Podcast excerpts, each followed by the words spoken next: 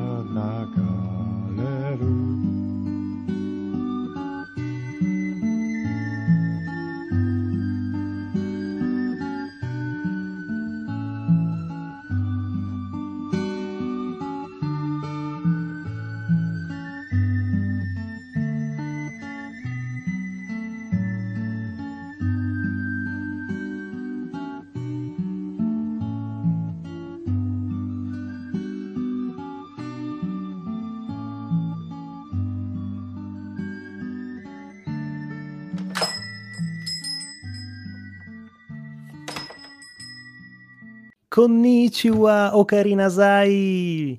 Benvenuti e bentornati a Izakaya Web. Io sono lo chef Marco e potete chiamarmi anche Aniki.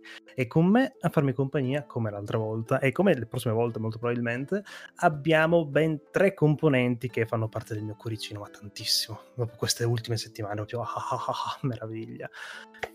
Iniziamo con, signore e signori, il Masakatsu Katsura de Noardri, colui che disegna i curi proprio fuori dal comune, perché effettivamente vive fuori dal mio comune, Francesco Codolo! Grazie, non paragonarmi a Masakatsu Katsura. Che no, veramente... no, non essere modesto, dai, porca troia, su. Dio mio. No, eh, Edoardo vieni a schiaffeggia questo qua, insomma, va, be- va bene fare complimenti, però eh, comunque grazie, dai, cioè, eh, gra- grazie, grazissimo e, eh. no, no, eh, grazie. oh, visto che abbiamo citato, vi presento l'uomo più bello che abbia varcato la soglia di casa mia e soprattutto il più saggio con quella barba bellissima. Signore e signori, Edoardo, il bellissimo Edoardo. Buonasera a tutti e bentornati a Izakaya Web. Oh, professionale. E, e, per ultimo, ma non per importanza, l'uomo che ancora non capisco se amo o se odio, effettivamente. Signori, il piccolo Bobo-chan. Salve a tutti, salve. Eh, in verità mi ami e mi odi come ti amo e ti odio io, ovviamente. Sì, effettivamente è l'amore quello. Assolutamente. Wow. Eh, oggi proprio presentazione calda calda. È un po' che non registravamo, quindi bisogna un po' recuperare, un po' di affetto, serve eh un po' sì, di affetto in questo periodo amarci. poi, sì, tanto amore così. Eh, quindi a fine no. puntata staremo litigando. Partiamo tutto. Ehi, ehi, come ti permetti? esatto. esatto. Ah, giusto così, anche perché voglio che ci scanniamo un pochino e ci scanneremo un pochino su diverse cose oggi, visto la scaletta bella cicciosa come al solito, prepariamoci per un'indigestione e cominciamo subito con le news. E sto giro, signore e signori, abbiamo anche la sigla.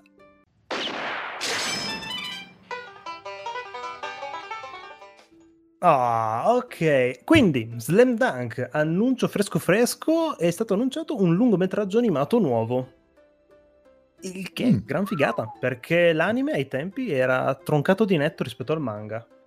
Se ricordo è bene. un film che continua la storia, che si mm, mette in mezzo alla serie animata. Da quanto cosa, capito, cosa, si sa? Cosa si sa? Non si sa un'emerita cippa. Si sa che fanno un nuovo lungometraggio animato. Si spera che vada a coprire un po' quello che manca o che faccia anche un po' un assunto di quello che è stato e quello che magari mm. dando una degna conclusione mm. a quello che è il manga di, del, del caro. Cioè, a te andrebbe bene anche un make-up, un re- make-up on, un reboot di tutta la serie animata che magari la porta anche a conclusione, tutta in un unico film. Oddio, effettivamente un unico film è, è veramente tanto. Cioè, per forza di cose andrebbe forse un pochino troppo. Eh, eh, bella domanda. Realtà... Per... Cioè, un po' interessante questa cosa, un po' preoccupante. Cioè, l'anime originale era fatto con tanto di cappello. Ed era... Però è anche vero che da- dall'epoca in cui è uscito adesso le tecniche sono cambiate. Non- beh, Potrebbe venire fuori una cosa bella. No, no, era anche disegnato bene. No, a me più che altro preoccupa il fatto, oddio, adesso volendo anche un film su Kenny il guerriero, volendolo poi riassumere in un unico film, vai a perdere però tantissimo. Slam Dunk, non so se anche Slam Dunk lo puoi riassumere in un unico film No. senza No, è perdere molto l- difficile, la magia. secondo me, perché Slam Dunk alla fine Al- un po' la caratteristica degli anime sportivi è che sei poco sport ma tante sfumature di quello che sono i personaggi. Sono lunghi. I rapporti esatto. Sono lunghi. Anche Sono perché tanto lunghi e quindi un lungometraggio da solo non può bastare. Bisogna vedere se magari Mm. appunto il lungometraggio non diventa poi una serie di lungometraggi, allora potrebbe Mhm. essere interessante. Ma se Beh, no, sì. dubito fortemente. Al massimo faranno tipo un recapino e metteranno una parte in più, non saprei dirlo con esattezza. Però un lungometraggio che metta una parola fine alla storia ci potrebbe stare tutto. Quello sì. quindi partire proprio dalla- da dove ci siamo lasciati per dare la degna conclusione, Sì. intendi? Sì, quello Sì. sarebbe forse la scelta ideale, sebbene forse stonerebbe un po' come a livello di qualità rispetto alla serie originale. Eh, sai cosa? Anche magari se non te la sei vista, non, non hai motivo per guardarlo. Sì, Esatto. quello è vero. Quello è effettivamente vero. Poi in realtà, più che altro con la fortuna adesso l'hanno ristampato da poco, lo stanno continuando a ristampare ultimamente, siamo arrivati al capitolo 17 al volume 17, comunque abbastanza sulla cresta dell'onda. Potrebbe essere anche interessante un'idea appunto, come dicevamo, di un reboot, se vogliamo, quindi una nuova serie da cui partiamo appunto, come diceva il piccolo Bobo, una serie di Mm. film come hanno fatto per Kenshiro o come Sì. fu per ehm, Gundam. Kenshiro però eh, ormai lo conosco, non dico che lo conosce, beh sì, no, anzi posso dirlo, lo conosce anche mia mamma, no? Mhm. cioè Kenshiro veramente... eh, È un cult Beh. diventato. Mm. Sì, no, è, è- è ovvio che ci, ci puoi fare, cioè se esce fuori l'annuncio, sono previsti sette film di Kenshiro, uno dice sì, va bene, fa- ci sarà sempre gente che, che- che li attende. Slam Dunk non ha quel- quella potenza come a Kenshiro. Un, un Mhm. film, secondo me, già eh, rischiano chi, chi- lo studio che eh, deve farlo già, diciamo che eh, rischia un po' con un film. Certo. Kenshiro ve- vende in automatico. Beh, Dio, però non che Slam Dunk faccia così schifo a livello di... Eh. Slam Dunk ha tanto potenziale, se lo fai bene diventa un mega successone. Kenshiro si vende da solo, puoi fare anche una merdata, comunque ci sarà qualcuno che lo vuole vedere e lo compra. Ok, beh, però se pensi comunque ai primi 2000, Slam Dunk era praticamente ovunque. eh. Sì, sono passati vent'anni però. Ok, sì, sì, sì, sì, senza dubbio. Però è- ha comunque avuto il suo peso dal, nel- dal punto di vista anche, anche dell'im- dell'immaginario, cioè lui, tu lui te lo, te lo- te lo- Mm. te lo ricordi. Mm, cioè io, io penso all'uomo, a, a- non so, alla, alla mia collega al lavoro che Kenshiro lo riconosce. Slam Dunk è- cioè, proprio... Quanti non- anni ha lei? La mia età. Mm, ok, Slam Dunk non, non ha idea di chi può essere. D'accordo, parliamone, parliamone con una persona di 22 anni. E vedi come la prospettiva cambia, comincia a diventare meno importante, sì, nel senso, ovvio che ha sentito parlare di Kenshiro, naturale, però magari mi ha sentito parlare da te, cioè nel senso da- dal Mhm. fratello maggiore, dal papà. Sì, sì, ok. Sì, in Mm. effetti può essere che un uno di vent'anni conosce più Slam Dunk che Kenshiro. Eh, Eh, in effetti. e soprattutto non l'ha mai visto, ne ha sentito parlare ma non l'ha mai visto e per certi versi gli è andata anche bene, perché Kenshiro è una saga fantastica, ma se tu ti rimetti a rivederla adesso ti rendi È conto una, che... teleno- è una telenovela messicana Esatto. è Milagros versione bot, con tutto il bene che gli voglio, era una telenovela. non è hai capito? Quindi... Sì, da quel punto di vista secondo me hanno fatto un lavoro abbastanza buono anche con i mm, lungometraggi, alla fine, con le origini dei vari personaggi. perché hanno spremuto il meglio della serie. Sì. Sì, sono d'accordo. Cioè, ci sono personaggi e situazioni che- della serie che sono passate nella- alla storia per certi versi, da quelle. Poi la puntata dopo, te la ricordi? Boh. Boh. Cioè, sì, in effetti, ce la dimentichiamo noi che siamo appunto cresciuti, siamo appassionati di Kenshiro, figurati. ok, va bene, quindi viva Slam Dunk. Viva Slam Dunk e aspetteremo con ansia, visto che c'è il sito, che c'è il trailer, ma non il trailer, c'è una sorta di countdown per le news nuove, per cui vedremo, vedremo. Poi, Lone Wolf and Cub, Planet Manga annuncia la ristampa. Tra l'altro in un'edizione violentissima da quanto ho visto. Eh, infatti, eh, eh sì, annuncia anche che ci vuole fare indebitare a vita. Perché... Altro che casa da comprare. Poi... Mamma mia. Io e quando ho letto la notizia ho detto... Fa... Eh, ho due, non so quanti volumi sono, ma tipo es- escono a cofanetti di tre, mi sembra di aver sì. visto, mm. e sono 70 euro a cofanetto. Sì, sono grandi anche come delle enciclopedie treccanico, però Ascolta, sono una delle cose avete... meno leggibili che abbia mai visto. Allora, ascolta, vi, vi, avete speso 7 euro, 15 euro a volume, 15 euro a volume mi pare per Jojolion, bene, allora vi tenete anche...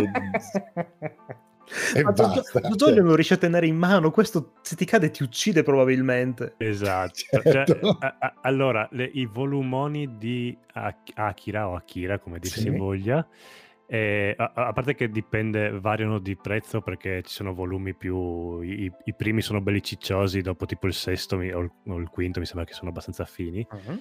Costano dai 12 ai 20 euro. Questi qua, ogni volume costa 22 euro e i cofanetti costano 66. Quindi non c'è neanche lo sconto di, de, di tutti e tre i volumi insieme invece che i singoli. Uh-huh. E, però sì, uh, Akira era anche disegnato, cioè, parliamo di Otomo e, e, la perfezione, un dio sceso in terra. Quello di Lone Wolf, bellissimo, segno grafico molto anni 60-50. Sì. Non è che, cioè, io lo apprezzo tantissimo, però 22 euro anche per me. Che, tra l'altro, se eh. vogliamo dire due parole su che cos'è appunto questo Lone Wolf Cub, ehm, volentieri. Eh, sì, beh, anche i, i, giovanastri sicuramente l'avranno sicuramente visto passare. È la storia di questo samurai con, eh, un, che si porta dietro questo bambino su un carrettino di legno. È, è, è Mandalorian de, dei nostri tempi, né, né, né, più né meno, proprio è la stessa storia. Uh-huh. E Stilisticamente, sai che mi ricorda Ugo Pratt? Sì, sì, sono quei segni molto sporchi, eh, molto grafici, molto espressivi. Eh, sono quei segni che purtroppo si sono persi mm. negli anni. Mm. Eh, anche in un fumetto che parleremo più avanti, adesso uh, sono tantissimo i segni ultra puliti. Un po' per il, il, fatto che tanti disegnano in digitale, vedo anch'io che mi sono comprato la tavoletta grafica con lo schermo bene o male, anche se non vuoi, eh, ti viene fuori un segno pulito. Sì. È difficile da riprodurre un pochino la, la, sporcizia, se vogliamo, del tratto. Sì, ci sono sì. T- tanti pennelli, infatti c'è anche la Sara Picchelli, quella che disegna Spider-Man. Mm. Eh, lei usa un pennello digitale che è una figata e in effetti gli riproduce quella, quello che anche lei sulla carta, il, il suo segno sulla carta, che è abbastanza sporchino, se vuoi però anche lei quando disegna in digitale vedi che comunque il segno è, è più pulito, il gioco forza, il pennello, il pennino, la carta proprio con le sue imperfezioni. Sì, fa... sì, sì. Questi qua di Lone Wolf sono veramente sporchi, cioè uh. è una roba... Io adesso mi sono comprato su eBay o mi sono preso i, i, primi 40 numeri di Manga Zain, che era questa uh-huh. rivista antologica che teneva dei, eh, 5, eh, 4-5 manga per numero, c'è il ce l'ho qua, c'è un altro fumetto de, di, di, Ninja uh-huh. che si chiama perché sono, sono, sempre quei fumetti che ho sempre visto e poi non, eh, non sai mai come si chiamano. Oh, non mi ricordo neanche come si chiama perché qua c'è, sono, ti mettono il nome del Kamui, mi sembra che era il nome del... La spada dei Kamui? Esatto. Anche lì è come Lone Wolf, è un segno molto sporchissimo. E sono quei segni anni 70 che...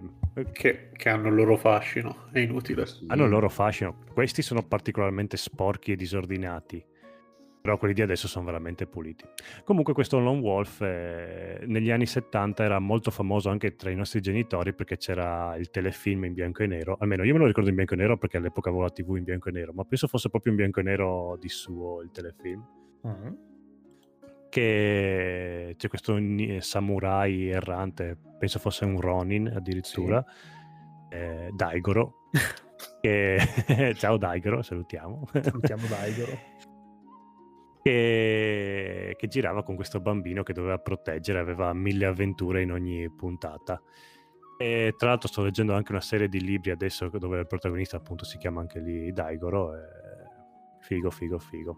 No, è uno di quei manga che ho qualche episodio sparso qua e là e volevo anche recuperarlo, ma 22 euro a volume sono, sono tanti, sono 12 non è volumi. regalato.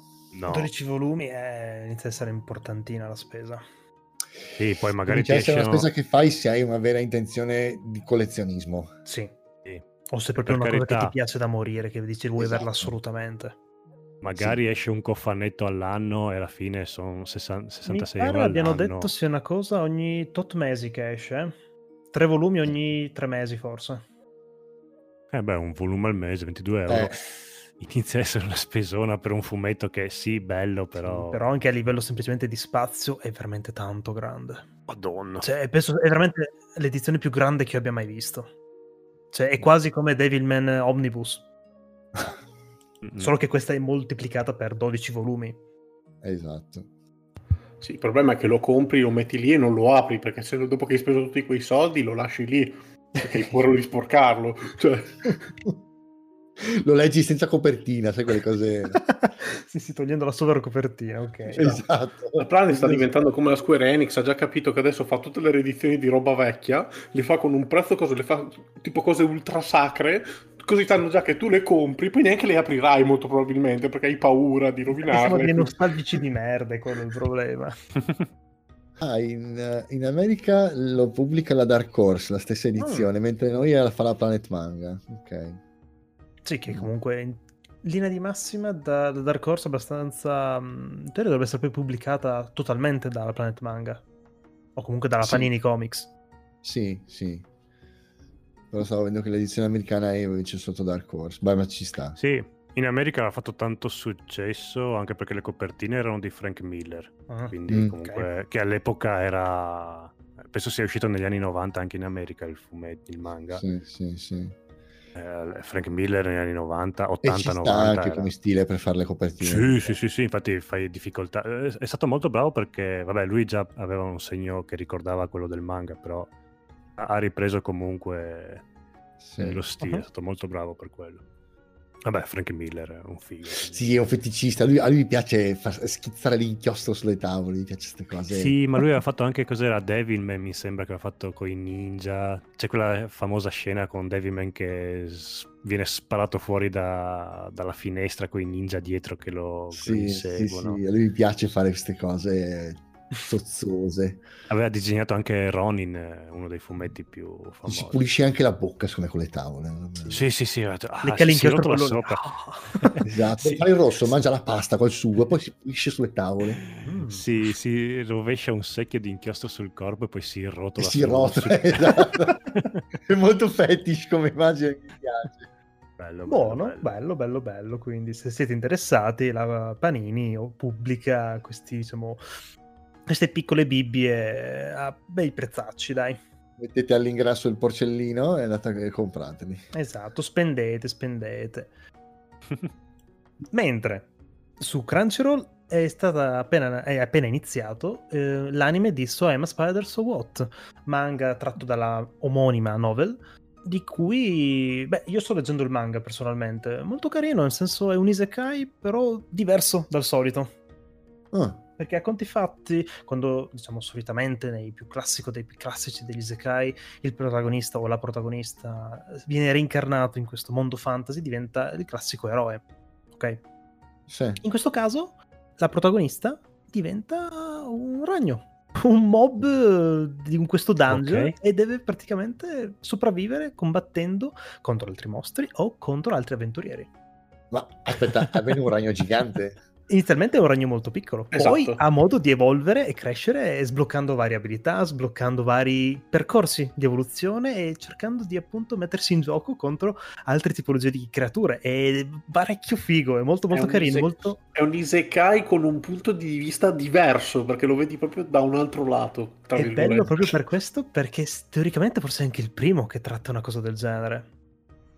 Eh, sì, cioè, ce ne sono alcuni che In ci sono andati un po' sì, vicini, ok, però questo è un po' più particolare proprio perché vira tanto verso quel lato.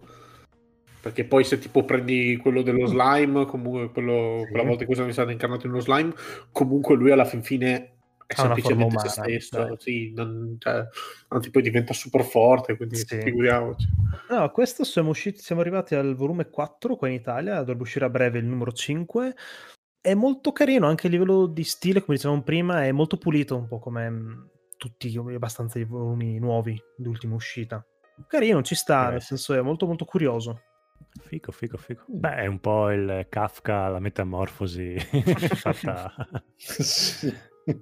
Figo, figo, figo. Sì, no, carino anche perché lei a conti fatti è una nerd eh, totale, quindi appassionata di JRPG, quindi riporta la sua esperienza in quello che è quel mondo. Quindi anche lì, diciamo, da Ma- appassionati anche noi, è abbastanza carina come cosa. La protagonista si ve- vede se stessa come persona oppure No, è no, lei, ra- di essere- rappresen- lei- lei è rappresentata come un ragno, effettivamente. Vedi- lei la vedi solamente nelle copertine, che c'è questa, diciamo, questa artwork dove c'è appunto lei in versione umana. Ah, Eh sì, e, infatti, poi nel, nel manga vero e proprio, invece, lei proprio si vede come ragno e vede appunto tutto il resto come, con gli occhi di un ragno, praticamente. Ma è un ragno puccioso. Sì, eh, vabbè, sempre un ragno è. È un'opera giapponese alla fin Poi fine. relativamente Certo. se sei arachnofobico anche questo dici un po' mi fa schifo Eh, oddio, sembra più un Pikachu con più gambe. Sì, cioè, un senso- Pokémon, sì. Sì, eh beh, È un. Pokémon, nel senso se ti piacciono i Pokémon ti piace anche lei. Sì, ok, ci può stare. Però carino, è un bel, un bel progettino, dai. Sì, sì, sì. Tutta rosa. Tutta rosa. Vabbè, vabbè. Molto kawaii, dai, ci sta. Sì, sì. Sì, sì, E No, è che mi immaginavo, cioè quando tu guardi questa cosa del raggio, mi sono immaginato questa cosa con le... Sì, sì, sì, poi- anch'io. Che poi in realtà potenzialmente 800 potrebbe occhi. diventarlo. Perché ci fa vedere diverse possibilità di evoluzione all'interno del manga. Poi sta a lei scegliere cosa fare. Perché comunque ogni volta che può evolvere è un salto nel vuoto, perché sa più o meno cosa può diventare, ma non sa effettivamente quale sarà la strada che percorrerà poi. Mm, È intrigante, è molto intrigante, dai. ok. Va bene. Dai, interessante. Andavo a rivedere- andavo a riprendermela. Poi torna la seconda serie, la seconda stagione di The Promised Neverland su VVVid. E tu sei molto contento. In realtà, boh, eh, nel senso, ci sono delle un po' di notizie che dicono stiano un pochino saltando alcuni archi narrativi del manga. Ho provato a prendere i primi tre volumi, del, appunto del volume cartaceo, è molto molto bello a livello di proprio volume, di edizione, è veramente una figata, anche a livello di stile mi piace un po' questo ibrido tra pulito, sporco, un po' dark, molto figo, molto carino. La prima serie mi era piaciuta un sacco, questa seconda non ho ancora iniziato a vederla in realtà, per cui ancora non so, e effettivamente poi nel manga sono comunque tanto indietro, quindi è un più un sentito dire, però buono che stia andando avanti, poi chissà. C'è anche da dire che effettivamente in realtà ci sono diverse linee di pensiero, se vogliamo, sul fatto che il l'anime possa essere diverso da- dal manga cartaceo. Ok? Quindi magari... ti, auspichi, No, ti auspichi che lo sia o speri? Cioè, o in no- realtà o- è- ormai è così, quindi vedremo un po' come andrà, dove andrà a parare, se poi tornerà nei binari. Non è una cosa nuova che ci siano di- differenze tra manga e anime. Vediamo il primo la prima serie di Full Metal Alchemist, che a un certo Sì, punto sì, prendeva un'altra strada. Si può prendere tantissimi casi, sì, sì. Prendiamo anche H Mega Kill, come mi ricorderà il piccolo Bobo. Mm, Diciamo che nel caso di Akagama Kill cambiano alcune cose, Esatto. però il finale alla fine è sempre lo stesso, tra virgolette. Anche qui siamo in corso d'opera, si potrà vedere un po' come diventerà. Per ora c'è questa, mh, diciamo, questo sentore che è un po' diverso, però è tutto da vedere poi. Se ritornerà nei binari o meno. Interessante, era un bel prodottino anche questo. Secondo me molto molto piacevole, almeno la prima stagione mi era piaciuto un sacco. Continuiamo con un annuncio fresco fresco, ovvero sia che il 18 febbraio finalmente, signori signori, finalmente arriva l'anime su Netflix di Così parlò Rohan Kishibe, lo spin-off di un personaggio di Jojo Diamond is Unbreakable. Eh, già. E... E sembra anche fatto molto bene. Sì, in teoria dovrebbe essere fatto dallo stesso studio di produzione delle, Eh, sì. delle- comunque dell'anime ultimo che hanno fatto Eh, sì, sì, de- di. Jojo è una figata. Poi comunque avremo modo di riparlarne meglio. Però, mamma Allora, so- se, se riescono ad essere come hanno fatto con eh, la serie eh, regolare, Mhm. se riescono ad essere così a seguire il manga in maniera così pedissequa, viene benissimo. Perché semplicemente non possono sbagliare. Poi vediamo. Ma dal trailer si è visto che comunque prenderà bene o male tutte le serie. Perché allora, così parlo loro qui Kishibe cos'è? Alla fin fine è una raccolta di storie di diciamo appunto di questo personaggio che Araki ha fatto uscire su diverse riviste e è racchiuso poi in questi volumi. Dal trailer Mm. sembra appunto che mh, possano esserci diverse di queste storie che abbiamo visto a livello cartaceo, per cui sembra comunque molto molto figo. Sì. Anche perché le storie hanno una, numera- un- un- un numera- una numerazione un po' come dire fantasiosa. Sì, sì. Tutto sommato hanno una, una numerazione un po' strana, quindi non si sa bene cosa potrebbe succedere. Tra l'altro, poi, altra news piccola molto interessante a riguardo, che è relativamente inter- interessante in realtà, è doppiato in italiano, a differenza della- dell'intera serie di JoJo. A parte È gli do- UAV eh sì, È anni 90. doppiato? È, doppia- è doppiato in italiano. Sì, sì, Yes. sì. Co, non lo sapevo. Infatti questa è una novità parecchio importante. È vero, è vero. Eh, c'è stata questa nuova seconda giovinezza di Jojo pazzesca. C'è stato un boom di successo, soprattutto tra le ragazze ultimamente. È una roba Jojo. è una roba Sì, assurda. è incredibile sta cosa. Non so perché l'hanno scoperta adesso e non tempo fa. Cioè, ci sono due cose che adesso stanno trovando questa nuova primavera. Uno è Jojo e l'altro è mm, Berserk, però è una roba pazzesca. Ragazzi, vi dico io, è merito dei meme, fidatevi. È Sì. tutto merito dei meme. Quelli hanno aiutato su un sacco, effettivamente. Ma senza alcun dubbio. Senza, senza vengano, se, se le conseguenze sono queste, va Sì, fare scoprire che- capolavori alle nuove generazioni, facciamo più meme Mamma mia. subito. Ma soprattutto Sì, sì, Jojo cioè- va, va bene, allora Berserk va bene, è una, una figata, ci sta che lo riscoprano. Jojo è incredibile che è stato riscop- che c'è successo tra le ragazze, quello che proprio ha cambiato, ha fatto lo switch anche, il, il salto di, di qualità. Beh, allora ha sempre, non che ci sia niente di male, ma ha sempre avuto questa, questa atmosfera un po' gaia, specialmente nelle copertine. Sì, Sì. ma vabbè, a parte che comunque tutti i personaggi sono molto aesthetics come, come personaggi. Sì. Anche semplicemente Eh, nelle prime come stagioni se- abbiamo comunque questi omoni muscolosissimi, magari a torso nudo, comunque con queste magliettine che lasciano scoperto l'ombelico e dici, "Mm, effettivamente.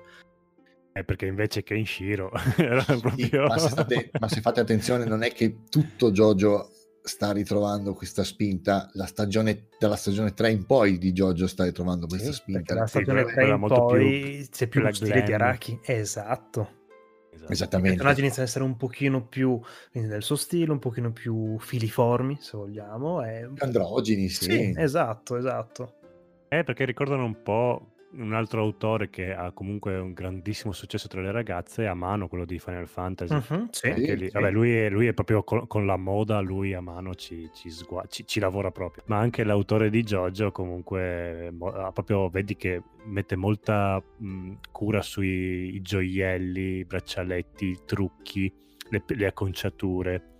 Sì. Tra l'altro, Quindi eh, parlavamo tempo benissimo. fa, era molto carino che c'è in, su YouTube un video dove c'è come lui lavora effettivamente su, per fare le sue Mhm. illustrazioni. Ed è molto figo tutta la ricerca, tutto lo studio che fa proprio su riviste di alta moda, effettivamente, ed Sì. è una roba pazzesca vedere cosa è riuscito a Libri realizzare. di, libri di Bernini, di, mm, di scultori classici. Tra Sì, l'altro sì, sì, poi ha avuto anche diverse benissimo. collaborazioni anche con Gucci. Mm. Eh sì, sì. Ma infatti è un figo.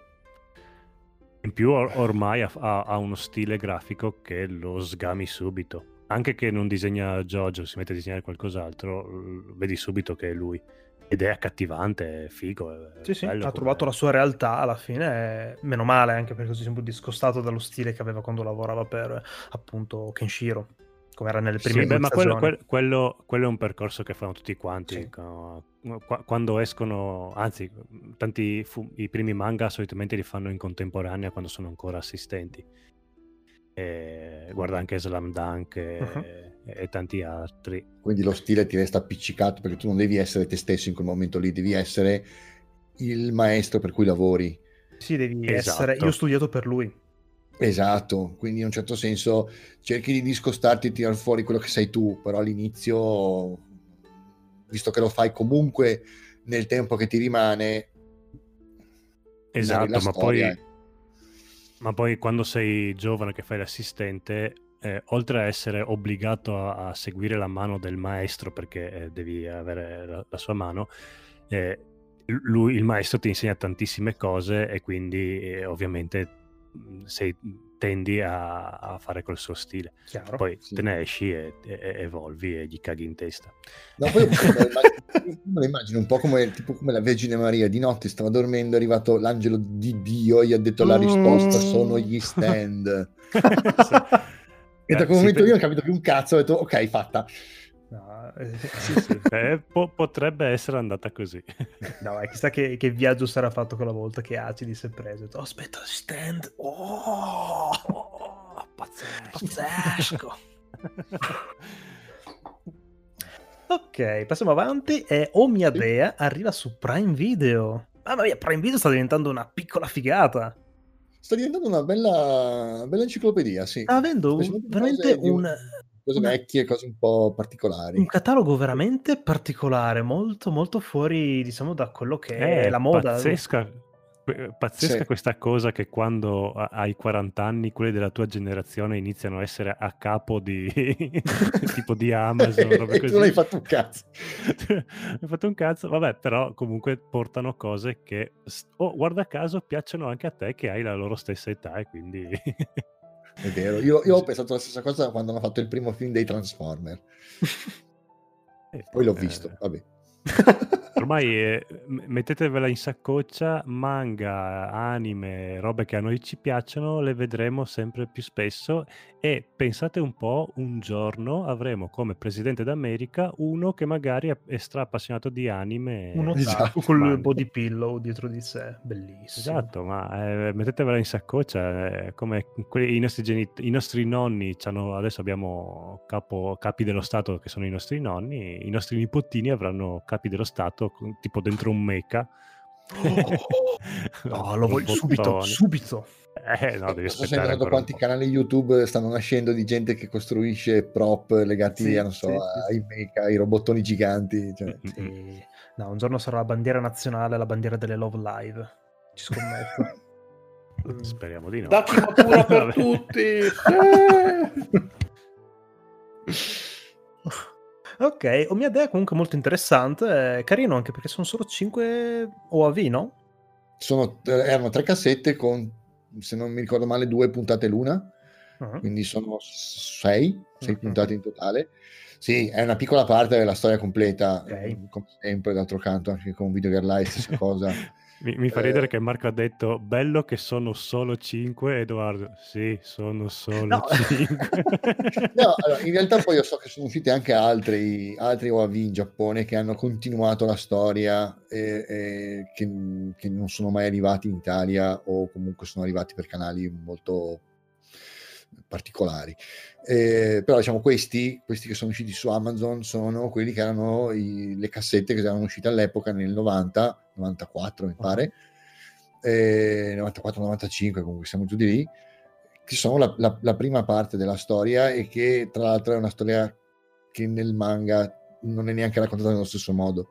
Però è, è una- è molto romantico come, come ambientazione molto, molto sognante molto a colori pastello. È bella come storia. Sì sì sì, Sì, sì, Eh, io l'ultima Luca che sono stato quindi boh, 2013 era uscito un film me lo sono comprato in Blu-ray ed era un film animato anche molto bene. Mhm. Comunque Mm. era un episodio, ma la storia era tanto avanti Eh. eh, Mm, nel manga, ok. quindi non, non- non era un reboot o qualcosa, era proprio loro proprio erano ormai... il- il- sì, sì, il loro rapporto era... C'è questa storia di loro che devono fare questa corsa automobilistica Mm. eh, ed è una figata perché l'autore è stra appassionato di motori e macchine, quindi anche Sì, questo sì, sì, sì, sì. sono disegnate benissimo. eh, eh, non so, io mi ricordo che il manga mi colpì, mi colpì tanto anche uh, per la qualità delle mani che lui disegnava, perché proprio le muoveva, che all'epoca il manga magari eh, sì, nella copertina erano disegnate bene, ma dopo durante la storia, lo stesso Ranma, così mi ricordo che spesso avevano le mani fatte un po'... Ah, sì, lui invece sì. proprio le... Lui proprio le disegna- e poi i motori, queste moto, queste automobili. Sì, io ricordo che c'era il protagonista che sempre lì che smontava quella cazzo di moto, era Sì, bellissima. sì, sì, sì, sì. lo vedi, lo vedi. No, i giapponesi tipo Toriyama e altri, eh, quando disegnano motori proprio si mettono lì e beh, Eh, sono molto appassionati effettivamente, sì. Sì, ma poi non è che le- spesso le, le modificano anche, le, le caricaturizzano, però sempre col dettaglio sul motore che tutto funziona. Eh, me, cosa più figa eh, di proprio appreso loro è che fanno tutte cose che sono potenzialmente realistiche, che potrebbero potenzialmente essere reali. Nel senso, niente di così troppo esagerato, che dici, vabbè, sta roba. Tutta roba sempre comunque pensata che dici, in quell'ottica lì magari potrebbe funzionare veramente Sem- esatto, sembrano C'è uno funzionare. studio sì, proprio sì, sì. dietro ed è la cosa forse più bella Eh, di questa cavolo. cosa. Comunque, Infatti per quello dare, che... per dare un canovaccio di storia, magari se quando la gente si può, inter- si può incuriosire, fondamentalmente la storia è quella di questo ragazzo che si chiama Keiichi Morisato, è, è uno studente universitario del Politecnico a Tokyo e una sera rimanendo chiuso da solo a casa perché lui è una matricola e quindi i suoi, i suoi coai vanno via e lo lasciano da solo a rispondere a fare la strega telefonica umana. Siccome ha fame e non, un- e non- e non sa come procurarsi del cibo comincia a chiamare a, a, a, destra e a manca numeri di telefono di ristoranti che fanno consegna a domicilio e per caso sbagliando chiama un- un'agenzia che si chiama Agenzia di Soccorso che manda da lui niente poco di meno che eh, Beldandi, che è fondamentalmente una delle tre parche della mitologia nordica e la dea del presente, al quale lui chiede di, che, gli dice poi esprime un desiderio e lui gli chiederà di essere la sua fidanzata fondamentalmente, perché, perché è un weeb. Ehm, e lei accetterà, punto, accetterà il, il contratto. Questo è il canovaccio della storia. Sì, un po', ricorda un po' la Mu come atmosfera. Eh, La Mu era molto più porcellino e Sì. ogni episodio autoconclusivo. Questa è... È castissimo, Ogni- è una, una delle cose più caste che ho mai visto nell'universo del manga, dei manga. Beh, oddio, lascia sì, sognare in alcune parti, eh, perché comunque i protagonisti sono molto intriganti, dai. Sì, sono belle, dai, comunque c'è il- anche un po' le, le altre dee, sono comunque c'è quella pro- eh, tutta Mamma mia. prosperosa, scollacciata, quella più bambina. Sì, sì, ok. Giusto Urd per carità, per- però sì. Sì. Comunque Siamo sì. sempre molto, comunque molto, molto casto, nel- sia nella messa in scena sia nelle, nelle inquadrature. Sì, sì, sì, quello sì. Fanservice, o lo ami o lo odi. Lo Esatto. amiamo, lo amiamo. Ok, Redo o Filler, signori e signori, non trova un accordo per una piattaforma di streaming, uscirà quindi solo in versione home video. Che Mm, cos'è questo Redo o Filler, caro Bobo? E cos'è questo home video soprattutto? No, è- ho, dei stracci, ho dei stracci degli anni 90 di home video. Io ho un video, sì. Eh, perdono, sono rimasto indietro, ah, sono stato trascinato da mia dea e sono rimasto là. No, Cassette semplicemente l'opera è molto molto particolare, ha- tratta diversi temi molto contorti e molti anche a sfondo sessuale, anche se in verità non è che l'opera si focalizza proprio sugli atti sessuali, però ce ne sono tanti, oltre ad essere molto contorti e appunto tutta la serie si basa su umiliazioni, su pestaggi, su molti temi forti e cruenti e quindi era uscita di recente una notizia anche tipo della Germania che avevano inizialmente voluto serializzare la- la- l'opera e poi hanno rinunciato proprio in corso d'opera perché si sono resi conto che era qualcosa di veramente troppo. Estremo, Eh, sì, sì. Non, non è o mia dea. Cioè, ecco, siamo passati proprio da, da un estremo all'altro praticamente. E quindi sì, eh, ah, sta facendo anche un po' di scalpore perché appunto per quest'opera c'è chi appunto come me è gasatissimo dal fatto che un'opera così possa essere un capolavoro e altri che dicono che in realtà è un po' trova un po' il tempo che trova, ecco. Sì, eh, qui presente io so- ho più che altro paura, più che altro. Ho visto qualcosina, mi incuriosisce, però ho paura che sia un po' una cosa fatta, trovata un po' fine a se stessa, giusto per far parlare. Chiaramente è presto, è soltanto una primissima impressione in base a quello che ho letto e che ho visto. Aspetto di vedere comunque il prodotto finale, alla fin fine. Però spero di sbagliarmi, onestamente. Certo, mm, io, anche io mi sono giustamente informato perché, eh, come, come ti avevo già detto a te in precedenza, ma io ancora non l'ho visto l'opera perché sto appunto aspettando che finisca perlomeno la prima serie che esce, però appunto mi sono informato visto che è tratto da una novel e appunto la novel ha la sua storia. Cioè, per carità, ci sono tutte queste scene, tutte queste cose, ma non sono il punto focale, c'è tutta la sua storia dietro, chiaramente. Speriamo, dai, perché potrebbe comunque essere un qualcosa di effettivamente diverso da quello che comunque c'è ora che tanto l'acqua di rose ormai, quello che troviamo in giro. Esatto, e infatti secondo me ha scelto anche il momento giusto per uscire, perché effettivamente siamo proprio in un periodo in cui anche altre opere sono diventate un po' più cruente, non a questi livelli magari, e stanno riscuotendo successo proprio perché ci sono tantissime altre opere che invece sono molto buoniste, se vogliamo usare un termine. Mm. e quindi ha fatto scalpore e ha colpito il momento giusto, secondo me. Quindi lo sapremo solo vedendolo, immagino. Beh, devo recuperarmi qualcosa di sta cosa qui. Quantomeno l'anime, il manga. Eh sì, mh, di- manga che è già più avanti, tra l'altro, che è sempre tratto dalla novel. eh, e che non so se si riesce a trovare, si fa un po' di fatica a trovarlo, proprio perché appunto, sai, non lo si realizza nessuno. Capisco. Sì, sì, nessuno si vuole prendere la responsabilità. La light novel in, in inglese non esiste, cioè esistono solo traduzioni amatoriali perché gli inglesi si sono rifiutati sia in America che... cioè, non, non- non esiste. E se si sono rifiutati gli inglesi col loro passato, Cioè, fa paura come cosa, fa scalpore proprio. mi incuriosisce sempre di più. Sì, sì, sì, sì. Vedremo, vedremo, vedremo. Poi, ultima news, arriva il JFF Plus. Dal 26 febbraio all'8 marzo, una selezione di 30 prodotti, tra cui film, anime e documentari, organizzati dalla Japan Foundation. In streaming, totalmente in streaming. È un piccolo evento che vogliamo paragonarlo un pochino anche al Far East Film Festival, se vogliamo. Ah, Intrigante anche perché ho visto un po' di titoli, effettivamente c'è roba che sembra comunque essere interessante, o comunque anche di per sé di base. È interessante che una- questa cultura giapponese trovi un nuovo, un nuovo spazio, effettivamente. Il che è una gran figata. Sì.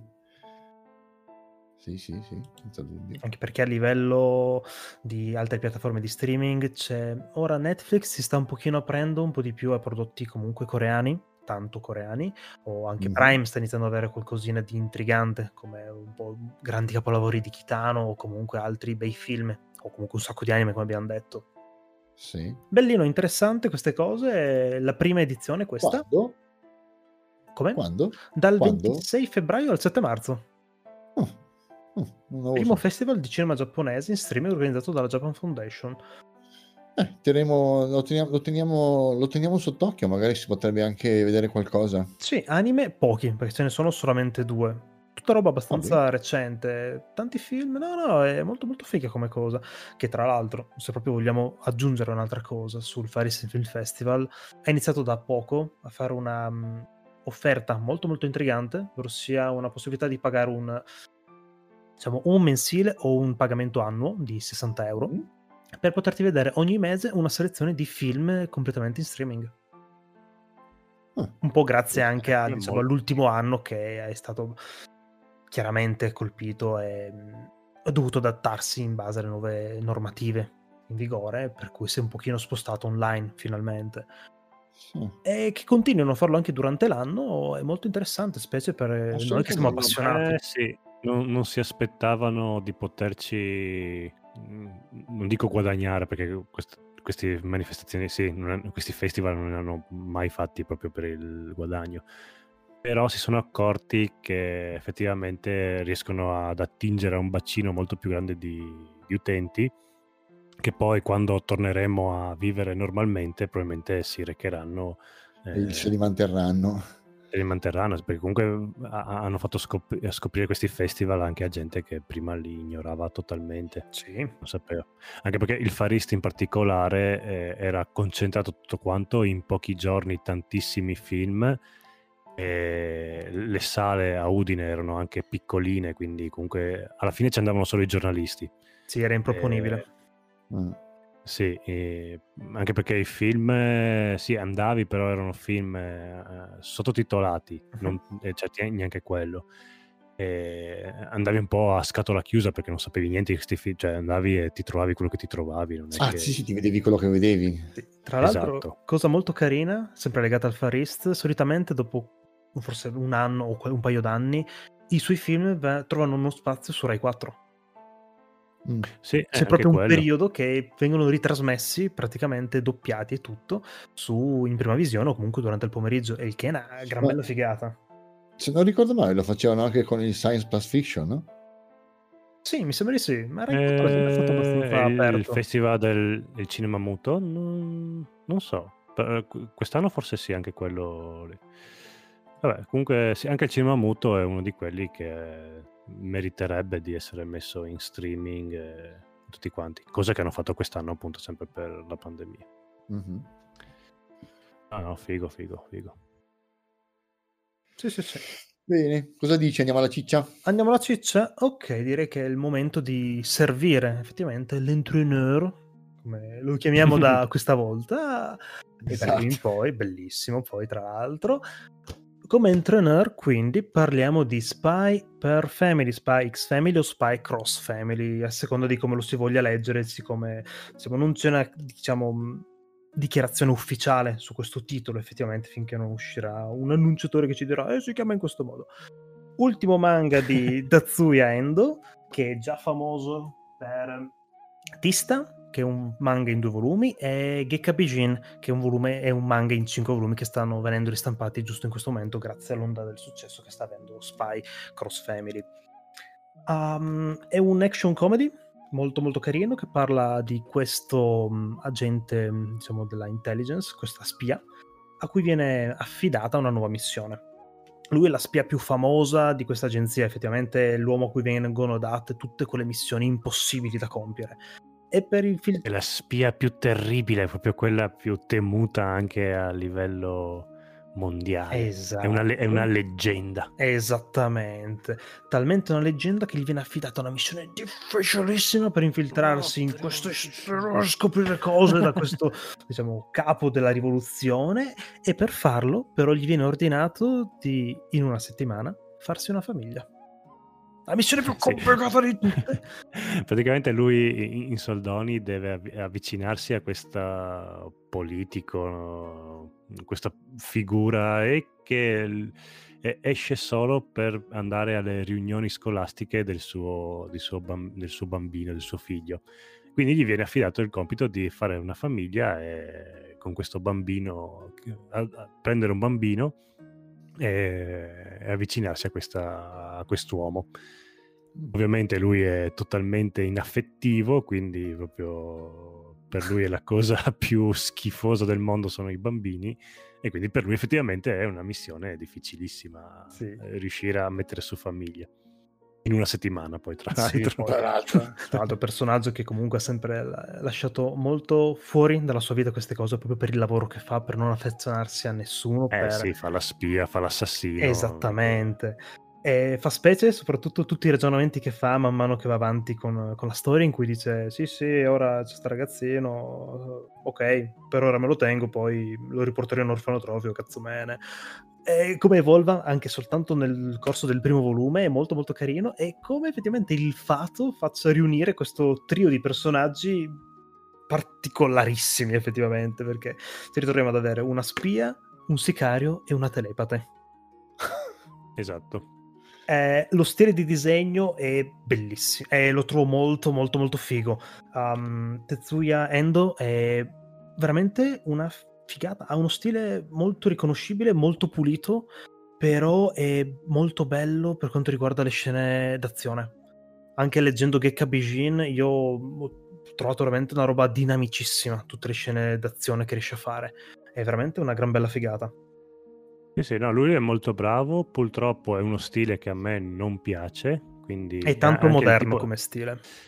Sì, uno quello molto moderno, come dicevamo prima, pulito, e- ma anche il tipo di storia sono quelle storie che a me non piacciono, quindi il manga non è un manga che eh, riscontra le mie- i miei piaceri, non- penso che appunto ho preso il primo numero, non penso che andrò avanti, però si vede che la, la qualità è alta il- e- e l'opera, appunto se tu mi dici che Spy vs X Family ti piace, dico sì, cioè, Guarda. è un'opera figa, ci sta. Sono... A me non piace. Io sono partito con tutte, diciamo, le prevenuto al massimo, perché la Eh, storia... no, di- il contrario. A me la storia della proprio- carta proprio non mi intriga perché sto qua che deve farci la famiglia la- proprio stava sul cazzo, onestamente. Invece a me la premessa mi, mi- mi- era accattivante, e dopo però con- non è lo stile che mi piace. A me ha convinto leggere questo il fatto di aver iniziato Gekka Bijin, che è una storia molto più mh, diversa, nel senso eh, parla Ok, di questa principessa. preso per l'autore. L'ho preso per l'autore perché a livello di Mhm. stile mi piaceva un sacco là, un po' perché anche la storia era molto sopra le righe, sì, questa principessa ninja, molto molto bella, bellissima, guerriera, e veramente molto carina come cosa. E ho detto, vabbè, diamogli una possibilità anche di questo, e mi ha stupito, devo dire, mi ha stupito parecchio. Va preso Ah, per quello fatto- che è, eh. Chiaramente è un action comedy, è- però ci sta. Que- questa settimana comunque è primo in classifica, quindi... Beh. eh, Per il target a cui punta è una storiella carina, cioè c'è poco da dire. I personaggi sono carucci, sono tutti particolari. Certo, non si può aspettare un capolavoro da un'opera del genere, giustamente, è- perché è, è- è quel- fa quello lavora per il target che ha, diciamo, appunto. Quindi... È un buon prodotto che ti intrattiene, ti fa passare, diciamo, con un sorriso un- un'oretta, dai, ci sta. Secondo me. sì. Non so, a parte il fatto che hanno un cane bellissimo che ha appena dato un calcio nel sedere a Soichiro nel mio cuore, il resto non mi sta. non mi affascina particolarmente. Uno stile bello, molto pulito, forse anche un po' troppo pulito. Anche troppo, Sì. sì. Mm, non so, dovrei. Sì, dovrei, come dici, come dici che dovrei comprare il numero uno e capire che feeling mi dà. Sì, provo alla fine anche è un'edizione abbastanza economica perché Sono sono, 4,90 4,90 che ormai al giorno d'oggi un manga sotto i, 4 i 5 euro. No, è Non lo il minimo no. sindacabile questo come prezzo ormai. Sì, il volumetto è anche bello grosso, non è di quelli fini, è bello ciccioso, è È tascabile. bello lungo, Eh, cioè, comunque come primo numero, cioè, Eh, non mi aspettavo... 100-300 pagine quasi anche. eh? Perché comunque Non è lo so perché mi- bello sono grosso. No, eh, ci sta. Il primo numero sì, lo, lo prendi per, per curiosità, ci sta benissimo. Ecco, Letto, letto volentieri, non è che mi ha annoiato, però ho, ho visto subito che n- non fa per me. guarda, una cosa molto carina, secondo me, che non ho mai probabilmente visto in giro, sono gli special thanks alla fine del volume. Dove praticamente Mm. lui Ah, ringrazia sì, tutti beh. gli assistenti, tutti il comic book design, comic book editor, eccetera. Eh, carina, dai. Diciamo, No, vabbè, beh, è abbastanza tipica nei manga. No, non è particolare, sì. I, i manga lo fanno Mm. spesso e, e- e tantissimi lo fanno anche proprio dentro le... eh, tra una vignetta e l'altra Ah, spesso. mhm. Eh, no, no, a, a fine volumone gli extra nei manga eh, ci sono sempre stati, Ok. li ha sempre messi. Eh, sì. Però se- se sono, sono quelle cose perché vedi anche un po' dietro le quinte, un po' eh, lo usano spesso per anche gli autori per... eh, di solito il, il tema mh, ricorrente quasi unico è qua- quanto sono stressato, quanto poco tempo ho per vivere, sono sempre qua dentro lo studio che disegno. Sì, sì, sì, sì. Di solito si lamentano sempre gli autori de- dei manga in questi extra, quindi eh, alcuni fanno- gli fanno fare agli assistenti che vabbè, non, non- non- cambiano molto, è l'assistente che magari ha mille avventure per andare a comprare i retini, cosa che ormai non si fa più, ma c'erano dei manga negli anni Ottanta in cui c'erano le avventure dell'assistente che aveva, doveva andare a fotografare le strade così gli capitavano delle robe e mettere queste situazioni bu- buffe.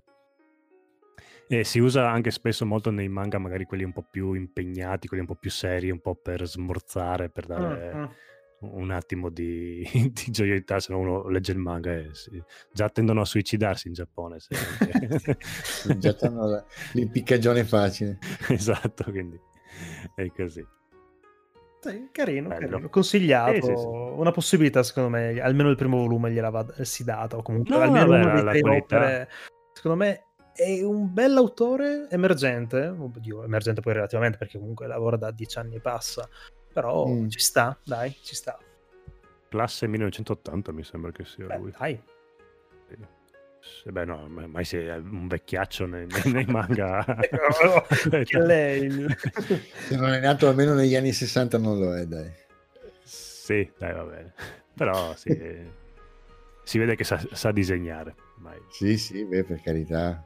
Ha letto solo per Ania, troppo cute. Ti ho detto tutto. Ah sì, io pensavo che tu fossi più da, mm, dalla sicaria, appassionatissima masochista con le sue lame, che vede un coltello tipo si Sì. eccita. Sono tutte e due carine, però lei mi mi Ah. di più. Io sono un lolicon in- incallito. Io appena vedo una A te piace la bambina, madonna, io l'avrei presa a calci Sì, dal primo prima guarda. troppo cute. Ci posso fare niente, fatto così. Mamma mia.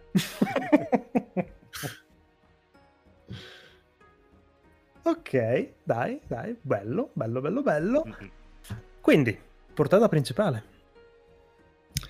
Andiamo di piatto forte? Andiamo di piatto forte, serviamo Andiamo questi tavoli che la gente ha fame ormai. Va bene, va bene, dici che li abbiamo abbastanza... Così, eh, cioè, ingolositi abbastanza. secondo me sì. Ok, va bene.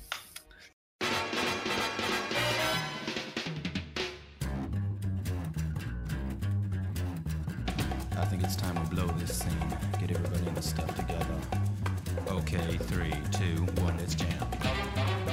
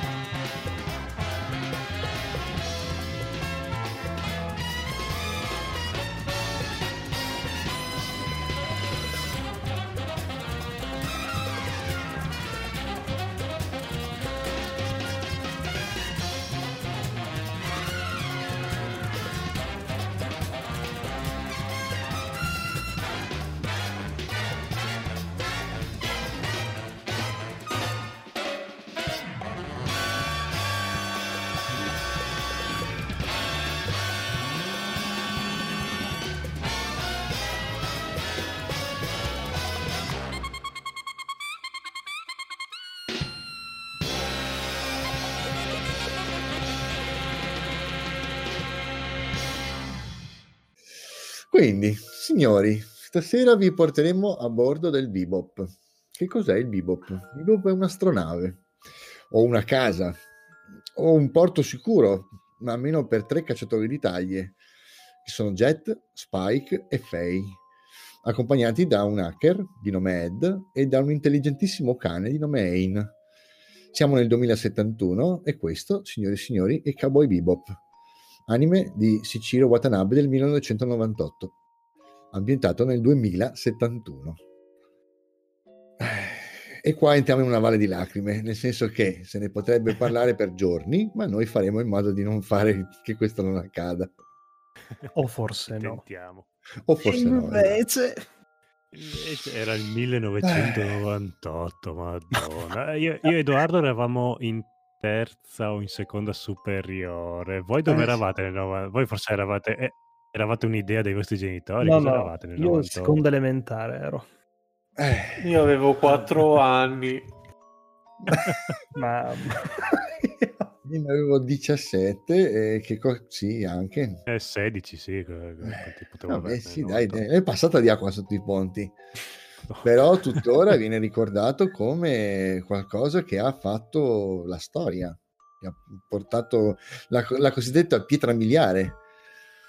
E non Beh, è stato uno degli anime con cui MTV è entrata nel cuore di noi, di tutti noi che siamo qua adesso, perché da canale di sola musica con eh, quanto siamo giovani, eh, a non so chi è salito in cattedra nella direzione di MTV, probabilmente qualche direttiva americana, e ha portato una carrellata di anime di altissima qualità, tra cui forse il, l'apripista era proprio Cowboy Bebop. E... Beh, cosa è uscito poi? Anche GTO, mi sembra che MTV l'aveva Sì, portato... GTO, Sì. Trigun, um, Trigun. Last, Last Exile c'era. Sì, Last Exile. Alexander, eh, Ale- quell'altro... C'erano gli. UAV di Jojo, tra l'altro anche. Sì, quello non mi ricordo come eh, onda, o almeno non nella prima ondata. No, era sul forse. finire, era proprio sul finale della, della sua vita di MTV Anime Night, c'erano proprio gli UAV della serie di Stardust Crusader. Comunque sì, erano anime che comunque arrivavano anche qua in Italia, però in videocassetta, perché mh, all'epoca comunque, beh tu Edoardo ce l'avevi eh, eh, Elaine Experiment of... eh, Sì, l'Experiment? Lane, sì. Lei. Comunque volendo li recuperavi, però ricordiamo che all'epoca una VHS teneva dentro tipo tre episodi, qualità VHS, Certo. e costava sui 20 euro ogni videocassetta. Averli in tv in prima serata eh, c'è tutta un'altra rivoluzione. Eh, Sì, sì, sì, senza dubbio, senza dubbio. Non lo so, io ho sempre visto, io ho sempre vissuto poco il fenomeno in TV perché allora, allora, per, me, il- per me il cartone animato era eh, quello che usciva su Italia 7 o su Odeon. Mhm. Sì, e quindi guardavi i Cavalieri dello Zodiaco, guardavi Odeon. Cinque Samurai, guardavi Fiorellino Giramondo, guardavi qualunque cosa. E prima ancora c'era vabbè Bim Bum Bam ma vabbè quello era ancora prima diciamo, però diciamo, verso gli anni 90 io, io personalmente ero già passato al, al VHS quindi quello che volevo vedere me lo compravo e me lo vedevo. Però sì riconosco che MTV stato, ha fatto una cosa senza precedenti per l'epoca cioè ha portato, ha portato di tutto nel panorama ma italiano soprattutto vedevi che dietro c'era gente che lì sceglieva cosa i- importare, mentre prima era, era proprio Italia 7 e Mediaset, era, "Da- dai qua. eh, Sì. prendeva nel cestone del supermercato giapponese e, portava. Sì. E poi magari smistava un po', però non tanto. Con Qua che c'era- censure del caso comunque Mediaset all'epoca. E tuttora in Sì, realtà. beh, ma sì, ok, ma lì anche sulla censura, sai, non- erano tempi, erano anche un po'... Cosa vuoi farci? Dovevano censurare, non è che Mm, Erano potevano... altro due concetti diversi secondo me. Mediaset ha sempre comunque puntato al primo pomeriggio per comunque questi diciamo, cartoni animati, alla fin fine come Dragon Ball, classicissimo. Mentre MTV comunque facendo di sera l'anime night forse era un po' più libera da questo punto di vista. Non lo so, perché anche Mediaset faceva... Eh, guardate che eh, cos'era? Mi sembra proprio il mistero della pietra azzurra era partito di sera e poi era stato spostato di pomeriggio o viceversa. Ma Ah, guarda, io lo alle- guardavo su Bim Bum Bam d'estate, pieno pomeriggio. A pomeriggio. Beh, comunque facevano i cartoni animati anche, Mediaset faceva i cartoni animati anche in, in prima serata, era Rete 4 mi sembra li dava verso le 8 di sera. Comunque non era la fascia oraria quello che per la censura. No, sicuramente la, la fascia oraria ha avuto il suo peso, eh. Sì, era sì, più un target però- del canale alla fin fine. Il classico Italia 1 era quello per, che guardavano i ragazzini. Sì, sì, sì, Itel 7 se ne sbatteva un po' le palle perché aveva Kenshiro che comunque non, eh, almeno la prima ondata negli anni 80 Kenshiro non era censurato qua in Italia.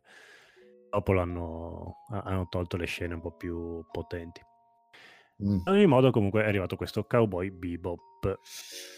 Eh, che ha fatto un bel cambio, che ha dato un bel cambio, un cambiamento che non si è visto secondo me all'epoca in cui è uscito, si è visto solo dopo. Sì. Mm, stato cambiamento dopo, sì. di tipo stilistico, Mhm. Secondo me. Sì, più adulto, sì. un passaggio a una, a un, tanto a una regia più cinematografica rispetto a- ad altri, mm, come potrebbero essere appunto anche il Mistero della Pietra Azzurra, anche semplice, anche lo stesso, lo stesso Kenshiro, o anche, anche per dire anche Magic Knight Riot, cioè anche se stiamo parlando di cose completamente diverse, però eh, si entra in, una- in un'ottica in cui hai una regia che è simile, è simile in tutto e per tutto a quello che è un film e di conseguenza lo è anche la colonna sonora. Madonna. Beh, in Cowboy Bebop la colonna sonora è quasi È il- metà il- la dell'opera. protagonista.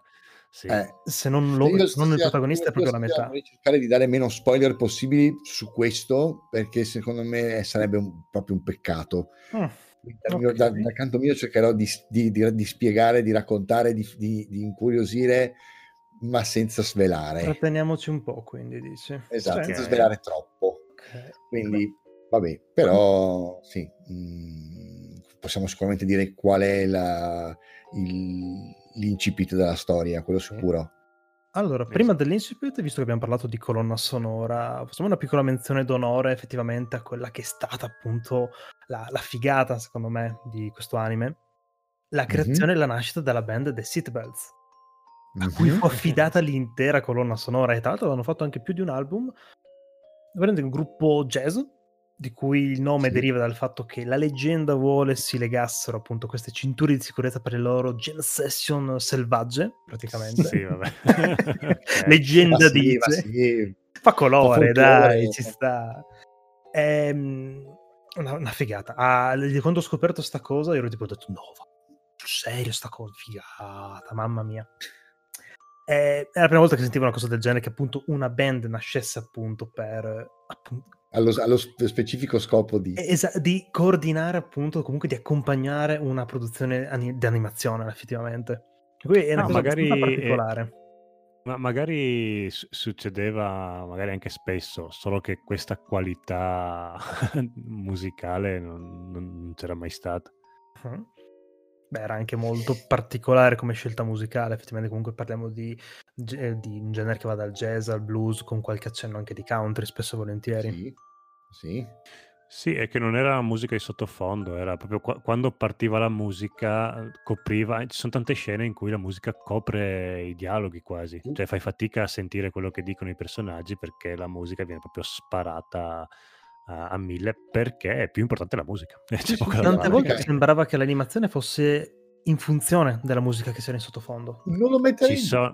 Guarda, Sì, lo è perché ci sono, i person- eh, ci sono degli episodi in cui c'è quel personaggio che ascolta metal in cui Ah, tutto, È vero. Sì, tutto sì, sì. l'episodio è chiaramente stato scritto per giustificare la colonna sonora metal di quell'episodio lì. È vero. No, in tutto, in tutto e per tutto la colonna sonora è uno dei protagonisti. Sì. Assolutamente. Eh, anche perché, anche perché soprattutto anche adesso ascoltando poche note riesci a, riportar- a riportarti tutta la musica alla memoria cioè, mm, e, e sì è vero dico, sono anch'io del tutto completamente d'accordo che molte scene sono state costruite sulla musica Sì. E molto spesso sentire solo poche note ti fa ricordare in automatico la scena, proprio perché Sì, sono costruite sì, su quello. Ma poi anche nella sigla non c'è il, fam- non c'è il classico ritornello Ah no, zero, zero, zero Ok. testo, zero parole. ok che non è cantata per carità, non c'è problema, però è, mm, non, lo- non- non diresti che c'è un ritornello. Diciamo che spicca nel mare delle opening, secondo me. Perché è Mhm. veramente molto unica come stile, come scelta, effettivamente. Assolutamente Io sì. sfido chiunque a sentire anche soltanto le prime note e dire Capo Bebop, subito, Sì, subito. sì, sì, sì, sì. Eh, Anche perché c'è un uso massiccio del saxofono che all'epoca era già stato morto e sepolto. Chi, chi è che usa? Che... Quando è che sentivi più il saxofono? Cioè, voi della vostra generazione, quando avete mai sentito un saxofono? Ma qualche volta è successo, ma non in un'opera giapponese, probabilmente. No, a parte il Eh, meme del Sa- Savage Sax, eh, quasi mai praticamente. Però diciamo non si ferma tutto solo alla musica, per fortuna. Sì, esatto. E parte molto... Dai, è una parte comunque fondamentale dell'opera, però non è solo quello, effettivamente. allora, è difficile parlarne approfonditamente, specialmente per noi che magari non siamo proprio avvezzi alla, alla- si dice, all'analisi di opere, quindi dovendo tenere un po' a bada quello che, stiamo, quello che pensiamo di dire. Eh, Allora. Sicuramente si può dire tante cose di Cowboy Bebop, sì, una, di- una delle cose principali che secondo me la- lo ha fatto assurgere un po' all'Olimpo delle opere di animazione è la sua, il fatto che lo, che lo rivedi a distanza di anni e in base all'età con cui lo rivedi riesci a capire alcune cose e la prima volta che lo vedi sei ragazzino, ridi, ti gasi, ti piace un sacco quello che vedi, è tutto uno sfavillare di luci e proiettili e sei gasatissimo. Lo rivedi adesso e ti viene a tagliarti le vene. Su tante cose sì. Sì. Sì, sì, Ti sì. viene a tagliarti Ah, le vene, ma non perché quello che vedi è brutto. No, no, Attenzione. ti, ti- ti- ti tagliarti le vene strugge il cuore. Ti trasmette altre cose. Sì. Sì. Esatto. Hai diverse chiavi di lettura. È il classico sistema a più livelli. Mano a mano che lo rivedi, tu vedi cose differenti in base all'età che hai o ciò che hai vissuto, tra virgolette. Esatto. Sì. E non è una cosa Però- scontata, però, eh? perché tanti prodotti, bene o male, è sempre quello. Questo qua ha la particolarità appunto di avere comunque diversi livelli di significato, diversi livelli di mh, empatia che puoi avere, anche con i soli Sì. personaggi. Ma sai cos'è il discorso? È che quando tu arrivi a, a- diciamo, quando tu arrivi a quello che per adesso, per noi, almeno per me, che l'ho rivisto te- recentemente, ho fatto 40 anni qualche, qualche settimana fa, eh, e quindi vedo, penso di, di- di- di interpretare quello che è l'ultimo livello di interpretazione, magari non sarà così, lo rivedrò tra 20, tra, tra 20 anni e dirò, ma cazzo c'è altra roba! Eh, che l'ultimo livello di interpretazione che, che io ho scorto in quest'opera eh, è la risposta alla domanda, a- risposta a una domanda che non ti piace, cioè Sì. mh, non è un- una bella interpretazione. Tu lo No, guardi ma dici, infatti, guarda, abbiamo visto eh, io e te quando eravamo, che abitavamo assieme a Roma, età universitaria, quindi wow, la vita su una nave, due amici all'avventura, che figata, è proprio la vita che vorrei rivederlo adesso e non c'è più speranza nella vita. Eh, esatto. Che lavoro di merda qui. Perché, no, lavoro di merda no, ma perché viviamo? Perché siamo venuti al mondo? Che funzione abbiamo? Se O vedere loro sempre in colletta alla fine anche.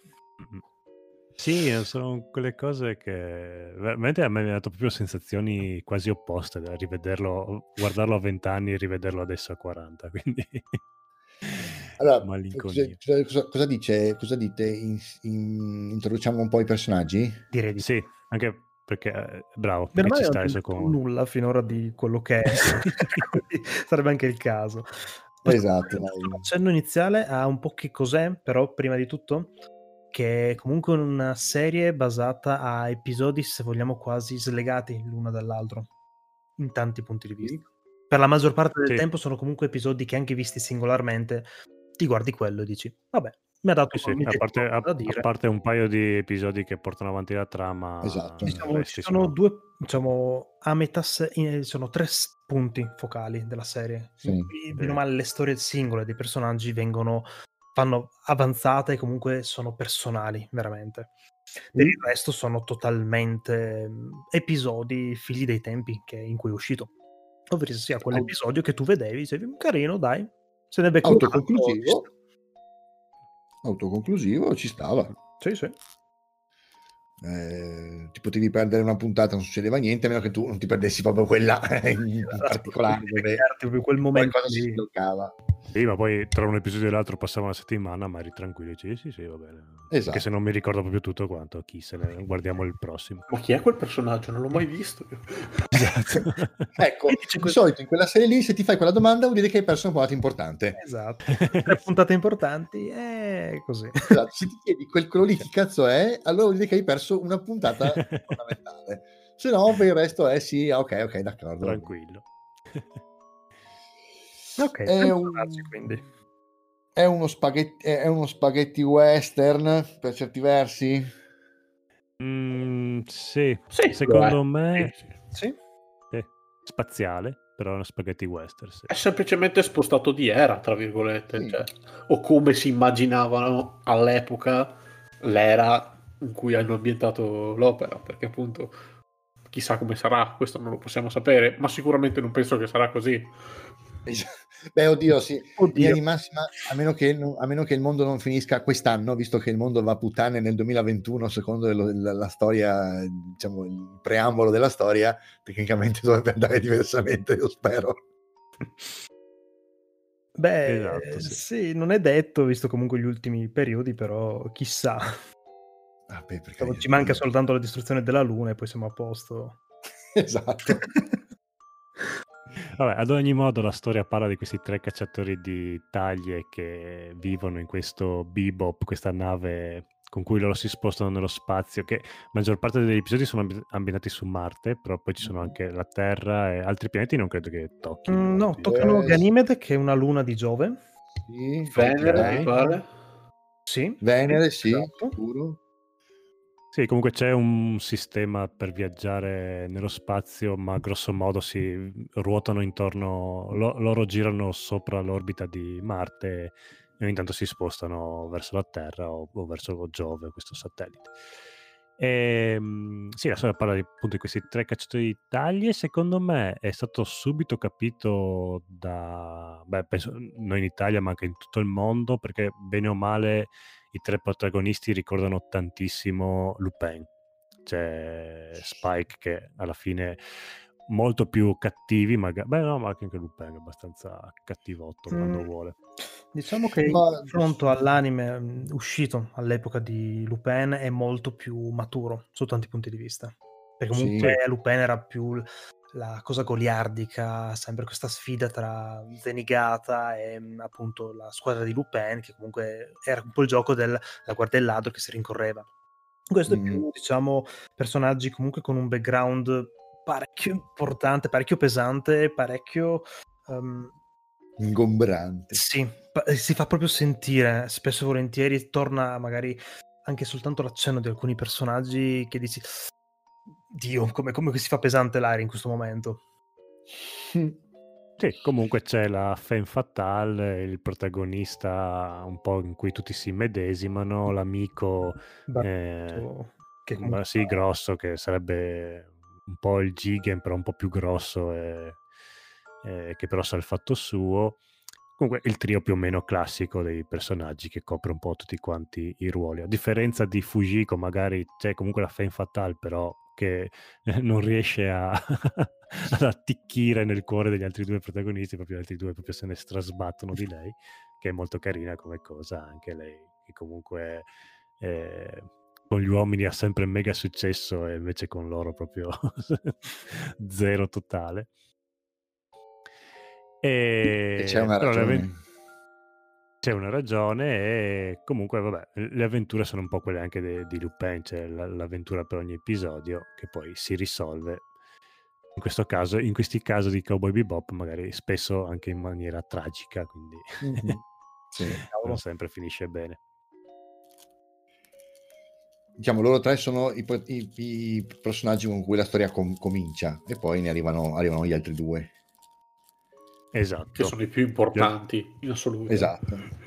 Sì, Sì, in- parole forti. Beh, sì, dai, i due maschietti sono abbastanza piatti, secondo me, come stereotipati, più che altro. Come... Eh, poi ti, voglio, ti farò, voglio farti ragionare su questa cosa che hai detto. Mm. Dopo, appena andiamo avanti, ti dico. Ok.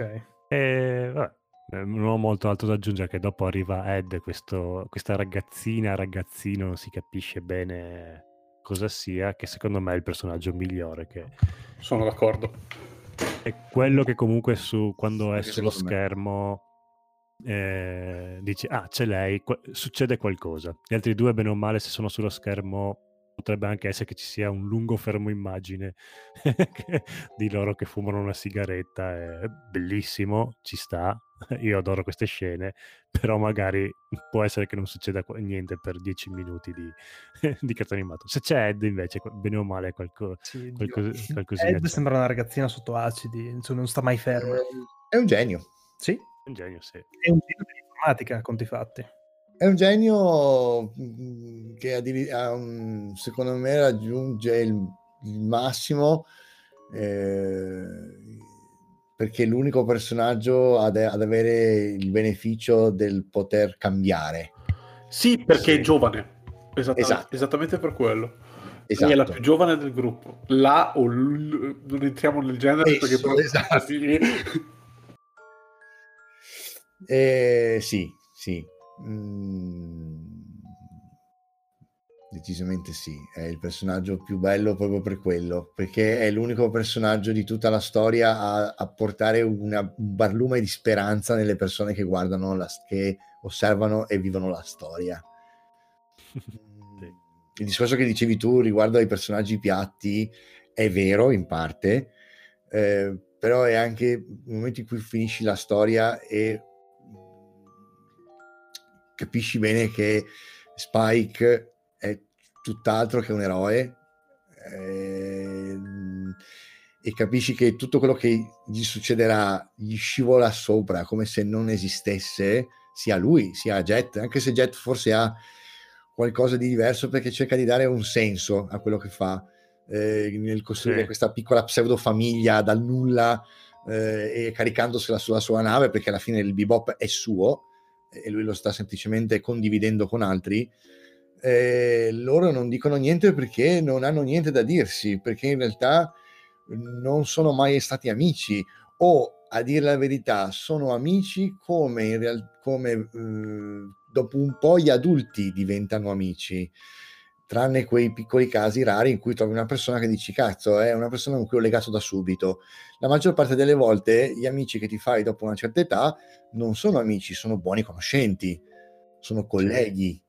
Sì. Sì, ah, io in realtà penso in real- che siano molto più di questo, perché ci sono comunque diversi punti in cui ci sono dei momenti, senza fare spoiler, che proprio senti il, il dolore che hanno in quello che sta succedendo, nel vedere cosa sta succedendo, nel vedere le scelte che stanno facendo i vari personaggi.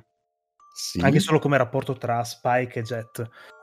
Comunque io ci ho Ma visto più la di verità. una semplice conoscenza, onestamente. Adesso, eh, ok, adesso eh, ehm, ehm, cerca- ti chiedo, che rapporto c'è tra Spike e Jet?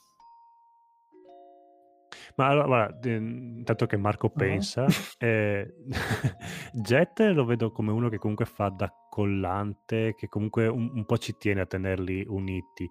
Mm. Spike veramente è il classico soggetto prossimo al suicidio che è totalmente inaffettivo, proprio per lui se gli altri tre se- morissero o se ne andassero, mh, soprattutto negli ultimi episodi, proprio, anzi forse la vedrebbe un po' come una liberazione. Ma, inf- Mhm. ma infatti, Sì, ma- secondo me è importante mh, specificare il fatto che secondo me Jet tratta Spike in una maniera e diversamente Spike tratta Jet in un'altra, proprio Senza per dubbio. come sono fatti i due personaggi. Quindi, appunto, sono d'accordo con quello che dice Edoardo, appunto, riguardo a ciò che può pensare magari Spike, ma Jet, secondo me, la pensa in maniera diversa, per come la vedo io. E Jet Jet è convinto di qualcosa che non esiste. Esatto, sì, mi piace È come... un po' più sognatore. Io sono Sì. dell'idea che a un certo punto anche Spike però ci ha creduto a questa cosa. Ci ha voluto Finché- cre- ci ha, ha cercato provato a credere. crederci, ha provato a creare questa cosa, ma poi quando succede, quando appare una determinata voce su un determinato personaggio legato al suo passato, lui Mhm. perde la testa, lui non capisce più un cazzo, torna a quello che era una volta. Ma c'è della volontà in Spike nel Sì, sì, provare sì, a si la vita. Eh, ma poi sì, sì, comunque dopo si arrende verso la fine. Sì, C'è ne- una volontà di Spike nel cercare di dimenticare, anzi di far pace col suo passato, ma non ci riesce mai. Mm, sì, Per quanto, per quanto ci provi, per quanto ci provi, ci voglia provare, mh, non ci riesce. E quindi questo vi dico che forse Jet vede qualcosa, crede di vedere qualcosa che non esiste. In realtà sono quattro personaggi comunque tutti estremamente indipendenti. E Ok. questo è il fatto. Il fatto che anche per dire Ed a un certo punto prende Mm. la sua strada, prende, fa le sue scelte Atten- senza guardare in ah. faccia a nessuno. Allora, aspetta, aspetta, aspetta. Mm, mm. Eh, vediamo, cosa, vediamo cosa pensi, vediamo cosa ne pensi. Allora, eh, Ed a modo suo, secondo me, per tutta... Allora, per chi se lo stesse chiedendo, perché probabilmente sicuramente se lo stanno chiedendo, allora, la storia sono quattro righe in croce, ok? Penso che si possa scrivere su un tovaiolo di un ristorante. la storia di Cowboy Bebop, Sì. dal punto di vista proprio della narrazione, di quello che accade, puramente, di di- di- puramente dei fatti Mm, che accadono. sì. Ehm, loro semplicemente mh, passano da un caso all'altro come cacciatori di taglie e cercano di portare eh, a casa la pagnotta. Punto. Incontrano e incrociano le vite di tante altre persone e basta. Chiusa lì. La storia inizia e finisce così. Il loro rapporto, nel loro rapporto, Ed, secondo me, cerca fino in fondo di risollevare gli animi, di cercare di creare, a modo suo lo fa, eh, di cercare di creare questa unità. Nel momento in cui si rende conto che ognuno di loro è preso da, da se stesso, si rende conto che non ha niente da fare lì.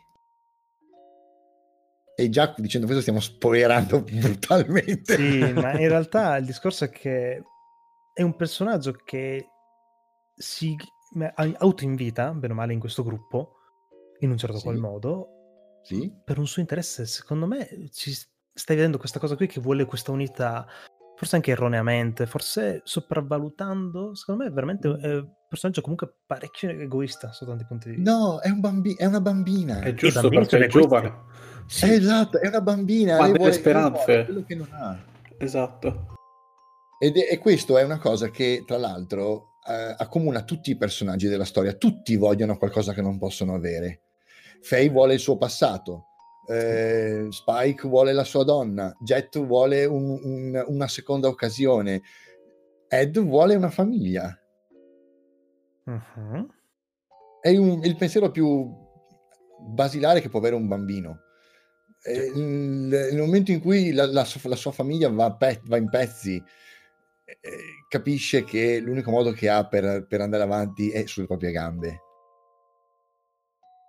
E dato che è una bambina, e dato che ha tutta la vita davanti, e che comunque i grossi traumi che ha ricevuto li ha già, eh, come dice, digeriti, perché è stata abbandonata, quindi nel senso suo padre sa- si vede nella storia, è un Sì. mezzo matto anche lui, eh, ha già avuto modo di metabolizzare questi, questi traumi, ma sa che ha ancora tutto il tempo davanti e soprattutto è un maledetto genio Mhm, mhm. che vive in un, in un mondo anche un po' tutto suo, non si sente mai sola perché ha la rete con sé Sì. e lì può conoscere amici, può incontrare persone, può stare in compagnia, può giocare a scacchi. sì, sì, sì. loro no, loro, loro sono, loro sono schiavi del presente. Mm, più che del presente, E- del passato, secondo me, sono schiavi. Sì, Sì, sicuramente si portano dietro il- il- tutto quello che, che hanno vissuto o non vissuto nei confron- nel, nel caso di Faye, Mhm. Eh, ma non guardano mai avanti. Ok, sì. Questo, per questo ti dico che eh, mh, Spike ci prova a dar, a dar retta a Jet, ma è brutto quando non fai, quando, non- quando stai, quando sei a patti con, con quello che, con quello che è stato e cerchi di ritornarci. Perché lui ha un passato che mh, lo tormenta e tutti loro ce Tutti l'hanno, ma il suo, ovviamente, essendo il protagonista, è più, più incalzante di altri. Chiaro, Sì. chiaro. Una cosa che non mi ricordavo di Faye è che io me la ricordavo proprio come eh, proprio la femme fatale con tipo la Fujiko che poi ogni Mhm. mille ammiccamenti iper eh, invece rivedendola alla fine sì ci sono mm, magari alcune inquadrature sul seno così che ballonzola però non tantissime me la No. ricordavo molto di No, più alla no. fine mm, sì non è messa proprio così Diciamo che le- sono dei pantaloncini che non lasciano molto all'immaginazione. In il tante vestito inquadrature. che, che È fa il vero. personaggio proprio. È vero, è vero. Mm, Mhm. Però sì, mm, molto meno di non una classica Fujiko, effettivamente. Lo Sì, sfrutta un ogni ricordo tanto, molto sì, chiaramente, ok, vabbè, giustamente vabbè, sì. anche, dai, fa parte del suo personaggio in questo caso, però non così proprio sempre, sempre, sempre quello. No, vabbè, lo sfruttano nel senso che, vabbè, una bella ragazza gli mettono un abito da sera, è ovvio che fa, fa colpo, Certo. però Sì. la classica scena della doccia no- non c'è. No, no, Cioè- anzi, la scena, le poche scene della doccia che si vedono è comunque totalmente coperto. Sì, sì, vedi comunque non- non soltanto vedi- la sagoma, non vedi proprio scene esplicite da questo punto di vista. Esatto. Sì, non è alla City Hunter che proprio vedevi Sì, ok. il nudo totale.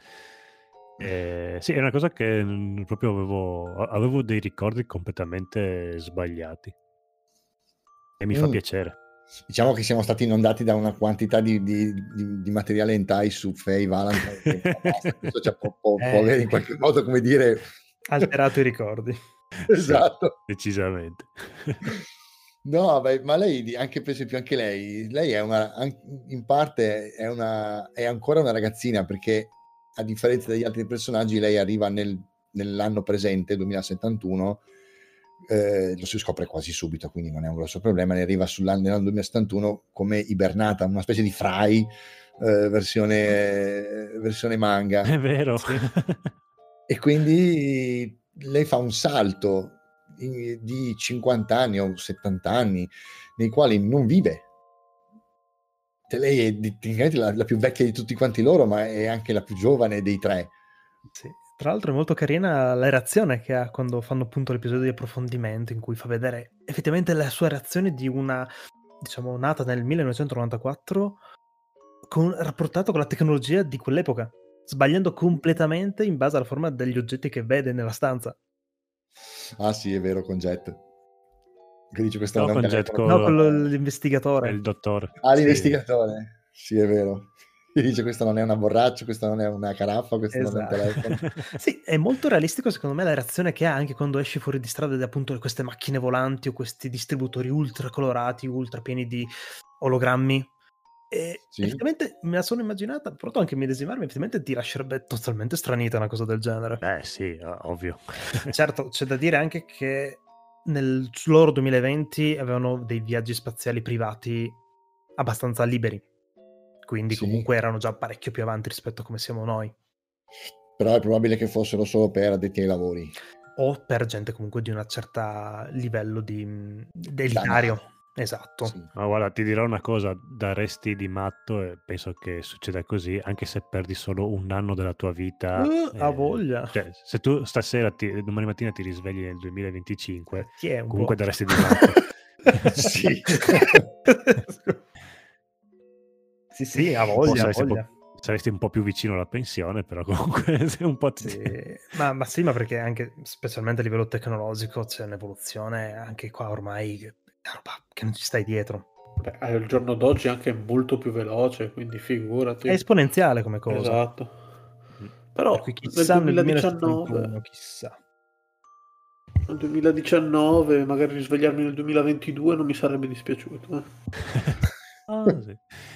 Eh, un altro personaggio che avevo un ricordo sbagliato è proprio Spike, me, me lo ricordavo come un personaggio allegro, invece ripetendolo dicevo, ammazza che Mamma mia, sì. Eh, proprio io, io mi ricordavo i combattimenti, mi ricordavo le battute, anche soprattutto dei primi episodi, e, Spike nella mia testa era il, il Lupin, il simpaticone. Sì. Invece è col cazzo, il contrario, è il più triste di tutti. Sì, cioè, prendi, prendi il binomio Lupin eh, Fujiko e gli letteralmente gli dreni via la, la voglia di vivere e Sì. ottieni Faye e, e Spike. Sì. Beh, Dio, Jet Black Prendi, Z- prendi Zazà e lo togli dalla polizia e ottieni Jet. Jet. che a conti fatti Eh, sì, è sì, sì, praticamente questo, dai. Lui è proprio il classico antieroe da storia noir, effettivamente. Sì, lui è noir. Cioè, il, il motivo secondo, secondo me per cui questo, questo, quest'opera ha mh, cambiato le regole del gioco, anche se per poco, perché in realtà poi lo- l- le- l'esempio non è stato molto seguito, almeno Mhm. io abbia visto dopo, è proprio il fatto che eh, rispetto al classico andamento dei- degli anime di quell'epoca o anche di adesso, che vedono per forza un personaggio nel- nell'atto di diventare qualcosa, raggiungere un risultato, sconfiggere un nemico, diventare più Mhm. forte e via dicendo, e lo annulla completamente. Allora loro non diventano più forti, non salvano il mondo, non aiutano le persone. No, no, è molto figo il fatto che loro comunque inseguono uno scopo e poi no- non ci riescono. Cioè, Non ci riescono e- mai. E perdono la, la- la speranza alla fine quando gli proprio capiscono che non, non- non ci riusciranno mai. Ma, ma perché non, ma perché non ci riescono? Perché loro quello, perché cosa cercano? Loro cercano di ritornare a un qualcosa che prima era e adesso non è più. Che non possono avere, sì, sì, come dicevi prima, appunto. Tutti Eh, loro vengono fuori da un passato in cui hanno fatto una scelta, quella scelta li ha segnati e hanno- non, non sono più riusciti a risollevarsi da quel famoso knockout che hanno ricevuto. E quello che fanno nel- nel- per andare avanti nel- nella loro vita è cercare di ignorare il presente per cercare di andare e rivivere quello che era il loro passato. Cosa Eh, che- è, è- è un viaggio, è il classico viaggio verso la depressione che, che però eh, vederlo così su una serie animata ti fa specie perché uno si aspetta sempre che ci sia lieto fine o comunque invece no. Ma, ma, cioè, tu fai conto, per esempio, adesso io parlo per me, Uh-huh. quindi non, non voglio mettere nessuno sulla, sulla graticola, io parlo unicamente per me. Eh, quante volte mi sono detto eh, in passato avevo quel bel lavoro o stavo in quel, tot- in quel tal posto, quanto mi piacerebbe ritornare, non so, alle serate in cui quando avevamo 20, 20 anni si andava Mm. a far serata a bere la birra e ci si ammazzava la sera- di- in serata così o si cazzeggiava, si usciva con gli amici. Adesso non lo, non lo puoi più fare, ce lo puoi fare, ma i tempi sono cambiati, le, le- le- le situazioni sono cambiate, anche in, in virtù delle mie scelte. Allora io posso dire, eh, vado avanti, perché la mia vita adesso è questa, mm, mi va bene così, ho fatto quello che dovevo fare in passato e adesso è il momento di cambiare strada e di, a- a- eh, come si dice, affrontare un nuovo momento della vita, oppure puoi, oppure puoi stare a rimuginare e dire andava meglio prima, era meglio prima, era meglio prima, era meglio prima. Sì, voglio fatto- tornare prim- come Mhm. prima, voglio tornare come prima. eh, Esatto, il fatto di dirlo non ti fa tornare a dove eri prima No. E ignorare il presente non ti aiuta a vivere meglio. Anzi, ti impedisce di andare avanti e non ti fa creare un futuro. Perché tu stai pensando solo al passato e non riesci a vedere davanti a te, stai solo guardando indietro. Esatto. Questa è una cosa che secondo me ha spaccato tantissimo di Cowboy Bebop. Il fatto che al di là del- dei più più, eh, delle- dei salti mirabolanti e dei calci rotanti, ci sono queste cose. Mm-mm. Sì, Ed beh, è per questo che adoro Ed, perché Ed non ha questo. Infatti è il mio personaggio preferito, Ed. A me personalmente invece è proprio il personaggio che mi... Sì, è interessante tutta la sua crescita anche che ha a livello di, di- della serie, però è proprio quello che secondo me sì, Ti eh, ci sta, vabbè, a parte che è una bambina quindi irrita a prescindere, ma... No, di per sé, comunque, ripeto, è un bel personaggio secondo me, ma non è quello che per me è effettivamente Cowboy Bebop. È un personaggio maturissimo perché anche il rapporto che ha con i giocatori di magari con le sue avventure personali, come appunto il potrebbe essere il, il satellite. È molto empatico, è un personaggio molto interessante sotto tanti punti di vista. Ma Diciamo che tu una serie tutta dedicata a Ed No, non la cazzo. vedresti. Nemmeno io- Allora, se, se tolto dal suo contesto, mh, smette di funzionare. sì, ovvio. Quindi una serie dedicata a Ed non funzionerebbe perché Ed Non è così forte. Esatto, funziona perché lo metti in contrapposizione, è il bianco che metti in contrapposizione al nero, da solo è bianco e non lo, se lo metti su una parete bianca non lo vedi. Sì, non è più interessante. Esatto, sì, sì, sì. Poi è anche car- in realtà è anche carino l'unico episodio che c'è totalmente incentrato su di lei come cacciatrice o come Sì. cacciatore. Fa specie, nel senso una serie così forse non la guarderei. Però è stato anche un bel, un bel cambio di scene, perché comunque è tutto incentrato anche lì su com'è lei, quel bel- quell'episodio. Mhm. dici quello dei cocomeri? Qual è? No, quello... sì, quello dei, quello dei funghi, ma- Mushroom Sì, Parade. sì, sì, sì. Sì, sì, Sì. è quello lì. Eh, sì, beh, beh, ma è figa, Ed è figa anche perché è accoppiata col cane, che Sì. anche il cane è un personaggio. il cane è la parte responsabile praticamente. Il- cane è, quel- è quello più genio di tutti quanti, perché qua- dove Ed, cioè Ed che è un po' il genio del, del gruppo, quando Mm? anche lei non arriva, arriva il cane e risolve lui i, i problemi. Sì, sì. È vero. È lui che si, quando Ed appunto non riesce a hackerare un sito, arriva il cane e lo fa in tre secondi. vero, che figo che è quel cane. lì. Eh, che io E poi mi piace moltissimo tutta la, la- diciamo, tutto il lato, ehm, come si dice, su- surreale, tipo i- il, trio dei il trio dei- il trio dei vecchietti. Uh, ecco, il personaggio preferito sono i vecchietti. non è più Ed, sono i vecchietti. Allora, durante la storia ci sono questi tre vecchietti eh, che si incontrano in svariate situazioni, anche, anche situazioni nelle quali loro non dovrebbero essere, Sì. tipo all'interno di un, di un- di un- di un universo in, eh, in uno spazio di fase. E loro che sono questi tre vecchietti che eh, parlano, giocano a carte e cazzeggiano bevendo tutto il giorno. Sono i e- classici tre vecchietti del, del bar di... Esatto. Sì. E per, giusto per, ricalca- per calcare ulteriormente la mano sul discorso che facevamo prima, loro cosa fanno tutto il tempo? Rimugiano sul loro passato. Sì, però sono vecchi, è quello che fanno i vecchi. Sì, sì, è quello che dovrebbero fare i vecchi, appunto. Ma perché i vecchi non sono più giovani e da un certo punto di vista, sottolineo da un certo punto di vista, non hanno più bisogno, tra virgolette, di guardare al futuro, cioè nel senso oramai sono un po' rassegnati, tra virgolette. Eh sì, c'è, Sì. c'è il rimpianto, Esatto. c'è il rimpianto della vita che ormai è finita. Ok, però Sì, ma infatti loro sono allegri nel, nel rimuginare il passato, comunque lo fanno in maniera allegra. Sì, per carità, però stiamo secondo me un po' sottovalutando la pesantezza del passato dei personaggi principali. Perché io sfiderei chiunque ad avere un, un trascorso del genere e dire sì, sì, vado avanti tranquillo.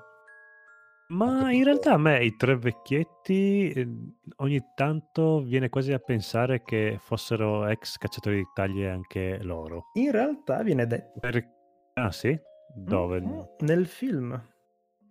Mm, Sì, quando lui li incontra che gli dice non sarei mica un cacciatore di taglie. Sì, loro fanno un discorso strano che fa Che un poi in realtà loro hanno fatto che- un pochino tutto quanto dicono loro. Sono stati trasportatori, sono stati minatori, sono stati agricoltori, Sì. sono stati cacciatori di taglie. e un po' diciamo un po' anche Ai forse miei la- tempi. esatto.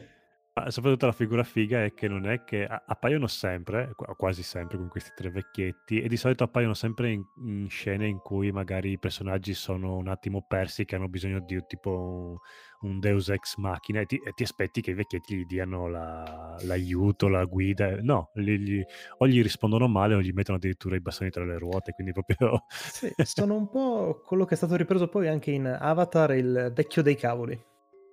Ah sì, Quel personaggio un po' lì che dici, ah ok, fa colore, ti, ti colpisce l'occhio, ti distrae un attimo da quello che sta succedendo, ti fa quella virgola, quell'apostrofo un pochino.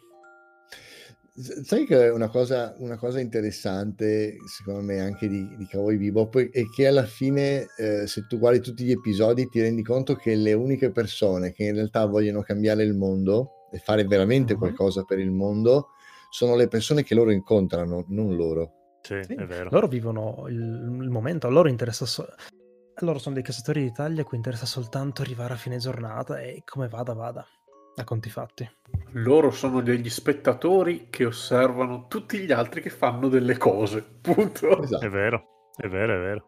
Tanto, hai visto quante, quante missioni vanno a buon fine? E loro sono sempre in bolletta, sono sempre senza cibo, gliene frega mai qualcosa? No. Mm, li vedi mai portare a termine una missione? No. Eh, più o meno, dai.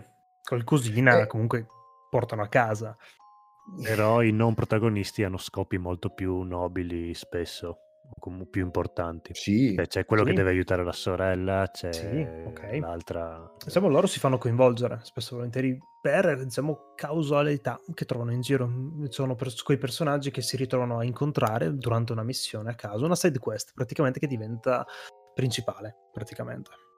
No, ma io- secondo me ha, ci ha azzeccato di più Bobo. proprio- proprio- proprio- loro sono spetta- cioè loro si trovano Mhm. sul malgrado ad osservare le storie degli altri, Sì, sì, sì.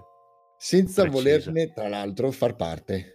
Esatto, perché loro in verità stanno facendo tutt'altro rispetto a quello che succede nella storia, tra virgolette. Cioè, loro in verità vogliono solo portare a casa il loro scopo e t- dal- nel frattempo sta succedendo co- stanno succedendo cose, senza dire troppo.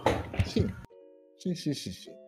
Loro sono il prototipo del, de- del depresso cronico perfetto, sul serio. Sì, sì, sì, ma Mm, ce per n'erano varie- tutti quanti i sintomi. Sì, sì, sì, sì. Tra cui anche il fatto che di, di- di- di- di vedere Ed come eh, irritante. Quando tu sei in depressione, di solito i tentativi di farti godere la vita ti, inca- ti fanno incazzare. Sì, sì, le persone aspetta, piene ma di entusiasmo. Ed è, è irritante, è al limite del retard tante volte per come si comporta, è probabilmente estremamente No. troppo sopra le righe. Non so, sarà che sopra le comunque righe. conos- conosco un paio di persone così estremamente esuberanti. E... No, mm, ci sta, non, non sono, non sono così irritanti Beh. nella realtà. Il discorso è, qualcuno ti ha fatto, allora, senza, senza spoilerare che cosa è successo a loro in- nello specifico, mh, qualcuno ti fa un torto, anche se sappiamo qual- di che torto si tratta per quanto riguarda Spike, eh, Ok. cioè, ti è andata male una volta, mh, rifatti una vita. Devi, rifatti una vita, non... Anche perché... Allora, bisogna dare, bisogna secondo me fare due, due, due piccole specifiche, nello- e raccontare un po' chi- da dove vengono loro come personaggi. Sì. Che dite? Sì, sì, sì. sì, sì, sì, sì. Ok. Vai, vai. Allora, mm, allora dunque, allora, la, la storia appunto è, mi- comincia tutto l'incipit della storia comincia nel 2021. Vengono scoperti, viene scoperto un modo per viaggiare nello spazio in maniera veloce che dei che, eh, che è fatto di portali. Questi portali portano verso uno spazio di fase diverso dove le navi viaggiano più velocemente. La, la creazione di questi portali fa sì che il genere umano si sparga in giro per tutto il sistema solare o ipoteticamente la galassia e quindi si, di conseguenza si portano dietro degli strascichi dalla Terra, cioè un'associazione criminale che governa tutto e un governo di polizia che cerca di impedirgli di fare questo. Ven- I due personaggi principali, Jet e Spike, vengono fuori eh, rispettivamente dalle- da queste due fazioni. Jet è un ex poliziotto, mentre Spike era uno dei sicari più fichi, tra l'altro, di questa associazione, di questa diciamo, associazione a delinquere di stampo mafioso che imperversa tuttora nella galassia, anche se lui non ne fa più parte. E, ehm, quindi il discorso è, sei stato tagliato fuori, basta. Basta anche perché tutta la tua vendetta non servirà a niente, non fermerà loro. No, Capisci? Sì, infatti, no, ok, eh. però la vedo molto astratto come ragionamento. Perché è, se- è è molto semplice da fare, dire così, sì, dici, boh, è andata male, vai avanti. Ma provandomi anche io a immedesimarmi, non lo so onestamente, se diciamo, avrei la forza di fare una cosa del genere. Allora, eh, Proprio ehm, realisticamente parlando, è una cosa che secondo me è molto complicata, è molto più complicata di quello che sembra.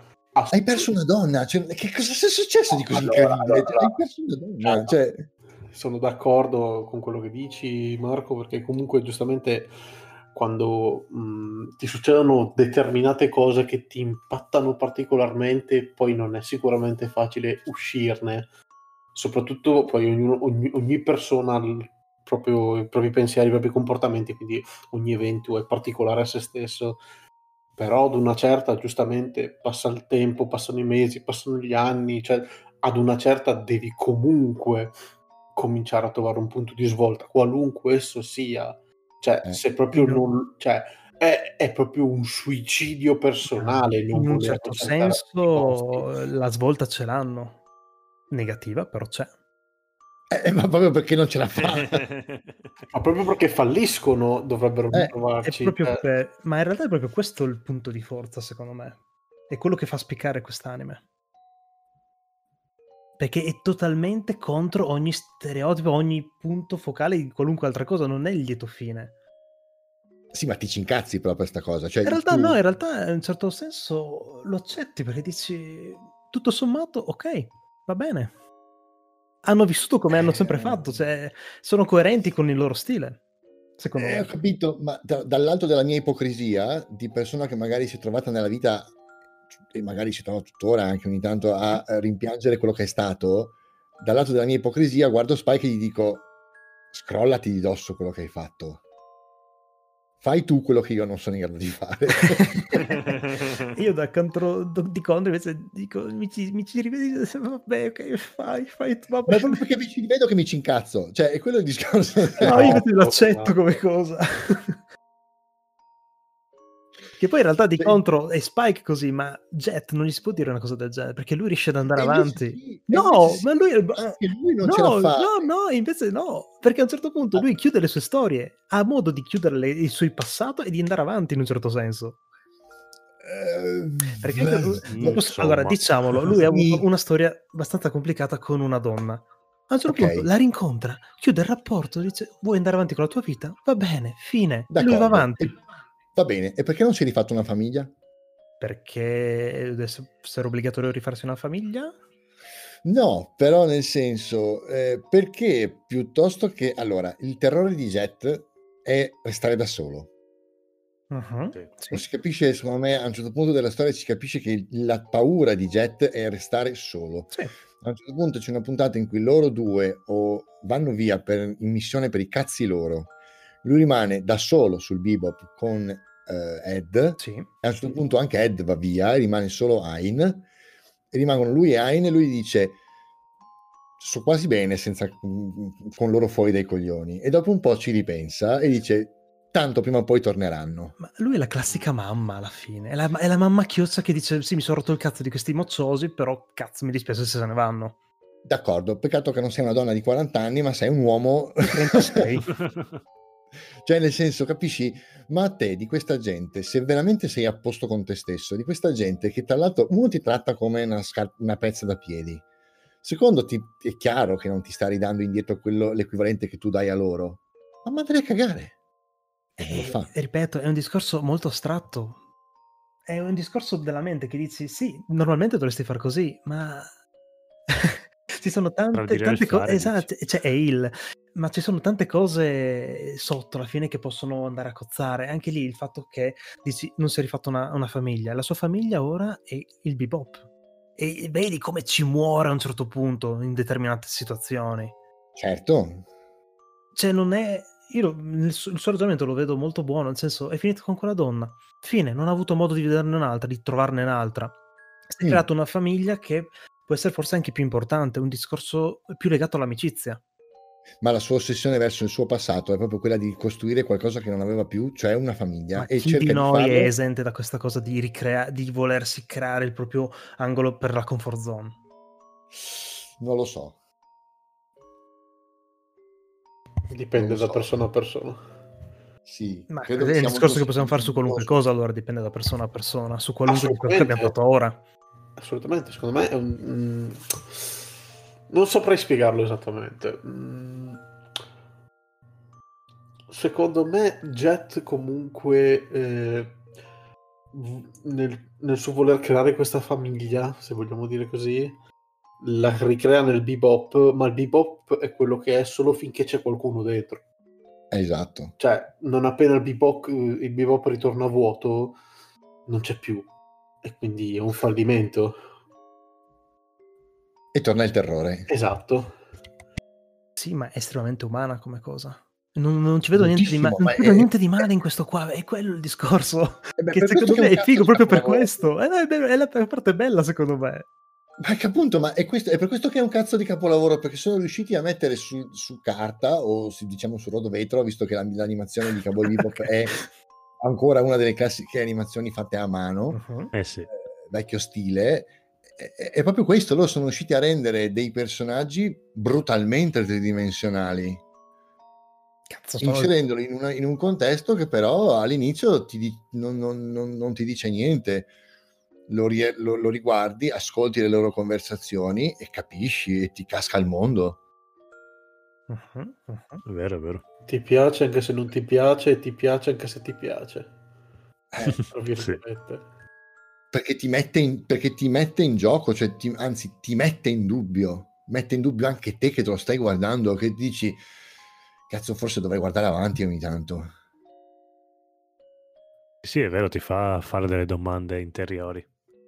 Ti Eh, mette su una possibilità, ti dice questo è ciò che potrebbe. Nel senso, non, non andando avanti. Vedi come è Sì. andata loro. Sì, esatto. Poi non, cap- non ho- non ho- non riesco. Poi loro hanno- lui ha voluto chiaramente scegliere Spike come perno su cui tutto questo ruota, perché naturalmente quando lui decide di fare quello che farà, eh, tutto va a puttane, cioè nel senso tutto va in, in malora nel momento in cui decide di fare quello che vuole fare. Inizia ad andare in malora proprio dal primo approccio che ha con il suo passato. Esatto. Eh, perché per dire anche Faye, mh, Faye non ha tutto questo, tutto il, diciamo, il, il, il paccone che hanno gli altri dietro, ha un, un fardello di un passato che non conosce e che, e che non vede l'ora di ritrovare, anche se poi Sì, il, cioè, vedremo come succederà. è che poi il fardello le viene appena riprende i suoi ricordi. Sì, ma prima lei è sconnessa, lei è sconnessa dal tempo in cui vive Sì. e il motivo per cui si attacca al bebop è che il bebop è l'unico posto dove lei si sente a casa. Mm-mm. E nel nel difatti, male eh, comunque ci torna, perché è un posto dove può farsi un bagno caldo, dove può, fare, dove può parlare con qualcuno. È la classica uni- ragazza universitaria che sta fuori sempre di casa, a casa di amici, e però dopo ritorna a casa a farsi la doccia, appunto, a fare colazione. Perché La sa che comunque guarda, mamma e papà. Per prendere il tuo esempio, lo vedrei come la, la ragazza che si è trasferita all'estero per studiare e all'estero conosce una famiglia, magari di, di gente che vive lì, che non è la sua, per carità, però Mm. piuttosto che stare da sola, magari in una casa in affitto, va a stare da loro. Sì, sì, sì, sì, ci sta, ci sta, ci sta. E magari anche se gli stanno un po' sulle palle, anche se sono un po' rognosi, un po', eh, un po' spigolosi, cerca di farseli comunque andare bene perché anche lì è meglio di niente. Mhm. Sì, in effetti Jack e Spike sembrano un po' la coppia di fatto e lei un po' la figlia fuori sede. Sì.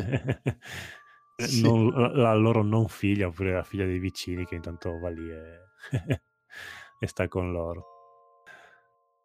Il discorso, per esempio, eh, Lupin ehm, Spike. Lupin perché è un personaggio mo- incredibilmente più bello per certi versi, più diverso per altri. Più, sì. più amato, diciamo. più amato, ecco, esatto, sì, quello sì, forse è la parola giusta.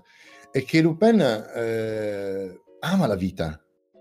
Sì. Mhm. A Lupin piace scopare, a Lupin piace la- piacciono le tette, gli piacciono i soldi, gli piace andare alle terme, cioè Sì. è uno che sprizza voglia di vivere. Sì, gli piace vivere proprio. eh, Hai capito? Cioè, lui ha sì il, il fardellone del- di suo nonno, il famoso, il famoso Lupin I, per carità, però no- lui, è ben conscio del fatto che sta portando avanti il, il sigillo di famiglia con, con tutti i crismi. Mhm. Eh, Spike no, Spike è un povero stronzo, diciamoci la verità, che non riesce a, a- a passare sopra il fatto che ha perso la fidanzata. Ok, sì. ehm, Sono anche due contesti un pochino più diversi, dai, perché non è solo No, cioè- ho perso la fidanzata e fine, cioè molto, Beh. molto più sotto effettivamente. Vabbè, dai, cioè, voglio dire Perché passiamo da uno che comunque è un ladro che fa i suoi colpi, sì, spettacolari quanto vuoi, ma a uno che, bene o male, era un sicario della mafia, ok? Che ha avuto anche un certo separazione abbastanza importante dal suo vecchio ma mondo. certo, Cioè, ma certo, ma il motivo per cui Lupin è eh, assumibile nel- nel- al concetto di supereroe perché cazzo non si, capisce, non, si, non si è mai capito dove tenesse le bombole del gas eh, soporifero che gli usciva dalle, dalle maniche quando lo beccavano o, o- o non si capiva come cavolo faceva a gonfiare il suo vestito fino a diventare una mongolfiera quindi è fondamentalmente una specie di paperinik è un supereroe sì, sì, Eh, Spike no, non è un supereroe è un essere umano sì. ma quella, questa è una cosa di una potenza Anzi. Spike è il contrario, avrebbe tantissimo potenziale, ma non lo usano. sì. Questo secondo me che rende Cowboy Bebop incredibile da, da vedere, da vivere come, come storia. È un qualcosa unico nel suo genere, alla fine. E eh, se ne può parlare, ovvio, mh, noi stiamo facendo dei ragionamenti senza, cercando di dire il meno possibile alle persone, Eh, però eh, sì, ce ne sarebbe ancora per far capire ulteriormente il nostro punto di vista. Per far capire il nostro punto di vista bisognerebbe entrare molto approfonditamente in ciò che, diciamo, è come evolve la storia. E se vogliamo appunto Sì, bisogna- mantenere il discorso di non rovinare la sorpresa, anche perché in questo caso qui, ripeto, in questo caso qua unicamente, è meglio non farlo, proprio perché è talmente potente ciò che succede, ciò che evo- in come evolve, che sarebbe un po' un peccato, effettivamente. Ah, più che altro perché c'è veramente poca roba che succede, ma di grande valore. Quindi Sì. non appena vai a dire qualcosa, hai già levato metà trama, Mhm. metà storia. sì. Sì, bisognerebbe analizzare episodio per episodio, perché per esempio uno dei miei pres- episodi preferiti è quello dove loro tentano di recuperare il registratore Ah, il ne- Betamax. VHS, Betamax. Sì. e quella secondo me è quella più carina, come- cioè è un episodio abbastanza figo. È figo anche la reazione che ha Spike quando il, il registratore si rompe che lo prende a calci. vabbè. Quindi tiene la sigaretta sopra. Sì. Sì. Quello è, è- è proprio, vedi la- l'approccio di co- come vu- eh, risolve i problemi Ho Spike. ho il è ragionamento e cosa grande fa anche la cosa piccola. Eh, non entra. È il ragionamento... ragionamento di... Sì, che davanti a una cosa che non con- una tecnologia che non conoscono minimamente, proprio ragionano proprio da puri ignoranti. Eh, ed è fighissimo. Sì, bisognerebbe analizzare episodio per episodio, infatti, per eh, Però, parlare bene, bene, bene. eh, allora, per dirti, facciamo- faccio, porto un esempio di paragone completamente opposto. Gurren Lagann. Mm. Sì. Dall'inizio della storia alla fine della storia, immaginate di poter prendere il mondo, cioè l'universo di Gurren Lagann, proprio fisico, fisicamente l'universo, Mhm. e poterlo guardare da lontano. Mm. All'inizio della storia ha una forma, ha, un- ha una, ha una logica, ha un equilibrio, alla fine della storia tu guardi lo stesso universo, è completamente diverso. Ok. Letteralmente, anche fisicamente completamente diverso. Sì, sì, sì. Prendi il sistema solare prima dell'inizio delle avventure di Cowboy Bebop e prendi il sistema solare alla fine delle avventure di Cowboy Bebop. Che cosa è cambiato? Uguale. Uguale, identico. cazzo. Allora, però parliamo anche comunque di due storie abbastanza completamente diverse anche a livello di sviluppo, perché comunque Senza in Gurren Lagann ci sono dei fattori che fanno progredire in maniera ultra esponenziale ciò che succede e comunque passano diversi anni. Senza dubbio. È abbastanza irrealistico come paragone, secondo me. Allora, vediamo, facciamo No, è che diciamo che normalmente buona parte delle storie seguono il cammino dell'eroe, cammino dell'eroe che in Cowboy Bebop non esiste. Chiaro che Esatto. in tutto ciò che segue il cammino dell'eroe si punta al cambiamento e quindi è ovvio che poi un cambiamento, che sia nell'eroe, che sia nei protagonisti, che sia nel mondo, avviene. In questo caso il cambiamento non c'è perché non ci deve essere, perché non è l'obiettivo della storia. Tutto qua. Sì, anzi, i, i protagonisti ritornano al punto di partenza quasi. Anzi, vanno anche un po' indietro, forse. Sì. se- Sì, sì, sì, sì. Comincia, finiscono peggio di come hanno cominciato. esatto, se- senza mh, praticamente. ritornando dove erano prima. Quindi proprio no- non- non è neanche che. Sì, non è che dicono finiscono peggio, però almeno si sono spostati. No, finiscono peggio rimanendo sempre lì, ritornando lì. È per questo che tanti non l'hanno capito, è per questo che a tanti non è piaciuto all'inizio almeno, eh, e perché fa girare le balle a tanti, perché, perché fa girare i coglioni, perché Cowboy Bob fa girare i coglioni, cioè se Eh, lo scomodo, dopo, sì. se lo riguardi dopo tanto tempo ti fa girare i coglioni perché dici ma, ma- ma porca puttana, ma la vita pro- non può essere così piatta. Il in problema realtà- è che è troppo reale, è quello il discorso. Che nella sua ir- irrealità in quello che succede è, è troppo realistico. Sì, ma dà anche un messaggio negativo. No, ti che- dice, è bene o male è così la vita, non, non sognarti il, Eh, sì, il finale si- lieto che succede sempre, questo succede qua. Eh, così è questo la vita, la vita può essere eh, che ti Sì. va tutto benissimo. ti Chiaro, tutto chiaramente, che- però nel mucchio questa è, è proprio l'unicità che è veramente, che dici, ti prende senza edulco- edulcorare nulla. Eh, No, boh, non lo so, perché ripeto, appunto, a a vent'anni mi aveva lasciato un- una sensazione, un messaggio veramente di positività. Adesso proprio negatività totale. Eh, ragazzi, ve ne parlo anch'io che l'ho visto tre volte e tutte e tre le volte ho visto cose differenti. Però allo stesso volta voglio dire una cosa a Marco. Mm, tu pensa a te se racconti una storia. Quando racconti una storia, pensa se, se racconti cosa ti è successo oggi, tu tenderai sempre a raccontare ciò che è stato più interessante. Non mi dirai i dettagli anche meno importanti. Quindi una volta che vai a fare una storia, di solito vuoi andare a raccontare ciò che è importante, non vai a raccontare tutti quei dettagli, quelle cose che non sono interessanti, Perché non avrebbe senso di raccontarli, sei d'accordo? In realtà dipende anche. Dipende assolutamente dalla situazione, però normalmente è così. Mm. È per quello che secondo me questa, questa storia fa incazzare, perché ti racconta un sacco di cose che, cioè, di per sé ti danno solo fastidio. Ma Perché- per sé- sei là le guardi e dici sei consapevole che è così, però che cazzo, non me ne frega. Cioè, ma il discorso non è voglio che vedere la verità. No, no, ma penso che il discorso suo sia più che altro che vedi tante cose che bene o male sono slegate da quello che è l'avanzamento effettivamente della trama. Sì, sì, no, anche Sì, quello, ma appunto non ti interessa la verità, ti interessa mm, il cambiamento, mi verrebbe da dirti, qualcosa Sì. che va avanti, ma non è così. Ma è, è molto figlio dei tempi. Prendimi Trigun. Che differenze ha rispetto a questo? Anche lì Beh, hai quei no, 4-5 dai. episodi che vanno avanti, ma per il resto sono tutte cose prese a sé stanti. È proprio, Ma secondo me, lo uno stile. scopo. Sì, però lui c'ha uno scopo che sta portando avanti. E anche Eh, loro. Sì. No! sì, ognuno ha il no. suo scopo personale, anche qua. Ma è uno scopo che non potranno mai realizzare. Eh, cioè, è, è come dire io È un'utopia. volare. Eh, esatto, sì, è quello che loro inseguono. E, e sono, puoi, consape- e sono volare. consapevoli. Eh. Sì, ma è un, no, è un po' come dire, ah, vorrei eh, bere 18 litri di Coca-Cola in mezz'ora. Mm, Non, lo vuoi in realtà, Di- dici che lo vuoi, ma in realtà no- non lo vuoi fare perché sai che ti nauserebbe tantissimo. Stessa cosa loro, loro dicono che vorrebbero riavere l'amore della loro vita, il loro passato, ma in realtà non lo vogliono perché non fanno neanche niente No, per... ma non lo dicono neanche mai in realtà. Loro vivono proprio il momento. È andata così, vanno avanti con la loro vita per come è il momento. Campano alla giornata. Oddio, vanno, va- vanno avanti con la loro vita, non mi Campano alla No, giornata. vanno avanti con la loro vita, No, rimangono esattamente ok. come nel momento in cui...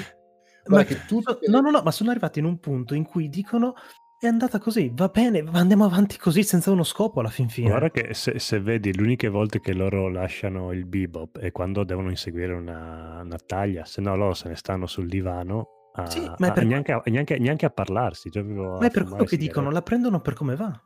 La prendono perché così è andata e Oh. così va, gli va bene così. Non hanno Ma uno non- scopo. Eh, allora, loro siccome non la prendono così come è andata, cioè se l'avessero presa così come... Allora, per esempio, tutte le donne che lui incontra sulla sua strada, molte di queste sono consenzienti e favorevoli. Mhm. Ma lui vuole Giulia. Giulia! Ma vuoi anche negare? Giulia che tra l'altro, Sì. detta, da no- detta- detta tra noi, da quello che trapela dalla storia, è una grandissima stronza, ma Sì, Ok, non si sa neanche molto in realtà del loro trascorso, viene accennato, ma mettiti nei suoi panni, è stata lui, come dice anche lui, l'unico amore in un mondo in cui lui pensava che andasse bene anche che morisse quel giorno stesso. È stata quella che gli ha fatto pensare di voler vivere. A un certo Ok. punto sparisce. e quindi nessuna donna può più prendere il posto, cioè il suo, basta. Ma io faccio un ragionamento, Beh, fa- io mi fa riesco a immedesimare, cioè è una cosa roman- eh, malata ma molto romantica. Sì, tu dici l'amore, l'unico amore della vita. Lui ha perché- scelto lei e fine, gli va bene così. Non, Infatti fa molto strano nel film dopo quando lui dice ah è una bella che incontra la, la poliziotta e dice ah è proprio una bella ragazza che ci prova anche proprio al- alla Sì. Lupin A proprio. parte che in realtà non è molto chiaro un po' il collocamento temporale del film eh, rispetto Sì, alla potrebbe serie. essere anche prima, dici. No, no, beh, comunque sono tutti e quattro i personaggi assieme, quindi comunque è prima, diciamo, della fine, probabilmente Mm. verso prima dell'arco finale. Sì, durante, sì, ok. Sì, però è uno spike che mm, ti, ti stranisce un po' perché, oddio, se inizi a vedere la serie, poi guardi il film e poi finisci di guardare la serie, potrebbe starci. For- col- Il film collocato nei primi episodi forse ci può anche stare, sì, effettivamente. Mm, A parte che il, il film ha tutti, ha tutti gli elementi che potrebbero dare da pensare a qualcosa di non reale. eh. Mm. Sì, infatti ci sono tante cose che un po' cozzano con... sia nel carattere dei personaggi che in Cioè, altre lasci- cose. lasciando stare il discorso delle farfalle, che poi chi vuole ved- Vabbè, quando, vedrà- quando- quando vedranno il film capiranno, però insomma, lasciando, lasciando perdere il discorso delle farfalle, tutto del film fa pensare a un, a un abbaglio, a, un- a un'esperienza mistica quasi. Mm. Ma tu dici una roba dice- mistica o tipo di premorte? Non so, comunque è una, una- un- comunque un'esperienza surreale. Ma cosa ti fa pensare a una cosa del genere? Eh, allora, me, la- me lo fa pensare tutta una serie di eh, discorsi che lui fa durante la serie riguardo al non sapere effettivamente se è vivo o non è vivo, perché lui spesso, anche alla fine, lui dice io non sto andando ad affrontare eh, Vicious, sto andando a cercare di capire se sono realmente vivo. Mhm. Sì, anche Jet a un certo punto gli dice pensavi di essere morto ma tu eri già morto. Esatto. Sì, ma lui all'inizio della storia dice io sono già morto una volta, penso che possa bastare. Ma è una frase molto filosofica. sì, che dici- molto da cowboy. Sì. sì, Molto noir. esatto. cioè, secondo me Sì, lascia un pochino il tempo che trova come frase, nel senso non devi anche da farci tanti ragionamenti attorno. È una frase che dici perché fa figo anche. Mm, Mm. mm, mm, mm, mm, mm, mm. Dici quelle cose, hey man.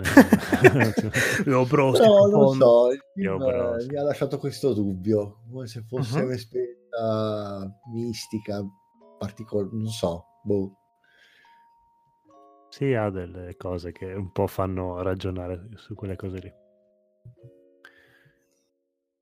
Cioè, mm, ecco, questa, ecco, mi, mi- mi- ero segnato questa frase che eh, mi- secondo me è fantastica che riguarda Mhm. la serie. Dice, tutta la serie mostra il lato peggiore dell'essere adulti. sì. Quello più reale. Sì. Anche, per il, anche il fatto che dicevamo prima del bebop, il bebop è, cons- è considerato da maggior parte delle persone che hanno fatto, diciamo che si occupano di critica nei confronti del- delle- dell'animazione, il bebop è quasi considerato un non luogo. Mhm. Cioè, È un luogo funzionale a quello che succede. È un collegamento. sì, è, è quasi, è quasi una pausa dalla realtà. Sì, Sì. ma come possiamo definire anche il bar di Friends o comunque il salotto dei Simpson? È quel luogo dove si riunano per dire un po' com'è andata la missione. Mm, sì, sì. È un po' più fuori dall'episodio proprio il bebop. È quasi Eh, se... sì. sì, eh, ci sono cose che succedono nel bebop e cose che succedono fuori dal bebop. Mhm. Nel bebop è raro che loro vengano attaccati o che l'episodio si svolga interamente, a parte alcuni episodi che si svolgono dentro il bebop, ma Sì, boh, però quello è incentrato su quello e ci sta, dai. sì. Però alla Diciamo fine che è più qua- come quan- una base. quando esatto, loro quando escono lì parte l'avventura, poi rientrano l'avventura alla pausa Sì, beh, ma... e in caso riescono dal bebop. Ma ci sta, ma perché alla fine è un mezzo alla fin fine. Cioè, non c'è neanche secondo me da stare tanto a scavare No, no, no, su no. queste- eh, io lo vedo abbastanza semplicemente. È la loro nave base, la nave madre da cui poi partono e fanno le loro cose. La io invece la vedo come un posto in cui loro si sono, tra virgolette, auto, mh, autoesiliati. È il loro punto zero. A me piace Eh. definirlo così. Nel senso che loro quando escono vanno... Sento la mia voce più volte. Mm? Ok, eh, dicevo, secondo me è il punto zero, perché per loro mh, è un punto zero sempre di ritorno, perché loro, nonostante escano, vanno all'avventura, magari questo loro numero aumenta, poi comunque loro tornano sempre indietro e ritornano al punto zero. Vanno Sì, a resettare è vero. tutto, tra virgolette. È ciò che è una casa. Cioè, tu va- stai a casa, vai a lavoro e torni a casa. S- m- Ma non è proprio una casa, perché tu a casa ci torni per poi poter mh, affrontare il giorno nuovo come nuovo. Loro Mm. ci tornano per tornare indietro e azzerare tutto quello che è successo, tra virgolette.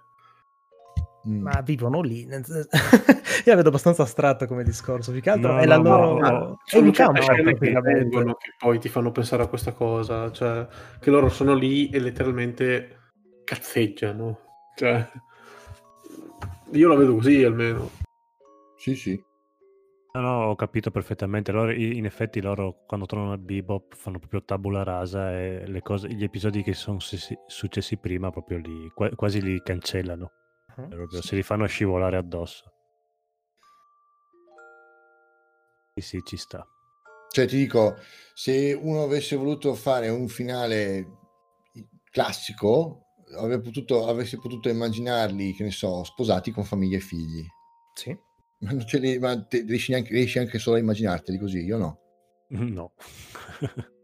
Cioè,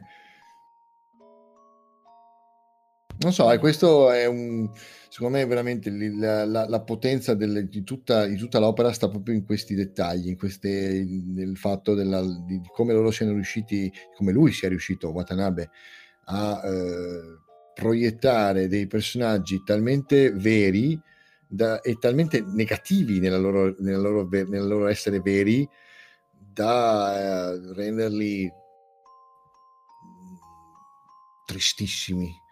Sì, pensando che la Bandai gli aveva affidato, ha detto dobbiamo fare una nuova linea di giocattoli di astronavi, fai una serie animata e lui Penso io, non Non dire altro. linee di giocattoli.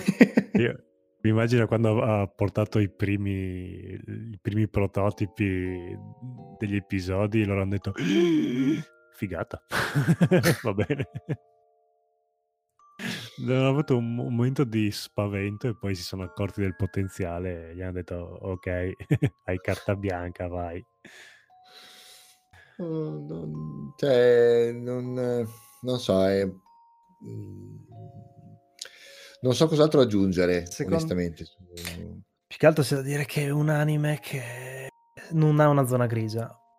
O è bianco e nero, o lo ami o lo odi. Mm. Non puoi arrivare ad avere la via di mezzo che dici sì, mi piaciucchia, però mi... Allora, è vero, però può essere riscoperto. Magari ti ha fatto cagare prima, ri- se lo riguardi dopo dieci anni magari... Proprio per il discorso che abbiamo detto prima delle diverse chiavi di lettura. Alla Presente, fine. infatti. Sì, beh, ma a noi comunque c'era piaciuto già all'epoca e ci piace, ci dà altri. Lì proprio può anche essere. Vabbè, ok, comunque sì. No. O piace o No, io, mi piace, sono, sì. ti dico, io mi sono quasi trovato a dire cazzo, ma perché l'ho riguardato? Che siete delle brutte persone, per dire. Stavo così bene con i miei ricordi gioiosi. È vero, No. è vero, è vero, è vero. Eh, siamo- oh, sarà che boh, eh, allora, ne riparliamo quando sarai sui 40 anni anche tu Marco magari anche tu direi ma perché? Così.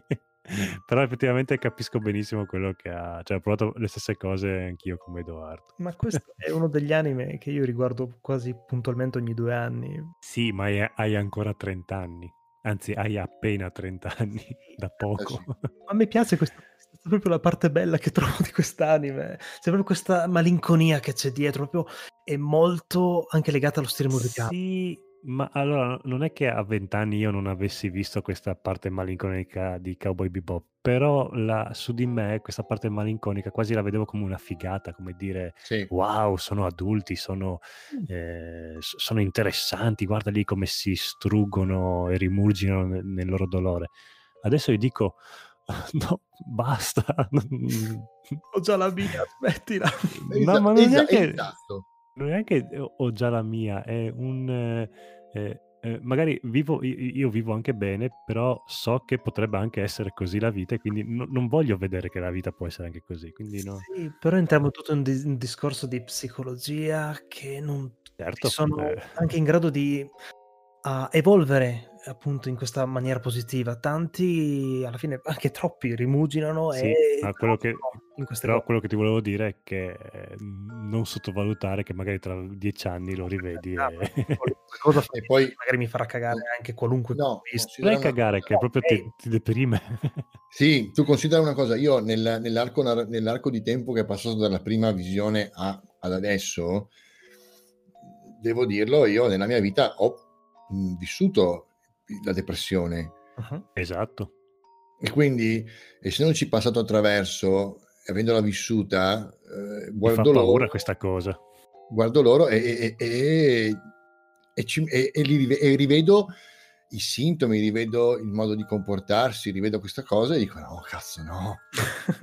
Ma quindi, se io ho avuto le stesse sensazioni di Edoardo Checco e sono il più giovane, Vuol dire che sei vecchio dentro. sono vecchio dentro, ok. o io sono Allora. giovane fuori, o tu sei vecchio dentro. Puoi scegliere allora, come vuoi. il- la depressione è più facile che magari a 20 anni ti, ti sci- ti scivola via più facilmente. Però ci sono tantissimi casi di ragazzi che appunto che o si suicidano o comunque entrano nel- nella depressione Però diciamo che a 20 anni magari puoi uscirne, puoi essere più spensierato e, e uscirne prima. A 40 anni se, se entri nella depressione Eh, hai meno speranza nel futuro, magari sei un po' più vincolato da un lavoro che- da cui non puoi mollare tutto quanto. Mm. Più sei giovane, più è facile che, che riesci a scappare, a evadere. Ehm, quindi sì, può essere che le sensazioni di brutte come c'è andata a me, Edoardo, le vivi anche a 20 anni, non, non- non c'è niente, ma magari dopo a 20 a 40 ti dà, eh, ti dà quello che noi abbiamo visto a 20 anni, Cowboy Bebop. Eh, però sì, appunto, Marco stai attento. Ma io rimango dell'idea che comunque questo, la, sua, la sua forza è proprio questa, questo moto di tristezza, questo moto di irraggiungibilità della felicità, il suo punto comunque di forza, la sua particolarità, è proprio unico. Sì, ma è una forza pericolosa, cioè nel senso che farla vedere... E e io sto vivendo anche un momento felice, se, se lo guardavo in un momento in cui ero depresso, cioè bisogna... non so che effetto mi avrebbe fatto rivedere Cowboy Bebop adesso. Cioè, ti- mi dava magari quella spintarella per andare ancora più a fondo. Beh, di adesso, ok. Sì, non è, co- non è così potente, beh, però dai, non è Però una sì, di vita. comunque- Dire una cosa del genere, ma ok, ci sta. È che il discorso è che tu questa cosa la, di loro la capisci man mano che guardi la storia, perché all'inizio non te ne rendi conto, te ne rendi conto, vera- lui è stato veramente bravo a Mhm. inserire questo, questo messaggio, questa, questa sensazioni, queste- questo insieme di, di- di cose, è stato bravo a inserirle a piccole gocce. E quindi piano piano, piano piano, piano piano, a un certo punto quando ti sei accorto che hai notato questo, questo dettaglio, è finita la storia. Sì. Non arrivi a metà e dici, vabbè no, dopo è diprimente, basta, e spengo. Ti dà, ti- eh, riesci, riesci sempre a darti quel- quella spintina in avanti che ti dice, no, va avanti ancora un po', vediamo, ma vediamo come va a finire. Eh, magari cambia all'ultimo momento. È stato molto saggio a metterle in punti strategici perfetti, secondo me. Mm. Cioè, se io fossi Watanabe avrei messo un sottotitolo in braille eh, a fondo di ogni DVD venduto di Cowboy Bebop con scritto non fate come Spike. You will carry that weight, frase finale. Esatto, esatto. Non siate come Spike, non, perché non, non buttate via la vostra vita come ha fatto lui. Beh, penso sia abbastanza chiaro come messaggio fin- in fin dei conti. Eh, ma sai, le- le- comunque l'effetto dell'eroe bello e dannato c'è sempre comunque, sai. Sì, sì, no, per carità, però comunque Sì, lui è molto carismatico come personaggio, c'è sì, poco da fare. però ci sono que- appunto quegli episodi importanti in cui dici "Mm, sì, ok. E solo vedi che non è proprio po- l'eroe positivo. Cioè, ben No, chiaro. no, antieroe. Tizio. Non è neanche, appunto, secondo me non è neanche un eroe. Esatto, esatto. È, l- è l'antieroe per eccellenza. Cioè, salvare una persona perché ti è capitata davanti o perché eh, magari ti può, ti può dare, ti può portare un piacevole, eh, come si dice, eh, un piacevole passatempo durante la tua giornata, perché altrimenti passi il tempo in uno scantinato buio di mastronave a fare esercizi di kung fu e, e- e a fumare sigarette, non ti rende un eroe. No, Sì, Però Eroe appunto, ti rende il fatto ripeto- di volerlo fare. È proprio il fatto di fare esercizi di Kung Fu e fumare sigarette a 20 anni lo vedevo come una gran figata. Ah, beh, sì, certo. Ecco, Però, per esempio, lui non si mette in testa di dire devo far crollare Red Dragon, che è la questo, questo- questo gruppo di criminali. No, lui non frega un cazzo di Red Dragon. Dice io voglio Vicious, punto. è, è quello che mi piace di lui, che non gliene frega un cazzo.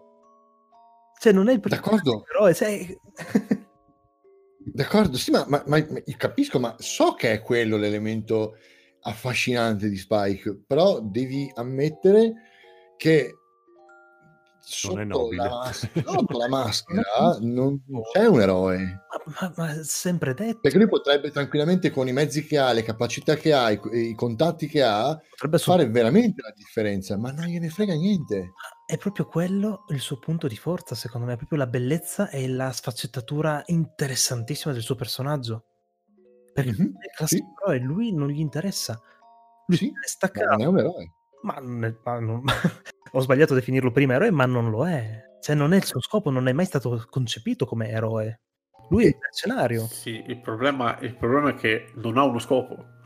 Cioè, dovrebbe cercarsene uno. Il- Cioè, Dovrebbe essere un problema non avere uno scopo. Perché se tu, allora, stiamo, allora, al di là di, tutto quello che stiamo dicendo, stiamo comunque parlando di un'opera che deve avere pubblico, deve, deve essere riconosciuta e deve vendere, ok? Quindi io, per certi versi, ti devo dire, guardati Capo Bebop, perché vedrai che... Che cosa? Vedrai le storie di tre depressi? Sì, perché quella è la cosa bella. Ma allo stesso tempo ti posso dire, non so, eh, guarda Evangelion che forse salvano il mondo. Eh? Auguri.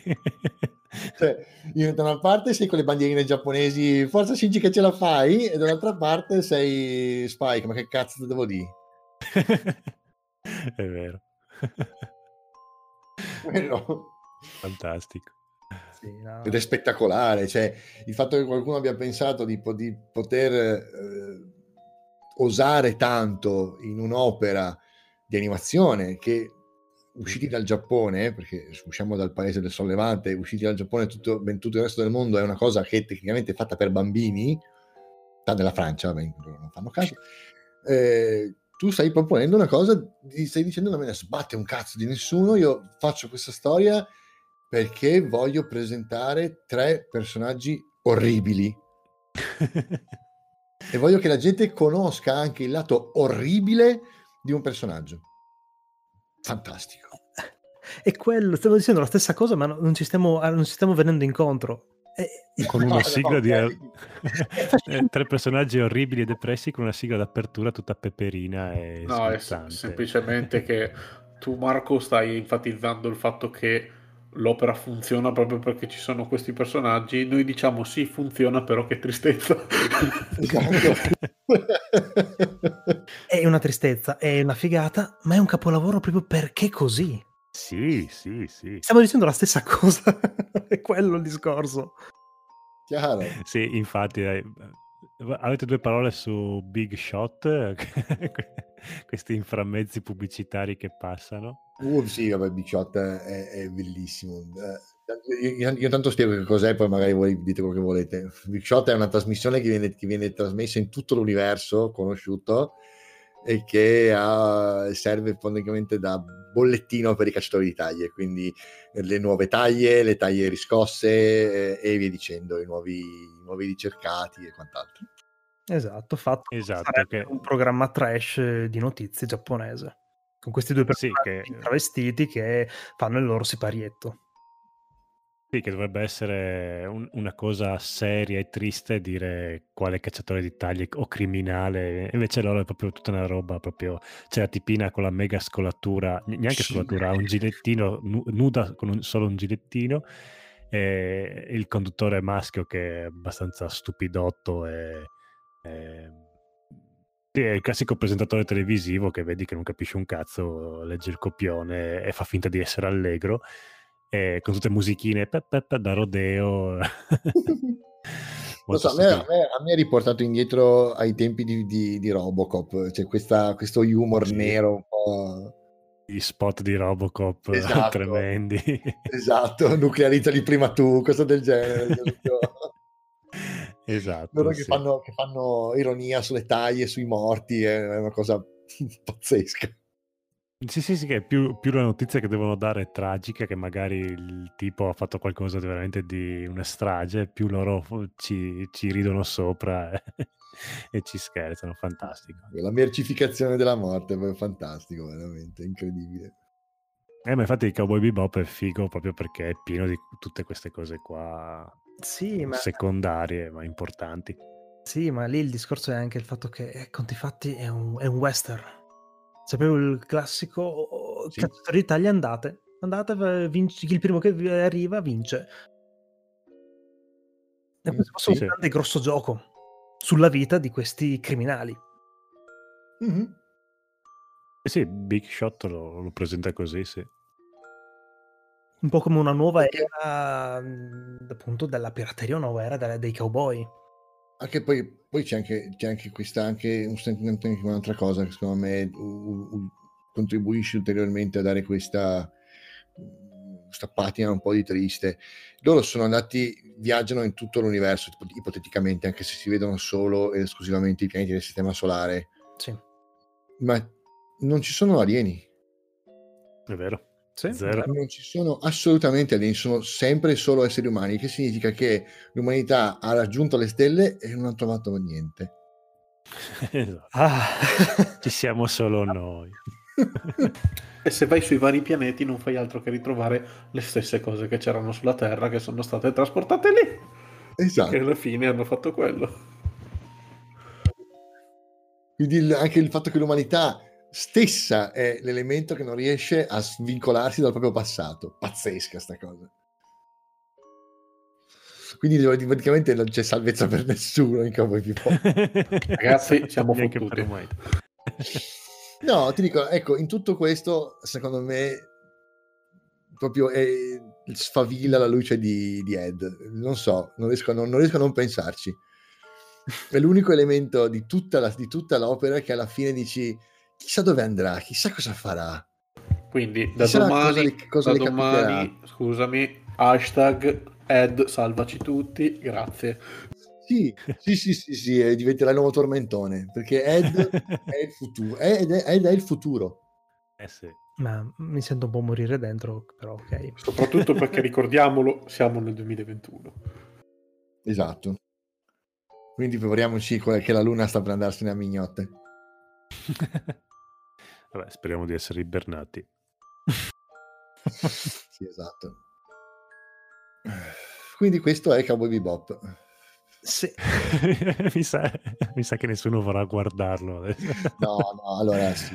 eh, secondo me invece tanta gente, al di là del, del- del chiaro riferimento, della chiara analisi che abbiamo fatto noi di- sull'elemento deprimente della storia, è comunque secondo me qualcosa che deve essere visto se uno ha gu- passione per l'animazione giapponese eh, e deve essere tenuto in, in grande cura come opera. È una delle- Va, va vissuta e vanno tratte le, le dovute con- le dovute conclusioni in base a quello che sono le esperienze delle persone. Ma è proprio questo la, la sua bellezza, proprio il fatto che è una cosa che tu non ti aspetti di vedere. Sì. E ha ricalcato, per certi versi, ha ricalcato anche Evangelion su questo, su questo concetto. Solo che poi quando la gente gli ha detto mi fa cagare il finale che hai fatto, lui ha detto va bene, allora vi ammazzo tutti così siete contenti, va bene? Cioè, eh, lui l'ha presa un, un po' meno Un sportivamente. po' più di petto, sì. Watanabe che l'ha, l'ha presa un po' più easy, diciamo. E infatti adesso è uscito con questa nuova opera qualche tempo fa, sì, Carol. eh, Carol Tuesday. Sì, che però non ha la stessa, nonostante sia sempre ambientata a- su Marte, s- diciamo lo stesso universo, e nonostante il tema principale sia proprio una serie animata sulla musica, quindi dici cazzo, l'autore di Cowboy Bebop, una serie animata incentrata sulla musica, sarà un capolavoro. Eh, no. Non lo so. A livello di musica, a livello di colonne sonore, musica è meravigliosa, di animazione non ho mai visto niente di più bello, specialmente per quanto riguarda i balletti e queste cose qui, è meraviglioso. Non so, non riesco ancora. Forse come, come Cowboy Bebop, forse ci sarà qualcosa da leggere dietro, ma non ho ancora capito cos'è. Sì, ancora eh, esatto, uno quello e anche la musica, sì, molto bella, però non è il genere che mi piace, quella di Carol e Tuesday. Ah, non dispiace. Eh, se, ti piace, sì. eh, Non, non mi dispiace. si- No, si vede che- pop, mm, non è proprio nei miei- nelle mie corde, ma non mi dispiace. Ok, a me sì, non è il mio genere, quindi già quello... Cioè, riconosco che c'è dietro comunque uno che se ne intende, però no, proprio no. no. E è un peccato perché appunto... Vabbè, poi appunto... Vabbè, adesso cosa sono uscite? Due stagioni? Sì. Sì, mi pare di sì. quindi grosso modo 24 episodi come con Cowboy Bebop. Sì, mm, boh, effettivamente dice, non, non dice moltissimo. E E mi sembra... Mm? Se- eh, no, non sappiamo perché. Come Cowboy Bebop. È per quello. Perché sono personaggi allegri e felici e non piace la felicità alla gente. Ma in realtà a me il- col fatto che loro sono giovani, carine, così ci sta che siano. Cioè, se mi presentava altri personaggi depressi, eh, cioè due ragazzine depresse, veramente mi, mi uccidevo veramente. Ci sta che loro siano spensierate e allegre. E, boh, non so, non ha quella scintilla che aveva Cowboy Bebop. Mm, forse il problema è che siamo fuori target per delle due giovinastre che fanno musica. Ma io ho tentato di farlo vedere sia alla figlia di una mia collega che ha 14 anni e altre. ho- ho- L'ho, l'ho- sparso un po' a varie fasce di età, eh, sia maschi che femmine. Mm, ho visto che non, non ha attecchito tantissimo. Mm, Cioè, Cowboy Bebop ho visto gente che gli è esplosa la testa quando l'ha scoperto. Questo, boh, abbastanza indifferente. no? Sì, non, non mi hanno chiesto ah, e altre cose del genere. Quindi, Mm. secondo me dice un po' tanto questo. Eh, invece per quanto riguarda ho dato un'occhiata un pochino alla scelta degli attori per eh, questo porting live Mm. action eh, che Ok? è in programma e boh, tagliarsi le vene. mm, Allora, Jet Black diventa realmente black. sì. Prima cosa, mm, dici no. Ma vi, vi- vi dà tanto fastidio sta cosa qua? A me, vabbè, non, non- non ne capisco il motivo, però non è che... Che devi? Visto No, è, è lo stesso motivo per cui mi sono chiesto perché eh, Johnny Storm dei, dei, quatt- dei Fantastici 4 sia diventato, di colore nell'ultima versione del film. Non perché mi dia fastidio l'attore di colore, ma non capisco il motivo del cambio. Sì, sì, no, infatti n- anch'io non, non ne vedo il motivo, ma non è che mi stona così tanto se Jet è nero. No, no, Eh, ma il vabbè, comunque... ha- ha un- ha-. Sì, sì, tu dici eh, il personaggio è quello perché lo devi cambiare. Eh, non so, secondo me fare sono quelle opere che come fai sbagli, perché è impossibile riprodurre... Prima di tutto. Poi, per carità, magari una volta che uscirà dici, vabbè, cazzo, magari l'interpreta benissimo, però come prima acchito ti fa strano effettivamente che hai un'idea di quel personaggio che comunque ha una certa presenza scenica anche e Mm. potenzialmente dici che potrebbe essere anche totalmente diverso. Sì, Proprio sulla carta, Però- proprio idea. sì, sì, sì, sì, però so- sono sempre dell'idea che magari eh, eh, non vuoi che ti toccano il tuo giocattolino preferito e... Assolutamente. Beh, è un discorso che qualunque cosa, mh, come per dire, uscendo dall'animazione, un The Witcher come serie televisiva, non farei mai correttamente, perché comunque se devi stare a seguire tutti dovrai sempre arrivare a dei compromessi.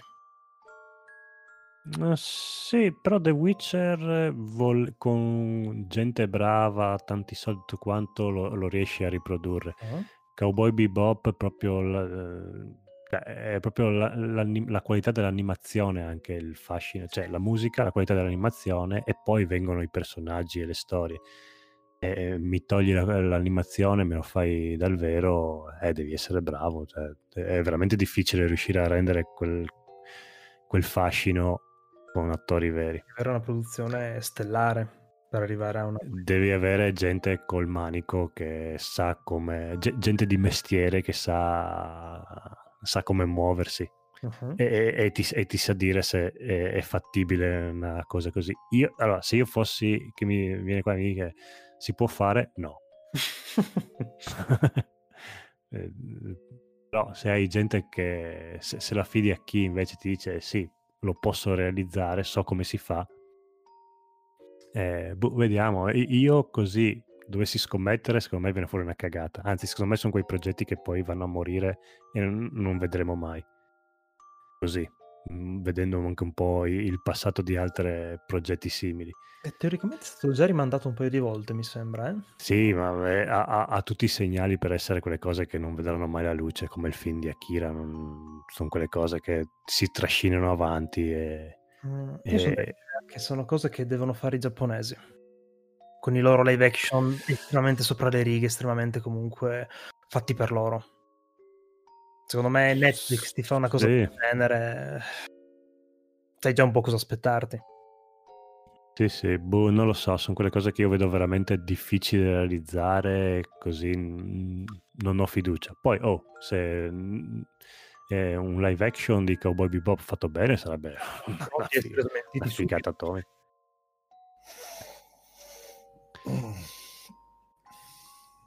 Ecco, questo so. era il commento di Edoardo. No, no, stavo pensando che live action si, si propone a un pubblico completamente diverso. Sì, e esatto. Trovo molto difficile che possano veramente scegliere di portare su una piattaforma come Netflix o cosa del genere eh, tematiche come quelle che abbiamo appena raccontato. Però può anche darsi che lo facciano e se ne freghino e io sarò il primo in, in prima fila a guardarlo. Esatto. Mm, Però considerando Oh, oh. quello che hanno fatto con Dead Note o quello che hanno fatto con altre o con Ghost in the Shell o con Alita, mi vengono i brividi lungo la schiena. Sì, e Alita è comunque un bel film. hanno fatto. eh, Alita, secondo me, gli è venuto anche bene, dovendo, dovendo fare un live action di un manga. Hanno, sono stati abbastanza rispettosi. Però, boh, così su- su- sulla fiducia lo vedo veramente un progetto che non, non ha speranza. Dai, ragazzi, non ancoriamoci al passato. Adesso pensiamo Esatto. al futuro. Magari sarà bellissimo. È bellissimo, meno male che c'è Netflix. Ma no, guarda, cioè, Eh, ripeto, la cosa bella del provare tante cose è che prima o poi qualcosa ti riuscirà bene. o forse no. Eh, invece.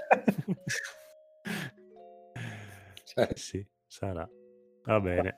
Non so che avete dopo aver visto Cowboy Bebop. Veramente irriducibili siete. lo so.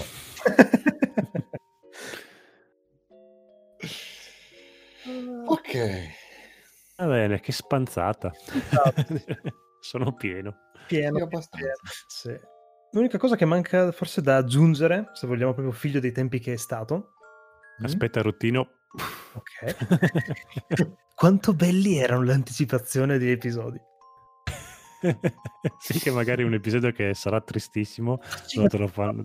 Uno di quelli che mi ha colpito di più è stato uno di su Jet in cui c'è Mm. che preannuncia eh sì perché questa storia è veramente triste io sconsiglio di vederla a chiunque minore di 40 anni No, è estremamente autoironico spesso e volentieri ed era costava tantissimo effettivamente con quello che era la storia però era fighissima come cosa Eh, erano un po' gli extra che dicevi tu prima a fine del manga. di cosa- E, e hanno anticipato i film della Marvel con- che dovevi guardare i titoli di coda per vedere la scenetta finale. In questo caso era un trailer, però non era il- eh, comunque il commento, il parlato sopra era un po' la scenetta finale de- degli Avengers. Sì, è vero. Ah, poi c'è una cosa importante che... ah, c'è una cosa che ho scoperto stasera, non so se voi la sapevate, adesso ve lo dico, poi mi dite, ma vabbè, ma lo sapevamo già.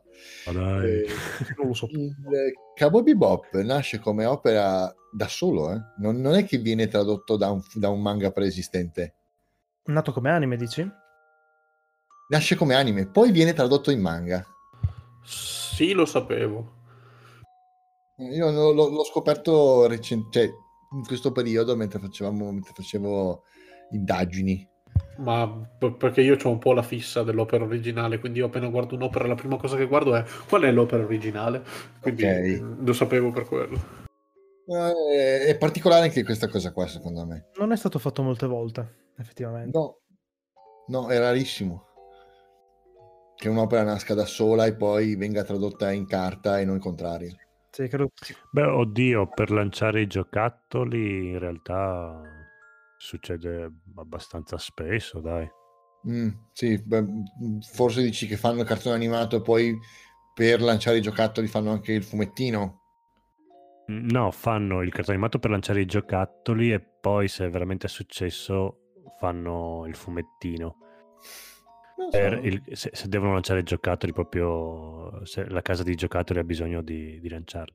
Ok, Ma ti viene, ti viene- ti viene in mente per caso un, un altro esempio? Beh, Così è, non- se non ti viene Beh, in tutte le serie animate dei robottoni penso che partissero da prima la serie animata, giocattoli e poi eventualmente i, i Mm. manga. Beh, ma anche solo per dire, in teoria erano anche le tartarughe ninja, no? No, No? Tartarughe Ninja nascono come fumetto underground, poi in la casa di giocattoli mh, non si sa perché, perché potevano a sto punto, è un fumetto underground, lì poi anche un po'...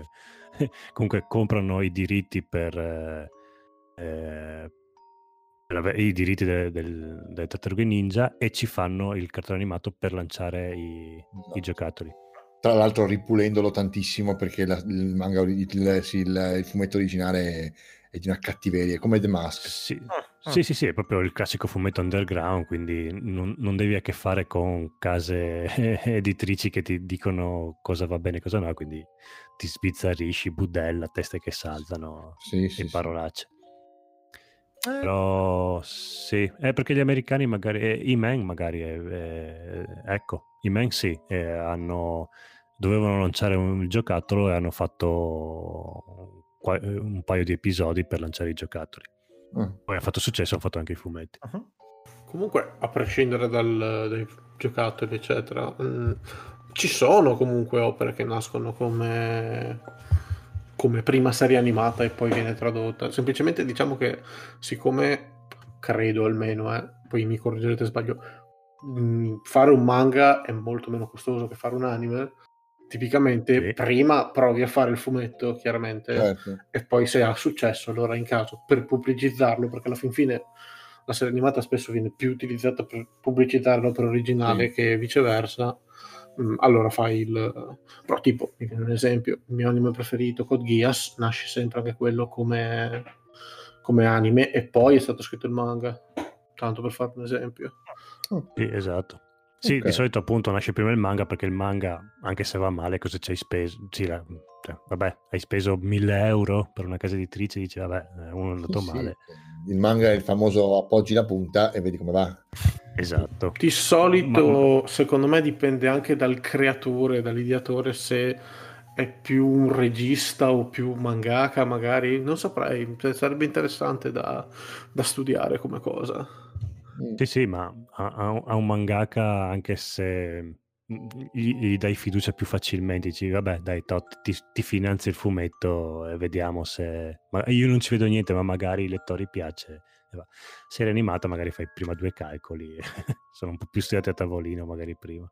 Sì. Sì, ma è proprio È difficile. fine, perché è veramente raro come cosa.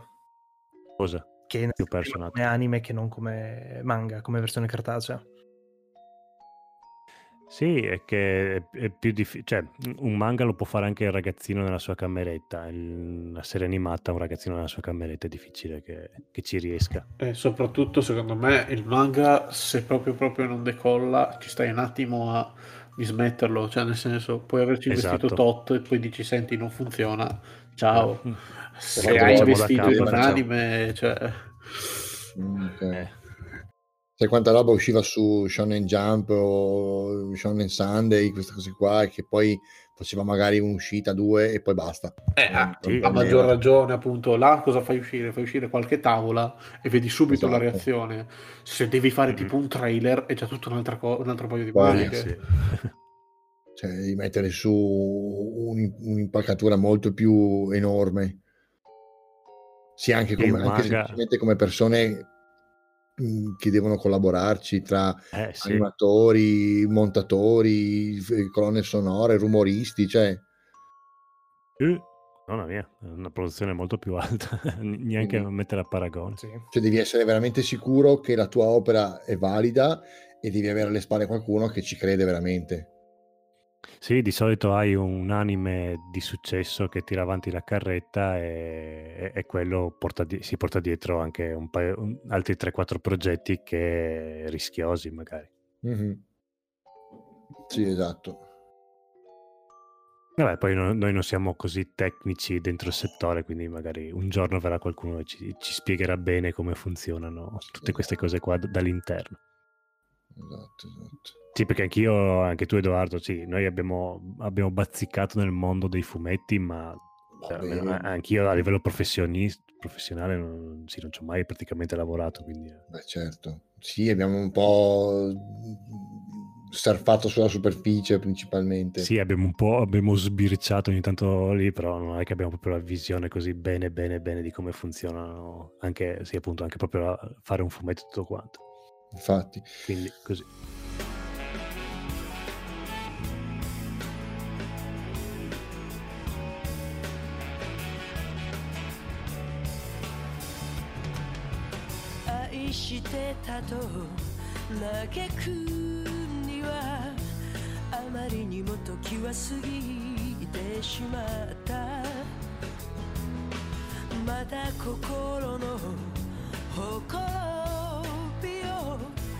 癒せぬまま風が吹いてる」乾いた瞳で誰か泣いてくれ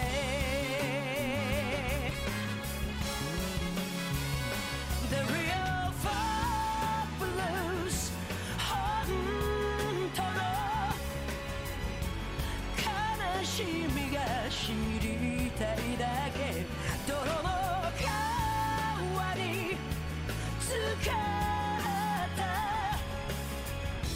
人生も悪くはない。一度きりで終わるなら「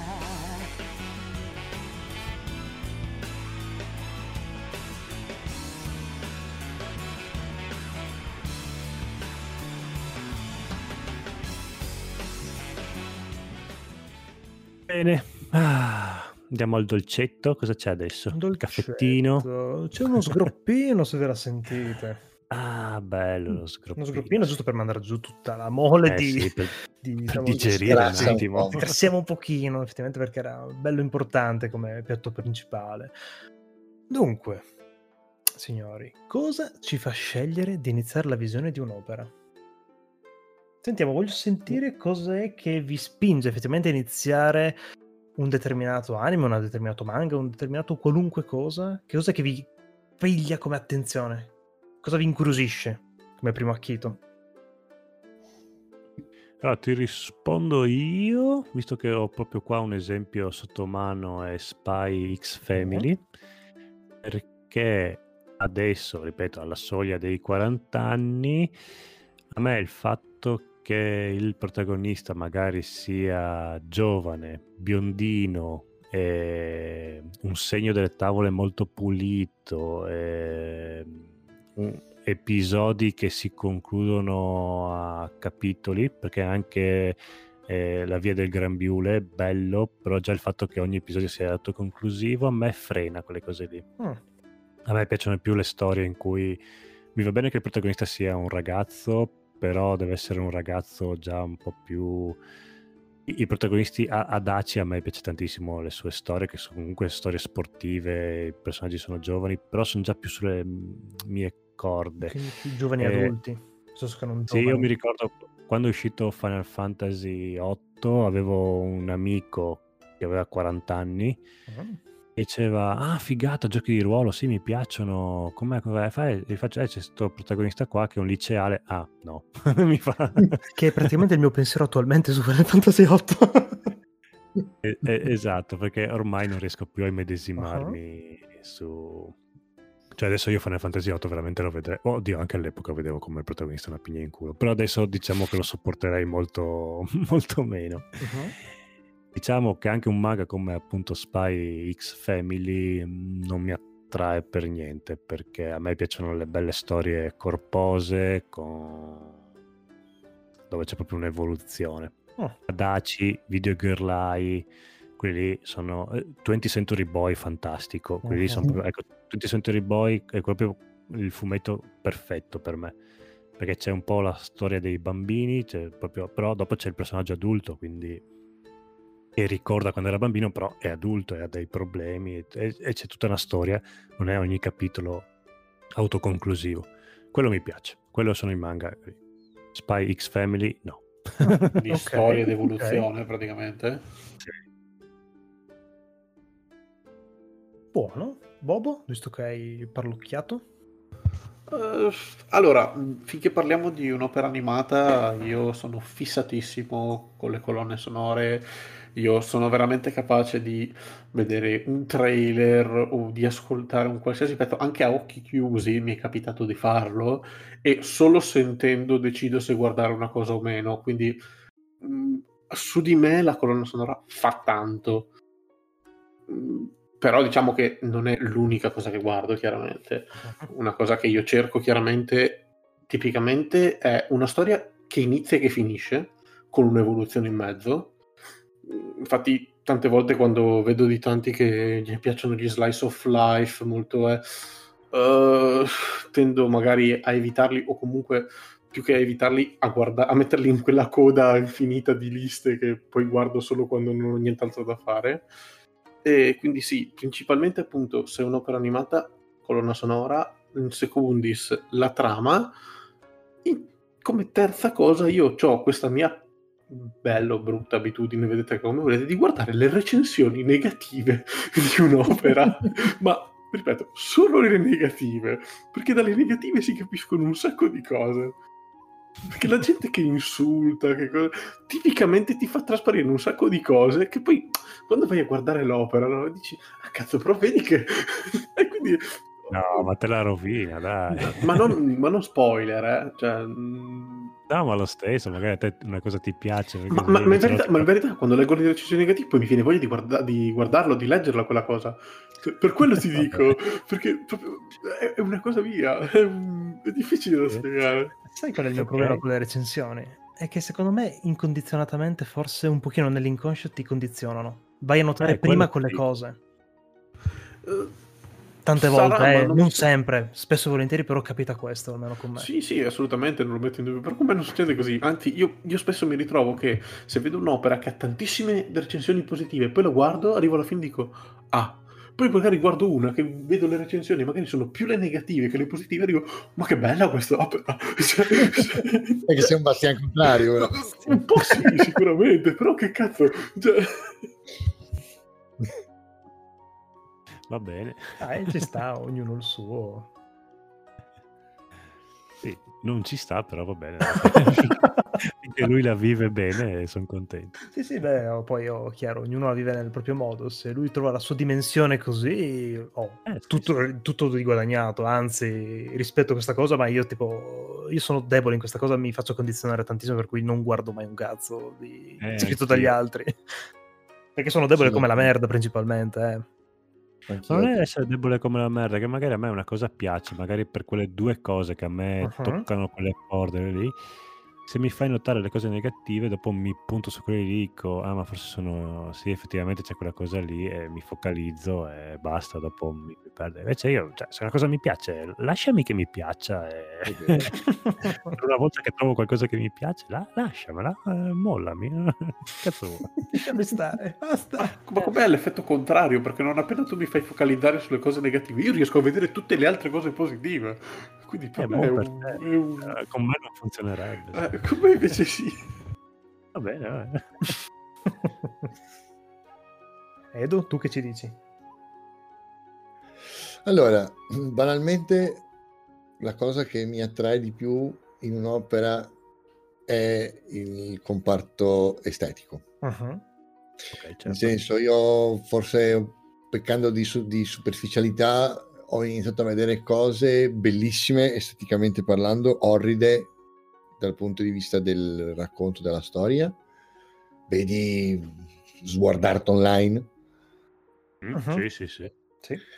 eh, il che mi mette in una, in una posizione molto difficile perché spesso e volentieri dico questo, uh, che figata, poi inizio a guardare e dico ma che cazzo. Cosa sto facendo? Esatto, tendenzialmente anch'io preferisco storie che iniziano e finiscono eh, in un lasso di tempo non, sì, mediamente breve, Eh, mi piacciono molto gli spaccati di vita, Sì, ok. Concordo. Sì. eh, perché sì, mm, specialmente adesso, specialmente in questo periodo della mia vita, preferis- mi piace molto vedere questi piccoli spaccati di, di- di- di vita degli altri e mi piace moltissimo. Eh, una cosa che mi attira molto, perché è il mio gusto personale, è la presenza o non di elementi sci-fi. Mhm. Mm. E mi piace anche molto, mi piace, di contro, oltre agli spaccati di vita, mi piacciono molto quelle atmosfere che hanno quella punta di, su- di su- di sovrannaturale, di surreale. Ok. Eh, tipo, come cavolo si chiama? Aspetta, eh, porca miseria, quello della Monogatari, no, non Monogatari. eh, Eh già, oh mia dea, dai, c'è il Sì, soprannaturale, quel ma lo di esoterico che diciamo, ti lì intriga è un po'. molto forte, lì è molto forte. Sì, Io ok. intendo quelle cose tipo alla, tipo alla Matrix, sai quel mini, quei, gli Animatrix, queste mini avventure, questi mini Ah, ok, sì. In cui c'è Eh, qualcosa che percepisci non essere del tutto normale e È fuori posto, si sì. infiltra tra le trame della realtà Ah. fino a prendere il sopravvento. Ok. Mhm. Questa cosa mi, mi attira moltissimo. Ehm, non sono un grande amante dei, per esempio, dei, delle storie che hanno a che fare con lo sport. Questa è una delle cose Ah. che non mi attirano particolarmente. Eh, sì, però diciamo il primo, il primo acchito io da superficiale quale sono, vedo il comparto, vedo il comparto estetico e se mi attira comunque lo vado a vedere. Ok, sì. in ogni caso comunque almeno i primi dieci minuti della prima puntata, le prime due puntate me le guardo lo stesso e poi decido cosa fare. Chiaro, chiaro. Tendenzialmente non leggo recensioni, un po' perché non ho palle e, eh, e in secondo per quello che ha detto Francesco, cioè ci sono delle cose che possono essere estremamente personali e possono piacere a me tantissimo, per esempio, non so, vedi i film di Nolan, tutti quanti li, li esaltano, a me alcuni piacciono, altri mi hanno fatto letteralmente eh, ribrezzo. Mhm. Sì, sì, beh, Nolan poi passa da Memento che dici che cazzo di regista bravissimo a ma sa girare, sa, sa scrivere qualcosa in altri film. Esatto, mentre il fan, fan di Nolan li- per, per lui sono tutti belli. Sì, sì. Diciamo. Beh, Nolan poi ha quella cosa che no, ma non hai capito il film perché lui voleva dire questo, c'è il messaggio nascosto in quella cosa lì, quindi vabbè, Nolan è proprio un discorso... Sì, ma lì è un po' di discorso legato anche alle fanbase. Sì, esatto. E tu Marco, che stai- te ne stai zitto? Io invece eh, sono, in realtà devo ammettere che mi sento molto affine a Edoardo su questa cosa. La prima cosa che io guardo è appunto lo stile, l'estetica dei personaggi, l'estetica proprio del prodotto. In, una- diciamo, in un prodotto animato magari può essere anche la qualità dell'animazione. Tante volte mi, mi frega, mi dice "Eh, cazzo che figata che sembra, che animazione pa- bellissima, poi magari scopro che è una mezza merda. Poi io lì ho Mhm. anche il problema che non riesco a non finire almeno quella stagione che sto vedendo. No, no, faccio veramente. Perché io sono di solito la regola dei tre episodi. In tre episodi capisco se bene o male mi piacerà o non mi piacerà. E che poi mi entra il concetto autistico che dico, cazzo, però non posso lasciarli perché mi rimane in memoria che sono arrivato col a quell'episodio. E quindi mi vedrò per sempre Proprio- quell'onte, quello smacco. che- che- vabbè. Men- eh, su problemi, lo so. Mentre per No, no, io anche, io anche con i libri e i film, se non mi piace, non ho problemi a un- un- anche un libro. No, non ce la posso fare io. Marco, fai come me, fai come me. Io anch'io seguo la regola dei tre episodi, però solo la seconda volta. Cioè, cosa vuol dire? Che dopo la prima volta che ho visto tre episodi, li metto in una lista a parte, no? Con scritto da rivedere. Se dopo la Eh. seconda volta, eh, allora lo mollo definitivamente. No, No, ma- Marco non No, ma poi c'hai il problema che anche se lo vedi la seconda volta, poi ti rimane salvato a quel terzo episodio. Dici, ti rimane lì e capisci il mio più disagio poi qual è. Ma passa avanti. No. la Non ti, non ti far trascinare dal passato, pensa al futuro. No, io amo proprio per quello. Va bene. Mentre per quanto riguarda alle fine, anche per dirti un, un esempio cartaceo, a me colpisce tantissimo la copertina. Esatto, uguale. La grafica, come può essere un Fire Force, ah, a me fa impazzire. Proprio vedi il personaggio bello, chiaro, preciso, dici, ah, Dio, io trovo la pace di sensi, una cosa del genere. Sì. Guarda, ti dico, sono arrivato a comprare e a leggere quasi tutto, perché alla fine diventa difficile veramente andare, per me andare avanti nella storia, perché annoia pazzesca. Ho comprato e letto quasi tutto Assassination Classroom solo perché ha, delle, ha le copertine più belle, più grafiche, più fighe che abbia mai visto nella, nella mia vita. Eh, comunque fa arredamento anche un libro o un manga con una bella copertina. quindi- Sì. Sì, sì, ma è proprio l'estetica a me mi, mi- mi colpisce tantissimo. Proprio anche una bella coordinazione, una bella sinergia di quello che vedi in copertina, o il bordo di copertina che siano magari tutte, diciamo, graficamente comunque che facciano anche, per dirti, um, Ushitora, a livello di manga, è stupido. Mm. Perché tolta la sovracopertina, uno affiancato all'altro ti crea questa sorta di graffito dipinto giapponese antico, che è una roba bellissima. Mhm. E ti è andata anche di culo che oltretutto anche l'opera è anche bella. Dai, tutto sommato. No, no, Gushitora non c'è proprio niente da dire, proprio una piccola perla alla fine. Perché io vorrei che tu leggessi Guyver, ma ormai è difficile trovarlo. Eh, ma un giorno lo recupereremo, dai. Allora, ti darei del malato, però effettivamente quei K Magazine che mi mancano un paio di numeri e vedere quella costina con quel numerino che manca dove c'è tutto il disegno incompleto mi dà fastidio. Sì, dà molto fastidio. Quindi un- graficamente- capisco.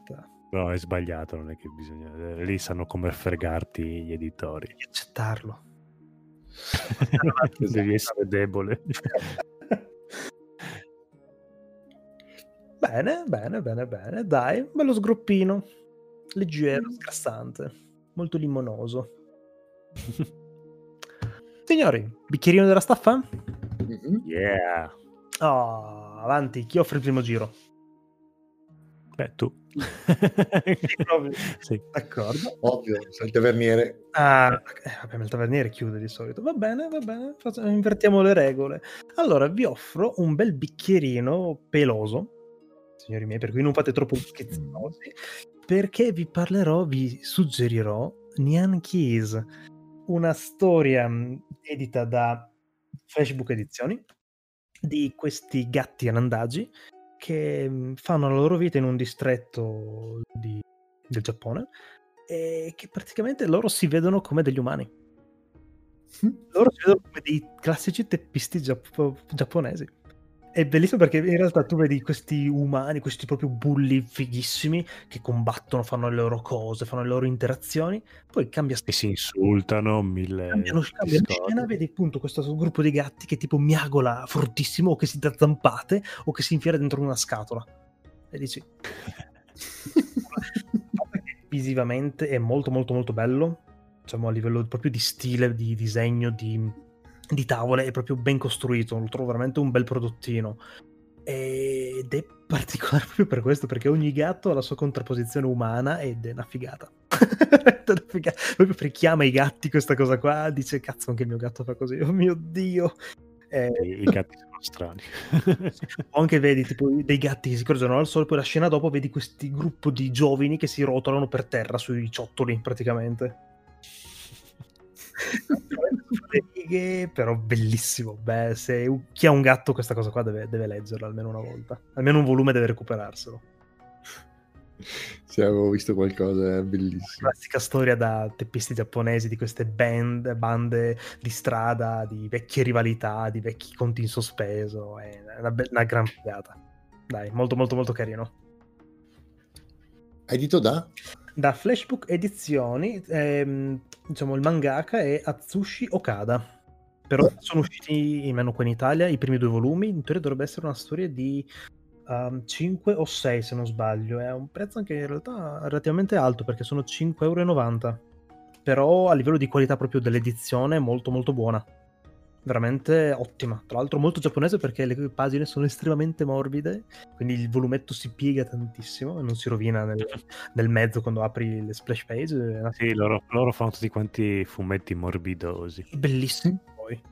Belli, belli. No, sono proprio belli da toccare. Ho un- due serie di Adaci, sono lì che proprio li, li spramucci, li, li- li palpi.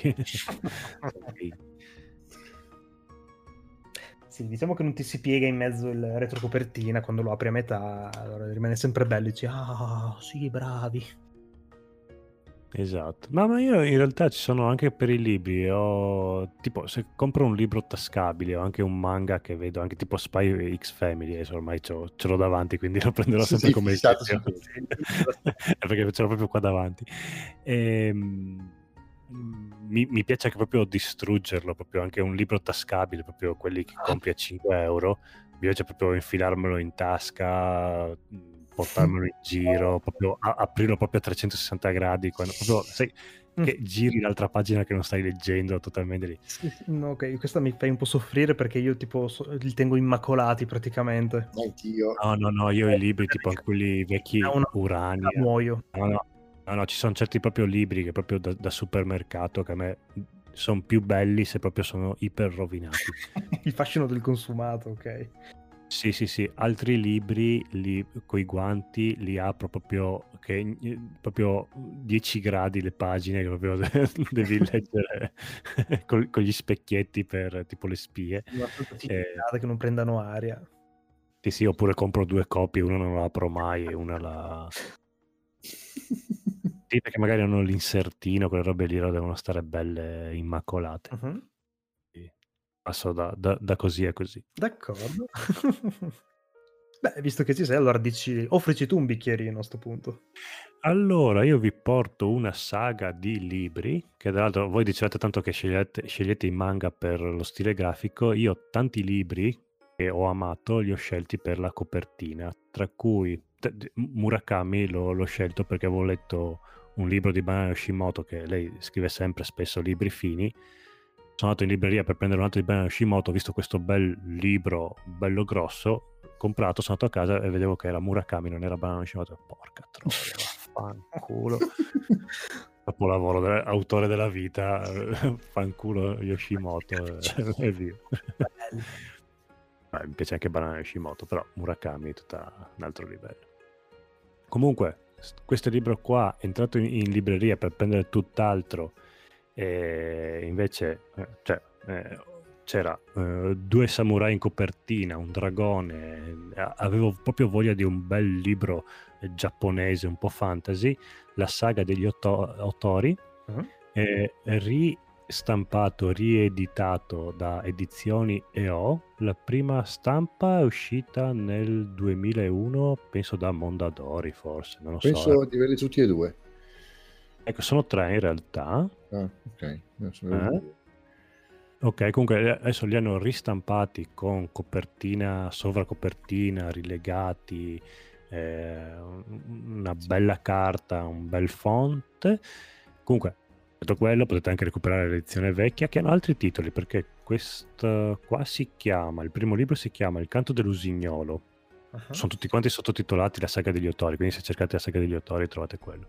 Comunque il primo libro è Il canto dell'usignolo e il secondo è Le nevi dell'esilio, mentre quelli vecchi mi sembra che si chiamassero il primo Il viaggio di Takeo e la... No, il primo è La leggenda di Otori e il secondo Il viaggio di Takeo. Esatto, che sono quelli che ho io. Ok, non so, sono usciti i primi due numeri di questa nuova edizione, non so quando esce il terzo. Il primo è uscito a febbra- marzo dell'anno scorso, il secondo è uscito quest'estate, giugno-luglio. Il terzo dovrebbe uscire adesso, però non, non hanno ancora detto una data e non, han- non hanno neanche detto il titolo come uscirà. Almeno io non riesco a trovarlo in internet, non riesco a trovare È notizie. abbastanza morto il discorso anche da librerie che frequento di solito, non si sa nulla a riguardo del prossimo. ancora. Sì, io, io ho chiesto anche se appunto anche i librari mi, mi rispondono anche un po' scocciati. Mi dicono, no, Ancora, basta! scusa, eh, cazzo, Eh, quello di cui dici tu eh, si chiama L'ultima luna. Il terzo, sì, però vai tu a capire come lo, lo- lo chiameranno sto giro. Eh, Ad ogni modo, vabbè, oh, ma anche vada, mi compro quello vecchio e mi, e mi finisco. Perché comunque sono libri molto scorrevoli, sono ambientati in un Giappone medievale. Ehm, e diciamo fantasy, ma non è fantasy, diciamo che c- c'è la magia ninja. Quindi sì, sì, sì, quindi è- vu- vuoi catalogarla come fantasy perché è magia, però la magia ninja è un po' diversa dalla magia perché mh, è una magia un po' più di talenti, mh, non è neanche più una cosa proprio che oh, la- si la puoi sviluppare, ma è la magia ninja, oh, che cazzo. Dai. E ci- è, è un Giappone che però non viene chiamato Giappone, però è chiaramente il Giappone. Ci sono le religioni che però non vengono chiamate cristianesimo, buddismo, shintoismo. Tipo il buddismo viene chiamato la religione de- dell'illuminato. Ah, Il cristianesimo viene chiamato del, il, ehm, il messia che perdona, una roba del genere. Quindi n- non gli danno eh, i veri nomi, ma è chiaramente uno il cristianesimo e l'altro è il, eh, il buddismo. E non spaventatevi, c'è la religione perché comunque fa parte della vita, ma non è che è basato. eh, È una storia d'amore, di avventura, di crescita del personaggio. Ehm, sulla carta sembra una cagata, anche perché se dopo vai a leggere la scrittrice per scrivere questo libro si è- ha, ha- ha- deciso di andare a vivere in Giappone. E tu dici, vabbè, grazie tante, figlia di papà, che, che vaffanculo. Invece è scritta da Dio, è, è- è veramente brava a scrivere. Ma mm, brava, dai. Bravissima, no, veramente mi sta appassionando tanto. Quando anche a conti fatti, dopo, se, dev- se devi fare un riassunto della trama, dici, "Mm, vabbè, non è questo granché, però leggerla ti prende dentro e sei lì, sì, dai, ce la puoi fare, perché ci sono anche quei momenti in cui lui sta per cedere, tu dici, no, dai, combatti, e lui si rialza, ah, bellissimo. Quindi non vedo l'ora che esca questo terzo libro. È stata veramente una bella scoperta dell'anno scorso. Io ero totalmente ignaro dell'esistenza di, di questa saga. Invece dopo cercando, eh, ho scoperto questa, la saga degli attori tutti quanti, ma sì, dai, è famosa, la sanno tutti. eh. Vabbè, scusate, non sapevo. Poi l'ho detto quest'anno che stavo giocando anche a Ghost of Tsushima, quindi ero proprio preso tantissimo dentro. Full immersion proprio. Sì. Bello. Dimmi Edo. No, dico che io ci l'ho là da un sacco di tempo e non l'ho mai letto. Ma leggilo, eh, sono belli scorrevoli, quindi mm, almeno io, quello che ho qua sono, è un- se- sembra un bel volumone, ma in realtà sono, è perché il- sono scritti belli larghi. Sono, ti dico subito quante pagine, sono 330 pagine a libro, però scorrono via, veramente lo leggi in una settimana, lo asciughi. Perché con questo podcast la mia lista di cose da fare si, si- si allunga invece di accorciarsi? In realtà non lo sai, ma l'abbiamo fatto apposta per farti comprare cose. Esatto. È per questo che il progetto Izakaya esiste. No, io ammetto che l'ho comprato dopo che lo suggeristi su NG Plus. eh, Non l'ho ancora letto, però è bellissimo esteticamente, proprio, proprio bello da vedere in libreria. Anche solo per Sì, sì. la figata, la presenza scenica che ha. Sì, allora mi, mi urta tantissimo il fatto che il primo libro ha la costina bianca e il secondo ha la costina khaki, un po' sì, E tipo pergameno. E il terzo chissà. E il terzo chissà, però vabbè, sono rilegati bene, mi, mi va anche bene. Sì, poi an- proprio anche il font è diverso della costina, la grafica è diversa. Ah, Affanculo. Comunque la copertina è di Massimo Dall'Oglio che è un fumettista della Bonelli ma con molto stile manga. Lui è uno di quei fumettisti che combatte tantissimo perché la Bonelli abbia uno- dei, dei manga all'interno. Quindi eh, bisogna dargli anche un po' fiducia a questi autori che spingono a questo stile. sì, assolutamente. Senza dubbio. Bene, Prossimo. Edo. Ok, allora io vi porto uh, il film uscito su Amazon Prime in CGI di Lupin III. Detto Lupin III The First, The First è il primo film in CGI. E è stato per me una rivelazione, nel senso che eh, da, sono, sempre, sono sempre stato molto, come dicevo anche prima, eh, diffidente su, certo, su certe um, porting o certe versioni delle- delle- di un'opera animata in, altre- in altri modi, ma mi sono trovato di fronte a l- un cartone animato, quindi a un film animato di Lupin, semplicemente fatto utilizzando un altro mezzo, ma mantenendo in tutto e per tutto la sua, eh, la sua mh, radice, quindi la sua originalità, la sua, eh, la sua connessione ver- con la- l'opera originale. è fatto veramente molto bene, scorre molto bene, ha una bellissima storia anche se non porta non è nulla di innovativo nell'ambiente di Lupin, nel senso che eh, c'è il, il- ovviamente il caso, il famoso caso da risolvere, il furto da eseguire, però c'è anche la, la famosa, il famoso personaggio femminile giovane che chiede aiuto a Lupin e ovviamente viene, viene aiutato a risolvere il mistero e a risolvere la situazione. Un po' come è stato nel Castello di Cagliostro, un po' come è stato in tante altre opere di, appunto eh, di Lupin. Mm, devo, mm, sono dell'opinione che per chi non ha mai visto Lupin per motivi di età o perché ha deciso di vivere la propria vita sotto un sasso, eh, può essere un ottimo modo per eh, conoscere la serie, conoscere il personaggio e magari, chissà, andarsi a rivedere anche la serie, anche le vecchie serie animate in maniera classica. Mm, non ha nulla da invidiare a tutto il resto che c'è nel panorama del, del mondo di Lupin III.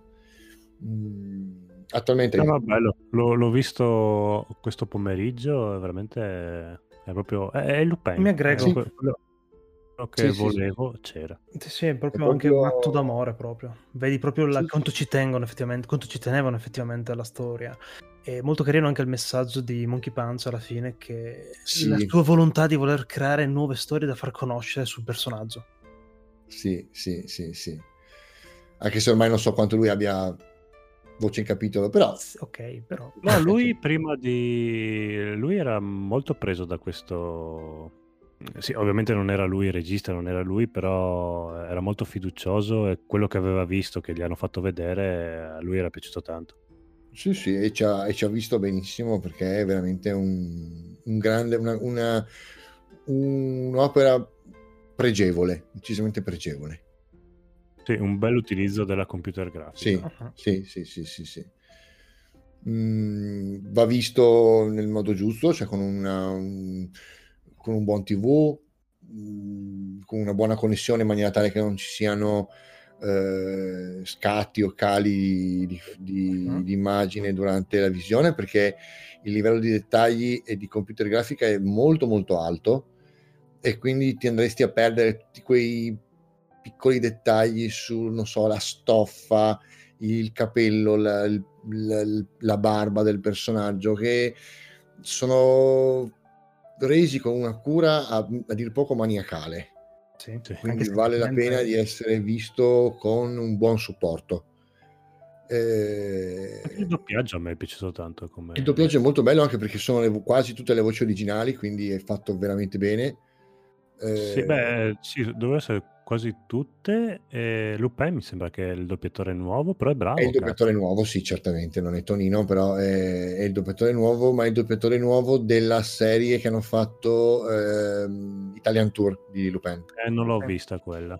Io Eh, era il eh. primo Lupin che vedevo. Eh, no, il primo no, perché ho visto gli altri film, quelli che sono su Amazon, sono sempre doppiati da lui. Sì, Sempre doppiati da lui, sì. Lui è, Ah, ok, è- non allora- mi ricordo come si chiama, però aspetta, È non so. Cioè, proprio a... se l'è studiato, studiato bene il personaggio. Sì, è entrato bene nella- nella- nel pers- proprio nel personaggio. Alla fin fine mh, non stona più di tanto rispetto a quello vecchio. Ah, fa tutte quante le frasi, le espressioni, sono proprio è lui proprio.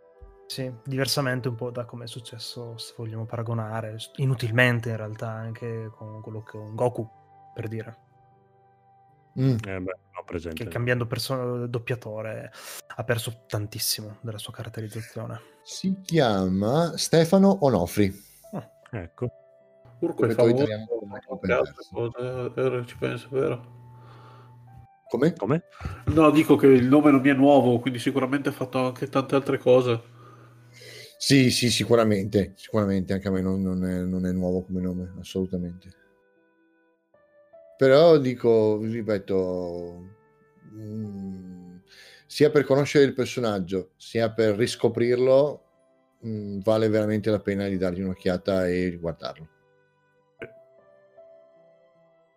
Ottimo. Ottimo, Beh, ottimo. E adesso Bobo, stupiscici. Dacci un bel bicchierone fortissimo. Ah, devo stupirvi io? Eh Ah, sì, io non vi stupisco perché io tanto porto un Battle Royale, quindi cosa... ma è quello che volevamo da te. Boh, io volevo parlarvi di Bitum con tre O. E che è questo- questa storia che parla di un ragazzo che è un NEET, come tantissime altre storie giapponesi, e che mh, ha come particolarità che è un, tipo un piccolo campioncino di un videogioco, che appunto il videogioco si chiama Bitum, che è un gioco tipo una specie di sparatutto, se vogliamo vederla, dove però si combatte con delle granate, tutte con eh, delle bombe, granate che hanno tutte delle particolarità diverse. Mm. La storia parla appunto di lui che eh, in quanto Nit è molto chiuso, chiaramente, mentre appunto quando è nel gioco lui è fortissimo, è un campione, un leader nato, finché ad un certo punto, all'inizio della serie, lui si risveglia su un'isola e si rende conto che è stato praticamente segregato su un'isola deserta insieme ad altre persone e lui sta praticamente vivendo quello che è il videogioco, ok? Però nella vita vera Mhm. Mm. perché praticamente su quest'isola è stato fatto un vero e proprio show televisivo dove determinate persone si uccidono a vicenda con le regole del videogioco. E quindi lui come personaggio si ritrova ad affrontare le sue due nature contrapposte, ovvero lui che comunque è un nit, è timido, non sa come comportarsi, cose nella vita reale, ha paura di uscire, ma allo stesso tempo è dentro il videogioco in cui lui è un campione, sa come muoversi. E quindi tutto tutta l'opera si basa su questa, mh, diciamo, su queste due cose che discostano uno dall'altro, perché lui da una parte non sa cosa fare, dall'altro sa perfettamente come muoversi. Mm. Mhm. E chiaramente poi l'opera segue un'iniziale prima parte dove lui cerca di adattarsi e poi nella seconda parte, come diciamo, vuole portare alla fine la Battle Royale. Non Ok. dico altro se non vado a fare spoiler. Unica particolarità, secondo me, che può piacere e non piacere è il fatto che ha due finali. Cioè, letteralmente, Mm. l'ultimo volume del manga ha- è proprio bello grosso, diviso in due, e c'ha due Mm. finali, che uno è il finale dark e uno è il finale light. Dove... Puoi scegliere quale guardarti. Eh, allora, io personalmente considero il finale giusto quello dark. È che Mm. posso anche capire che il finale light, essendo quello un po' più buonista, può piacere a più persone. Avevo letto un libro una volta, un romanzo no- normale, così, e alla fine l'ultima pagina era il doppio finale e l'autore diceva adesso tu scegli un finale, strappi la pagina del finale che non hai scelto e regali questo libro a un tuo amico e lui leggerà il libro con quel finale che hai scelto tu. Io Che figata! Non ce l'ho fatta, però l'idea è figa. Sì, è vero. Sì, ma nessuno strapperebbe la pagina di ne compresti due apposta. Per questo che l'hanno fatto, non fatene Allora, comprare io- No, ne ho comprati due e non ce l'ho fatta lo stesso. Eh, se vedi, adesso lo faccio, adesso lo faccio. No, cazzo. Però è figa l'idea. Ah, d'accordo.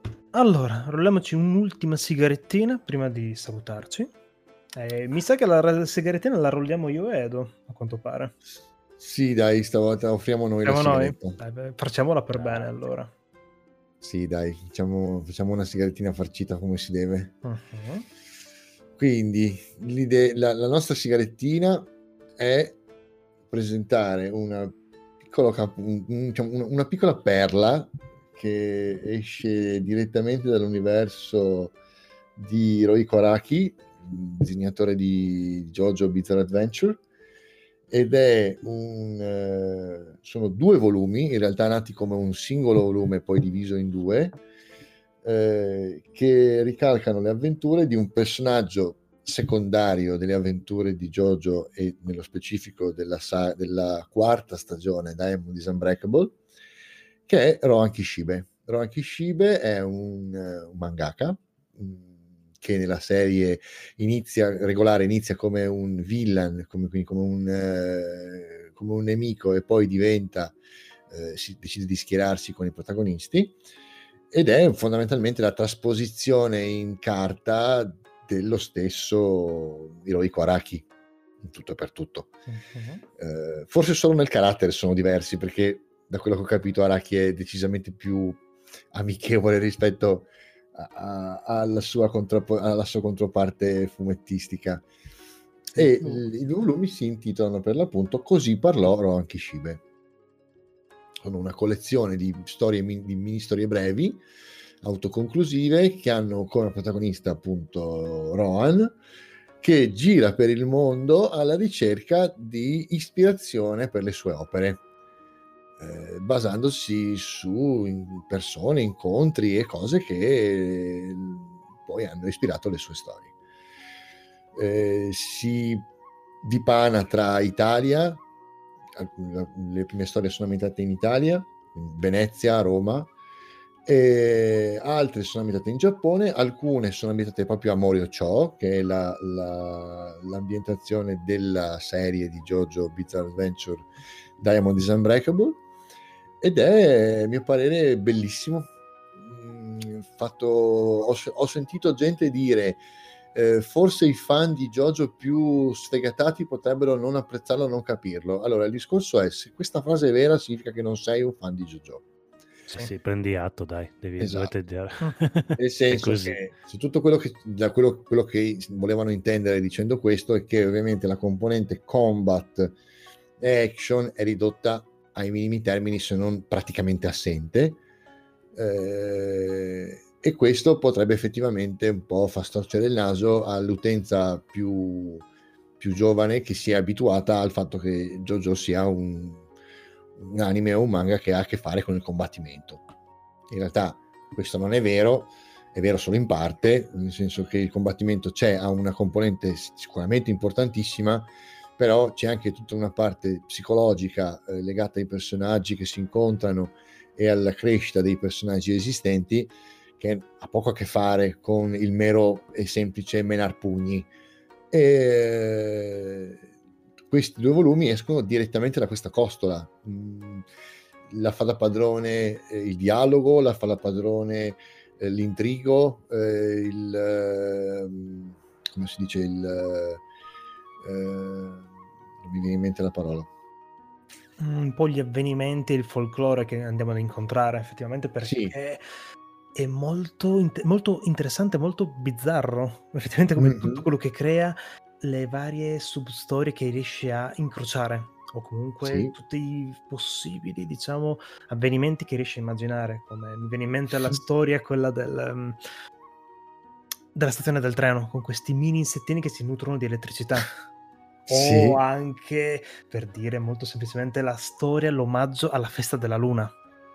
A me quella Sì. storia mi ha messo un brividino totale, ma veramente è inquietante, è angosciante al tempo stesso, è veramente stupendo. Lui, secondo me, veramente come a livello di scrittura, è questo il vero, il vero JoJo, la parte fondamentale del perché mi Sono piace d'accordo. JoJo. Il combattimento veramente a un certo punto diventa quasi secondario, quasi, anche se non ci fosse bene o male andrebbe benissimo Mhm. Perché veramente lui è riuscito a creare un universo che è letteralmente incredibile. Riesce a creare Ma coerente. estremamente coerente perché comunque non va mai, mai e poi mai a contraddire ciò che ha fatto e ciò che è stato alla fin fine. Mhm. È Mhm. proprio una, una bellezza incredibile questa, secondo me. Sì, sì, sì, sono d'accordissimo. C'è la... mi, mi è piaciuto moltissimo eh, come lui abbia anche introdotto personaggi derivati dalla serie classica. Sì, sì. Eh, mi è piaciuto che lui abbia voluto in- eh, inserire personaggi non tra i personaggi principali. Mhm. Mm, Beh, personaggi principali non se ne vede neanche uno, a conti fatti, a parte, diciamo, se vogliamo chiamarlo principale, Rohan Kishibe, per l'appunto. Certo, certo. Sì, sì, dei personaggi canonici originali della serie non se ne vede nessuno, si vedono però due personaggi secondari che ricompaiono, Sì, perché c'è il, il cuoco. il cuoco, adesso come si chiama? Ehm, Non mi viene in Mm, mente. Eh, e Eh, c'è adesso guarda. anche la ragazza. La ragazza esatto, di... quella dello stand dei capelli. Esattamente, esattamente. Che anche lei inizialmente inizia come villain e poi si unisce tra Sì. gli alleati. Sì, Che poi paradossalmente veramente... Che anche lì cioè, è un personaggio totalmente secondario anche in quel caso. Cioè proprio fa da collante, da introduzione. Anche questi personaggi secondari non sono mai il punto focale. Sono un qualcosa di utile alla storia che ti racconta. Mhm. Poi, tra l'altro, io ho trovato estremamente carino il fatto che alla fine di ogni storia che raccontava dava qualche cenno sul come ha fatto quella storia e del perché l'ha fatta, com'è del fatto che da piccolo era appassionato, innamoratissimo di una determinata rivista e gli si è praticamente aperto il cuore quando gli hanno proposto di fare una storia su quella determinata rivista. Che poi è stata Sì. la risposta su questo volume, io l'ho trovato una cosa estremamente carina. Sì, sì, sì, sono d'accordissimo con te. No, vai, vai- vai pure avanti, sto cercando di trovare il... sto cercando di- Anche perché lo stand che dico io in realtà non è legato a Diamond is Unbreakable, è legato al- al, eh, alla, alla saga precedente. Oddio, ma- no. Quale, quale, quale- Ah, no, no, no, no, hai ragione. no, no, Quella. No, mi sono confuso con un altro. Mi sono confuso con un altro. Sì, praticamente questo stand che tramite la cucina, ehm, Pearl Jam si chiamava. Sì, lo stand sì. eh, tramite la cucina riusciva a crearti questi piatti per curarti a conti fatti. Quindi non un- uno stand da combattimento, ma uno stand di supporto in un certo qual modo. Che in realtà Sì. poi è inquietantissimo perché tu una volta che mangi un piatto cucinato da questo stand, tipo ti si sciolgono gli occhi, per dire, per poi in realtà rigenerarsi meglio di prima. Perché vedi Esatto. magari gli occhi stanchi, allora l'occhio si scioglie come nuovo. Esatto, oppure ti cadono le unghie se e poi ti ricrescono Sì, come sì, per- sì, sì. perfette, o non so, sputi un polmone e, ti e in realtà dentro ti è ricresciuto. Esattamente. È, è tutto così. Infatti, Sì. loro all'inizio, quando lo incontrano, pensano a un attacco stand, in realtà lui non sta attaccando nessuno. Esattamente, ma è un po' anche la bellezza, se vogliamo, di, proprio di quella stagione lì, della quarta serie, Mhm. che è molto, è forse la più particolare del- dell'intero arco narrativo, forse la più unica, perché comunque parliamo di un investigativo, so, a Era continuare. più investigativo, esatto. Bene o male, dove- è molto meno combattimenti, oddio, ci sono anche dei combattimenti chiaramente, però è molto più Certo. incentrata su un nemico anche che, su- che alla fine è un investigativo. Sai un determinato avversario che comunque è un villain abbastanza classico, è un killer, e Sì. comunque tutto incentrato sul fatto di questi che cercano di risolvere appunto questo caso. Esatto. È molto un molto poliziesco con il serial, con, eh, il serial killer come, eh, come avversario. Sì. Che tra l'altro nota molto carina appunto di questo così parlò Ruanki Shibe è che inizialmente le storie che lui stava creando a sé stanti non doveva esserci Rowan.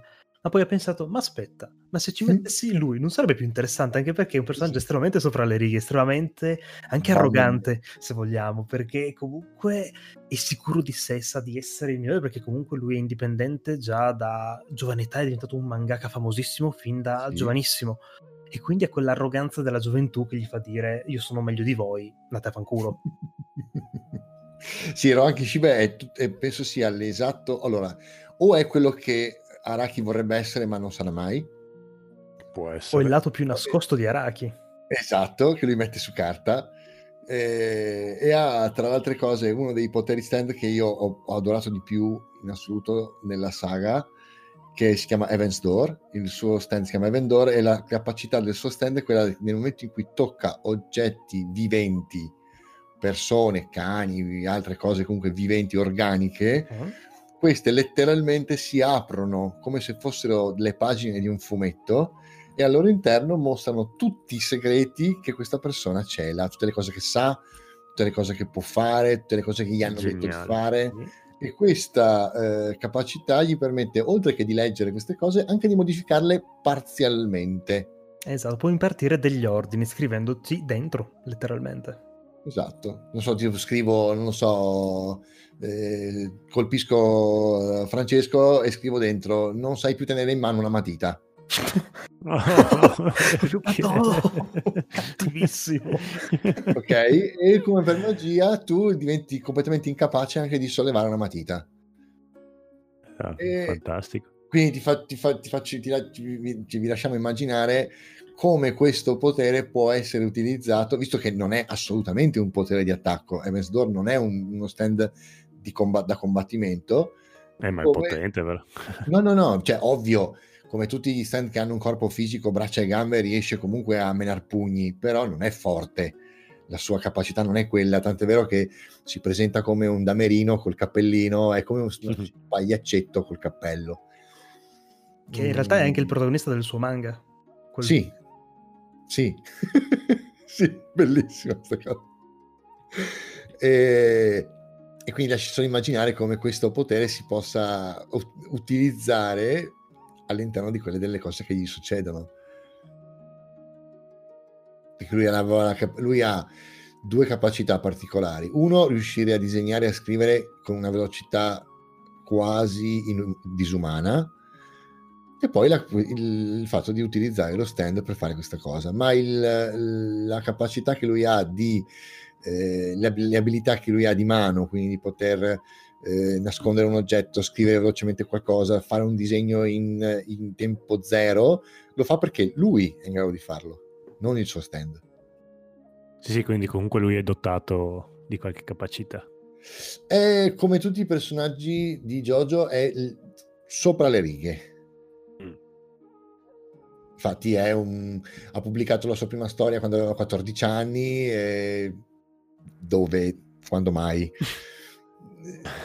Ha, ve- ha 25... Quanti anni ha lui all'inizio della storia? 20? Inizio la storia dovrebbe averne, sì, una ventina circa. Comunque è un giovane adulto, dai. Esatto, ed è già un, un, un mangaka affermato, con, eh, conosciuto a livello mondiale, praticamente Ah. è un- nell'Olimpo dei, dei mangaka.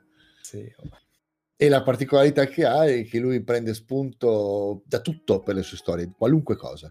Sì, perché per lui la Infatti suo realtà viaggio- è la cosa fondamentale. Come? La realisticità delle sue storie è la cosa fondamentale. Esatto, esatto, esatto. Non, non- non si può, non, non può, non può esimersi dal fare questo. Sì, come per dire anche in una delle storie, per esempio, lui compra ben tre montagne Sì. perché vuole fare una storia incentrata su un sentiero montano e non vuole essere disturbato da gente che potrebbe arrivare. E si rovina proprio per questo motivo. È estremamente sopra le righe.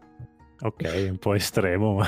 No, ma è proprio quella la forza che è veramente una figata. E secondo me questo qua potrebbe essere anche carino anche da mm, leggere così da chi non ha probabilmente letto la saga originale, secondo me. Sì, Che tranquillamente. è talmente, comunque veramente storie iniziano e finiscono che ci sta, c'è proprio questo filo di collegamento che può essere lui come protagonista o comunque come vice o anche semplicemente come narratore della storia che sta raccontando.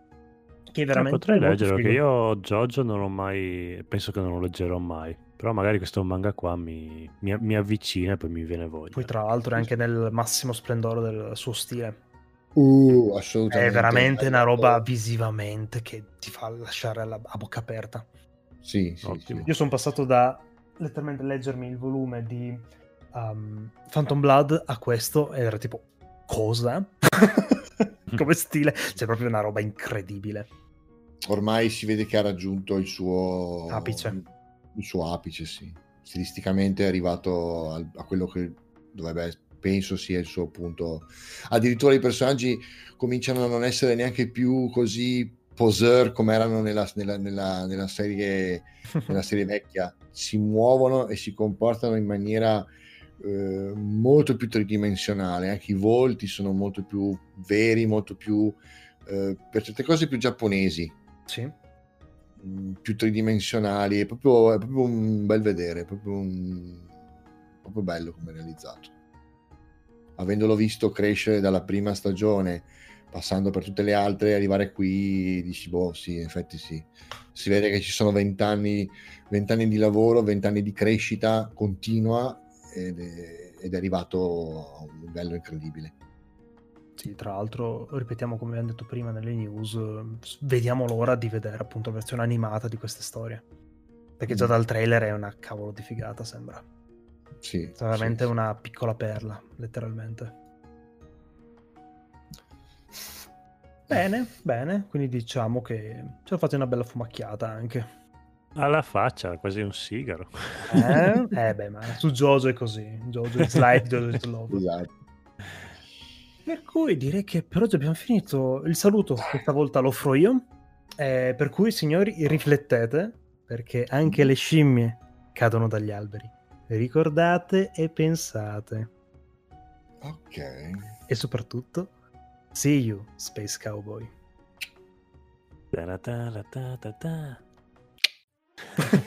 Ciao! Ciao! Ciao a tutti, alla prossima. Ciao.